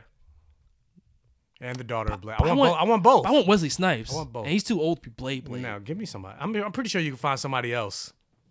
I don't know. I like the continuity. Or not continuity, but I like the, the, the head nod to the fans. But um, let's see. Other than Deadpool, hmm. I mean, any of the Marvel Knights stuff. I want Daredevil. I want Luke Cage. Make a Defenders show or a Defenders movie. I just straight up. Just go right into the Defenders. You could do Guardians of the Galaxy with one movie. You could do Defenders with one movie. And that could, you could reintroduce the characters that we lost in Netflix shows, but just do it for the big screen. Doesn't have to be the same actors, but I'm just saying, like, get Daredevil, Luke Cage, Jessica Jones, Iron Fist, and introduce them in their own movie, rated R. I think it'd be done. Or even better, fuck it, make it, make the continuity canon, man. Like, just reintroduce them in the movie, so so people that haven't watched the shows at least know who they are. Yeah, could be. I'm just saying, if Guardians of the Galaxy, I don't do know. It, so I don't know what they're doing with their Disney streaming, pl- Disney Plus stuff. I just feel like it's a waste to just let Charlie Cox and his Daredevil performance just like disappear. Not just him, but all of them except for Finn Jones. Yeah, I'm like, really, all of them, especially Charlie Cox though. Like he earned it. Like Luke Cage, yeah, I, I like Mike Coulter on that. Uh, Jessica Jones, Kristen Ritter, I like her. Iron Fist, no. Iron Fist, no. But everybody else, yeah. But especially Daredevil. Agreed. That's all I got. For this song's gonna get stuck inside you. This song's gonna get stuck inside. But speaking of something else that's rated R, uh, so Michael B. Jordan has uh, dipped his toe into the more production side of movies, uh, like doing Ken, which I'm like. Ooh. Oh, that thing. Yeah, and I forgot about that. Supposedly, he's also doing Raising Dion for Netflix. Oh, yeah, that's right. Uh, there's another property that he just uh, purchased for, uh, I believe, Warner Brothers for his uh, Outlier production company. And it's a book series called Black Leopard and Re- Black Leopard, Red Wolf. And a lot of people are calling it the African Game of Thrones. I actually have the audiobook, and I haven't started it yet because I'm reading another book right now uh, called Akata Witch okay. by N D Okofor. But uh, the it's, the the synopsis for the book, it just hit shelves on this Tuesday, actually. And it says, this tale is set in a fantastical Africa and sees a slave trader hire several mercenaries to find a kidnapped boy. The story's main character is a man named Tracker and features giants, necromancers, witches, and shapeshifters. Black Leopard, Red Wolf. Now, yeah, it's being described as the African Game of Thrones. So, just hear, I mean, hearing that game, hearing anything with Game of Thrones attached to it makes me excited. Granted, I don't know anything about the book because I haven't actually read it yet. But just the fact that people are putting it in that vein makes me go, hmm, maybe. Hmm. But just based on Ken, I'm like, mm, maybe not. hmm. Yeah, I'm not that interested, to be honest. Racist. I don't know. The description's kind of, oh, okay, interesting. But yeah, I'm going to, I'm going to, oh, shit, I just closed something. A news, next, a news thing. But yeah, but but based on, I, I, like I said, I'm definitely going to check out the book. I have the audio book, and I'll figure out if I like it or not. But I closed what I was going to talk about for the next news thing, so I don't know what the fuck it was. But uh, again, going to Game of Thrones, I could just move on to the next thing. Viserion is playing, uh, he's been cast as Professor X in Legion. Cool. So, yeah. And Legion is ending after this third season. Uh, speaking of something else, that's n- something that's not ending. Uh, April fourth is season two, uh, the season two premiere of Cloak and Dagger. So looking forward to that. So you got Infinity War, April, Shazam, April, Cloak and Dagger, April, Game of Thrones, April? Game of Thrones in April? No, Game of Thrones is, no, Game of Thrones is in April? Mm. I think so, actually, yeah. I think about it like, uh, I think so? Wait. April fourteenth, yeah. Hmm. So it's a bunch of shit coming out in April. Uh, finally, so these two run together. So Jordan used to be a fan of Game of Thrones, right? I mean, not Game of Thrones, The Walking Dead. I'm about to say, yeah. yeah. Well, The Walking Dead is continuing, but they're losing so many people. They got rid of Carl. Oh, yeah, I saw this. They got rid of Rick. They got rid of... Is uh, Maggie leaving too? Yeah, Maggie's gone. They got rid of... Uh, what's his face? Uh, what's the guy from the first episode? The black guy. Morgan. Morgan, right? Oh, yeah, yeah, yeah, yeah. Morgan's gone. I mentioned... Did I say Carl? Yeah. Shane. Everybody's going. Well, guess who else is leaving The Walking Dead after this season? She's going to Wakanda. Denai Gurira. Yeah. Okoye. Michonne. They better not kill her. Is leaving The Walking Dead after I this season. I swear to God. I swear to God, if they kill that girl, she's the most badass motherfucking bitch in the fucking world in that fucking movie or show. It's like, she's a badass. Like, if they kill her off, I don't even watch the show, but I'll riot. Like, if Rick got to just, like, walk away, kind of, like, which is dumb, she better not die. She better be like, I'm just going to a different, different I'm gonna go town. Find, I'm going to go find Rick. Yes. There we go. Good. They were, they were lovers. Yes. I, I like that a lot more than let's just kill her off. I hope they don't kill her off. She's not just... Um, Either way, I'm just like... Why is this show still on? It needs to be canceled. Like, that should have been, Denai Guerrero's leaving? Okay, series finale. Like, you know what I mean? End it. But yeah, like, after Rick, she was like... The main character. The main character. Especially especially when you kill Carl. Like, Carl should have been the main character, but not yeah. especially when Rick is gone. She's the main character. Yeah. And on top of that, she, because considering, like, she was pretty much the de facto leader, aside from, like, Maggie. Like, it was Maggie, Rick, and uh, Michonne. Yeah. And she's resident badass. She's what like picked up the ratings in the first place when she showed up at the end of season two. I, I think se- two? yes, I think it was season two. Was it season two or season? No, yeah, it was no, it was season three.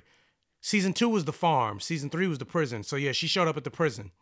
So it was the end of season three. It was the end of season three. Yeah, when she showed up, that was like, oh shit, badass with a katana carrying around zombies on leashes. Yes. And now she's gone because she's getting, she's, that, she's getting that Black Panther money. Hey, I don't even blame her. Well, I don't blame her either. This show should have been this over. This show is like, granted, it started her career. Not started her career, but it, it made, made her a household name, more or less. Yeah. I'm pretty sure it helped her get uh, Okoye. Mm-hmm. And now she's leaving. But the show's overstayed its welcome. It needs it's to just like, end. But they're not planning on ending it. It's fucking stupid. And and this it hurts. I used to love this show. I used, I used to love I the fuck the, out of this show. The, the, the comic. I tried to get people into the show because I love the I comic. To, I used to watch Talking Dead after because I love yes, the show so much. Every I needed episode. I needed to. I needed catharsis because of what I just watched. So it's like how far this show has fallen. It's how like, far the mighty have fallen. Yeah. Either you die a hero or live long enough to become the villain. But speaking of that, this is the final news tidbit that I end on. Denai Guerrero is leaving the show, and The Walking Dead is still crawling. Like, that walking, that walker's still crawling. The show is The Walking yeah, Dead. Yeah, the show is The Walking Dead. And with and with that, there's talk of Maggie getting her own spinoff, and it's in development. Jordan is rubbing his eyes. He's looking off to the side. He's contemplating what to say. Why would they give her a spinoff show? What the fuck is it even going to be about? Separate from The Walking Dead. Walking Maggie. I don't know. Like, her character is not important enough or interesting enough to have her. And her own... whole family's dead. Yeah. Glenn, Herschel, Sasha. No, not Sasha, but uh, what the fuck is her sister's I, name? Yeah, the little girl. Uh, the one that died in the hospital. Yeah, the one that they spent so much time trying to save. Yeah, and then it was just so her get shot in the it head. It was so stupid. Oh, I hated her that. Brother, like everybody, like what? What is this show gonna be about? And it was just her, like it's her and Norman Reedus, just her and fucking what's his no, name? No, it's a spinoff because Norman Reedus is taking over The Walking Dead. Remember, I mentioned he getting he's getting this big old pay raise. This is this is dumb. Just in the in the shows. Oh my god, a Maggie a Maggie spinoff, man. On top of Fear of the Walking Dead. Like, why not? If you're gonna do that, offer it to Denai Guerrero. Maybe she turned it down. Who knows? But no, she probably. I mean, she probably wants to focus on movies now. Yeah, and probably. She probably sees the writing on the wall with the show. It's like, eh, let me get out while it's still kind of high in the ratings. I don't even understand how it's high in the ratings because I have not heard anyone I mean, defend it. Because I mean, for Walking Dead, it's low ratings, but The Walking Dead had such high ratings that even no, but I mean, who's even still if they take it? Like a fifty percent dip, it's still super high compared to other shows. But who's still watching it? Because I've when I online, I never see anybody being like, "Oh my god, Walking Dead, I love that show." It's always like that show's still on. Why are people watching that? What? Who still likes that show? And these are from ex fans, so I'm like, who? I don't. What's the audience? Just just normies, just people like my mom watching Walking Dead week to week, and I, I guess. That's the only people I can... Because not people online. Have you seen the same that's, thing? It's the same thing. But like I said, even if it was a fifty percent drop, that's still high compared to most shows. Hmm. That's crazy.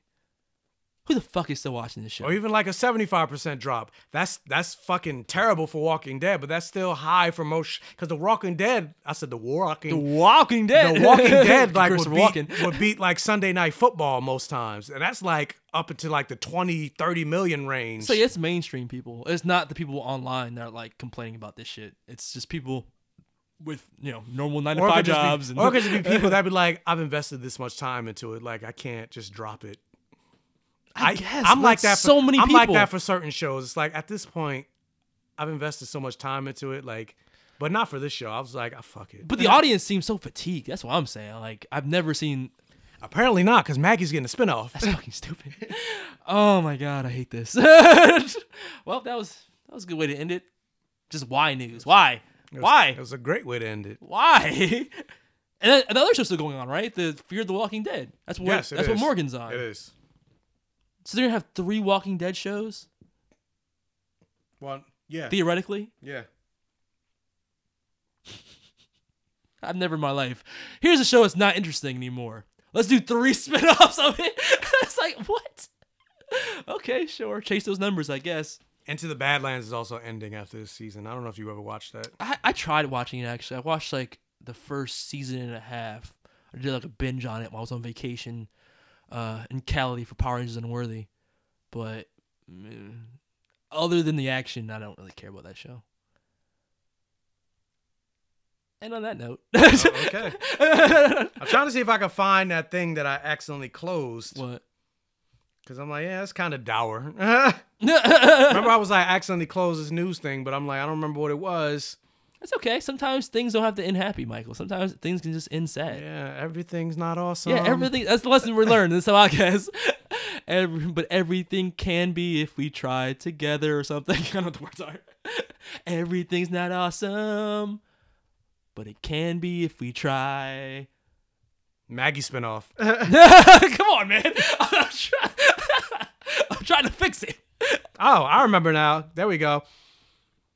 When you walk away, you don't hear me say, please, oh baby, don't go. Okay, what is this about? Because I've seen people not liking Kingdom Hearts three, and that I breaks people, my heart. I saw people say it's not as it's not as good. Have you? As the first two. You've been playing it, right? No, I haven't played it yet. I'm uh, okay. Right now I'm playing Resident Evil two, and then when I finish Resident Evil two, then I'm going to jump to Kingdom Hearts. The things I've, I've, seen, I've also heard people say it's not as good, but it's still fun. See, I've heard people say it's boring. Like, they've gotten bored. And it's because apparently they try and tie... Remember the thing I was, I was like, please tell me that as a person that's only played Kingdom Hearts one and two, it's just a, a continuation from two and all that other side video game bullshit they've been doing no, for the last tie, ten years. They tie all of that. It's, yeah, that's it. They've, they they tied everything together. And if you don't have like an encyclopedic knowledge of everything that's happened in the Kingdom Hearts franchise in the last ten years after Kingdom Hearts two, apparently that shit is dull. The voice acting's... I've seen clips of the voice acting. The voice acting sounds dull as fuck. Like, so the cutscenes that I've seen seem super boring. Couple that with the fact that they're talking about things that if you don't play those other games, you're like, who the fuck Aqua? I don't... They're reuniting with this Aqua person. I don't know what the fuck this is. What the fuck is going on? And the action is apparently cool, but apparently it doesn't get really fun until the last part of the game. Like the finale or like the last stretch of the game. That's what I've been told. And what I don't know, but I was just going to say it's shipped uh, five million copies in the short time that it's been out. So not at all what I was saying. That's like, that's good news, right? Yeah, that was good news. Yeah. I was going to end on some good news. Nope, bad news. Apparently it's boring as fuck. So I wish we were playing it. I was going to ask you. I will play it eventually when I'm finished fucking... Resident Evil two is pretty good. Yeah, I like heard that the, was good. Like the update and like the graphics and stuff like that. Even it's, bring, it's bringing back memories to me like, I'm freaking out, like... I don't want to go around this corner. What the fuck? Boom, boom, boom. I'm oh like, my god, wow. Granted, I'm not as I'm not as scared as like when I was young. Cause there was a moment like when I was young, like there was a moment when the zombie. I met, I said this story before. When the zombie turns around, I got up and turned the game off. I said, nope. Cause it doesn't come through the T V. Yeah, there was no, there's no moment for me doing that. But I'm like holding the controller like tense. I'm like, is a fucking fucking licker about to jump through the window? Like, what the fuck? Cause you know these games don't give you that much ammo. Yeah. So it's like you gotta conserve shit. And I'm like, there's this. I, yeah, I heard it's a throwback to like old school Resident Evil where it's like hard to kill zombies. Yeah, like I've been giving fucking headshots galore to zombies and they keep going, coming back. Because yeah. You know, with uh, today's lore, it's like headshot. One headshot, you're done. One headshot, you're done. It's yeah. like, no, I've shot that shit like five fucking times and I'm running out of fucking bullets and it's still coming back. Yeah. And then when it falls to the ground, that bitch is still fucking alive. Even after sh- give, shooting it like seven times in the head. That's good though. That's and like then on top of that, game. It also makes it like, I don't necessarily, like the aiming system is kind of hard. Like there'll be a moment where you're aiming at the zombie and then the zombie is like moving. Oh, his head. I've seen that. Yeah, he dips out the way. Yeah, and like, then you're like, what the fuck? And then you try to shoot again and then you miss again. And then you're like, god damn, what the fuck? But see, I like that because it makes you feel more tense in the moment. Like if yeah, you, that's if what, you're a bad. That's what I say. I like headshot, headshot, headshot, headshot. Yeah, that's what I say. I like that, but it makes me frustrated at the same time because yeah. I'm like, I'm trying to save my fucking ammo. Yeah, I can see that. Um, but yeah, for the Kingdom Hearts thing though, I, I want to throw it to the listeners. Like, if you play Kingdom Hearts three and you're, you know, good or bad, if you like it, I want to hear from you. If you if you don't like it, I really want to hear from you. Cause you know, comment below, let me know, Jeremy Johns. Oh, yeah, bring that back. Um, but yeah, cause I, you know, this is a game that we've all been looking forward to for like ten years. So if it's not everything that you've wanted, I definitely want to know. That's why I mentioned before. See, you, you're like, oh, it's not good. This is what I mentioned before where I said the point that I made where I was like, I G N gave it like an eight point five or something like that. I was like, eh, I'm kind of disappointed because especially, you know, we've been waiting almost nineteen years for this. But an eight point five like, isn't a bad score. And it's not a like a ten like God of War or something like that. But an eight point five is not a bad no, score. No, eight point five is not a bad score, but it's still like, it's a bad score in the sense that we've been waiting almost two decades for this game. Mm. It's the same thing where you said, if Infinity War, if, or if Endgame, rather, is not fucking great, if you walk out of it like, eh, it was good, it's a failure. You yeah. said that. It's the same thing with Kingdom Hearts. It's like, yeah. eight point five is not bad. But, but I would, like, I would give it the eight point five. You've been waiting nineteen years for this game. I would have given it the eight point five just because, you know, sometimes that convoluted story and the anime shit does not gel with people that well. So I'm like, all right, eight point five is a good, like, you know, a, a good middle ground. Let's say that eight point five for us fans. This is the this is the end game of Kingdom Hearts. Yeah, and apparently, I mean, I don't know if you've seen any clips or anything, but from what I've seen, I'm just I've, like I've seen oh. like like when they went to the Toy Story world or like certain fight stuff. No, I've seen like interactions between like Riku and Mickey and stuff like that. No, the voice acting just seems really stiff. I'm like, yo, you guys had ten years to do- nineteen. Okay, yeah, nineteen years to find some good voice actors. I mean, supposedly it's the same people. I mean, they like also... It's, uh, back Hale- in the day, though. Haley, Haley, Haley Joel Osment is Sora. It's him again. And I don't know if... Uh, Claire from Heroes is doing, uh, but it hasn't evolved. Like, if I went back and played Kingdom Hearts two, which funny enough, I didn't, I never knew that from before. Like Claire Haley. From Heroes, that was uh Kairi. Yeah, I didn't know that either. Um, I found I found that out way like like around part. Well, back when Heroes first came out, I was like, oh, that's Kairi. I was gonna say, um, nah, I lost my train of thoughts. I don't know. It doesn't. Tra- it doesn't uh translate something like that. It does. The, animation or whatever, voice acting is terrible. Oh, oh yeah, yeah. If, if Kingdom Hearts two was released now, like just as is, let's just make it more H D and just make it, you know, a twenty nineteen release. I would say that the the acting and shit in that is bad, because but it's an older game and I was younger when I played it, so I didn't have like, you know, all the jadedness that I have now from playing a million things or watching a million movies and, you know, maturing. And I'm I'm like. Why didn't they? I, I thought, and this is me giving them way too much credit. I kind of disagree with that because I've been playing because they released re-released Kingdom Hearts with the updated graphics to, I guess, get you reacclimated with the game, like with uh, Kingdom Hearts, like the one point five remix and stuff like that. I'm like, I don't think it's bad. No, but there's moments in the dialogue. I, I just think some of the stuff they talk like, yeah, that's what I mean. Your heart and all this. I'm yeah, like, that's what I mean. That's what I'm talking about. Like, none of this shit makes sense to me. When I was a kid, I was oh, like, yeah, yeah, yeah, with yeah, it. yeah, yeah, yeah. Yeah, but, but I'm saying, like, they didn't mature the story with the audience. Like, it seemed, when I watched footage, it looked like Kingdom Hearts two again. And, like, that should be like, oh, yeah, Kingdom Hearts two again. So they didn't do Lego Movie, basically. What do you mean? Remember, it's like it, they didn't. Five years later, five years of Lego Movie. Yeah, they they didn't mature with their audience. And I feel like they should have made it, look, if if half your story is about Final Fantasy characters, make it a more mature story. Like, make it actual, like this this bullshit about like hearts and darkness and all these clones. Simplify that shit. Make it fucking not convoluted. Make it, you know what I mean? Make it a story. Yeah, you're the nobody, but you're the nobody's nobody, heartless nobody. Yeah, like you could have just almost wiped away everything except for there's a Keyblade war, and now we're trying to stop this guy. That's it. You didn't have to have all the tie-ins from all the other games. You didn't have to have the the, the stiff voice acting moments where they're talking about like bullshit story elements that just don't matter to anybody. Even if you like the games, to like, all right, this is like a twenty-minute conversation that I'm bored by.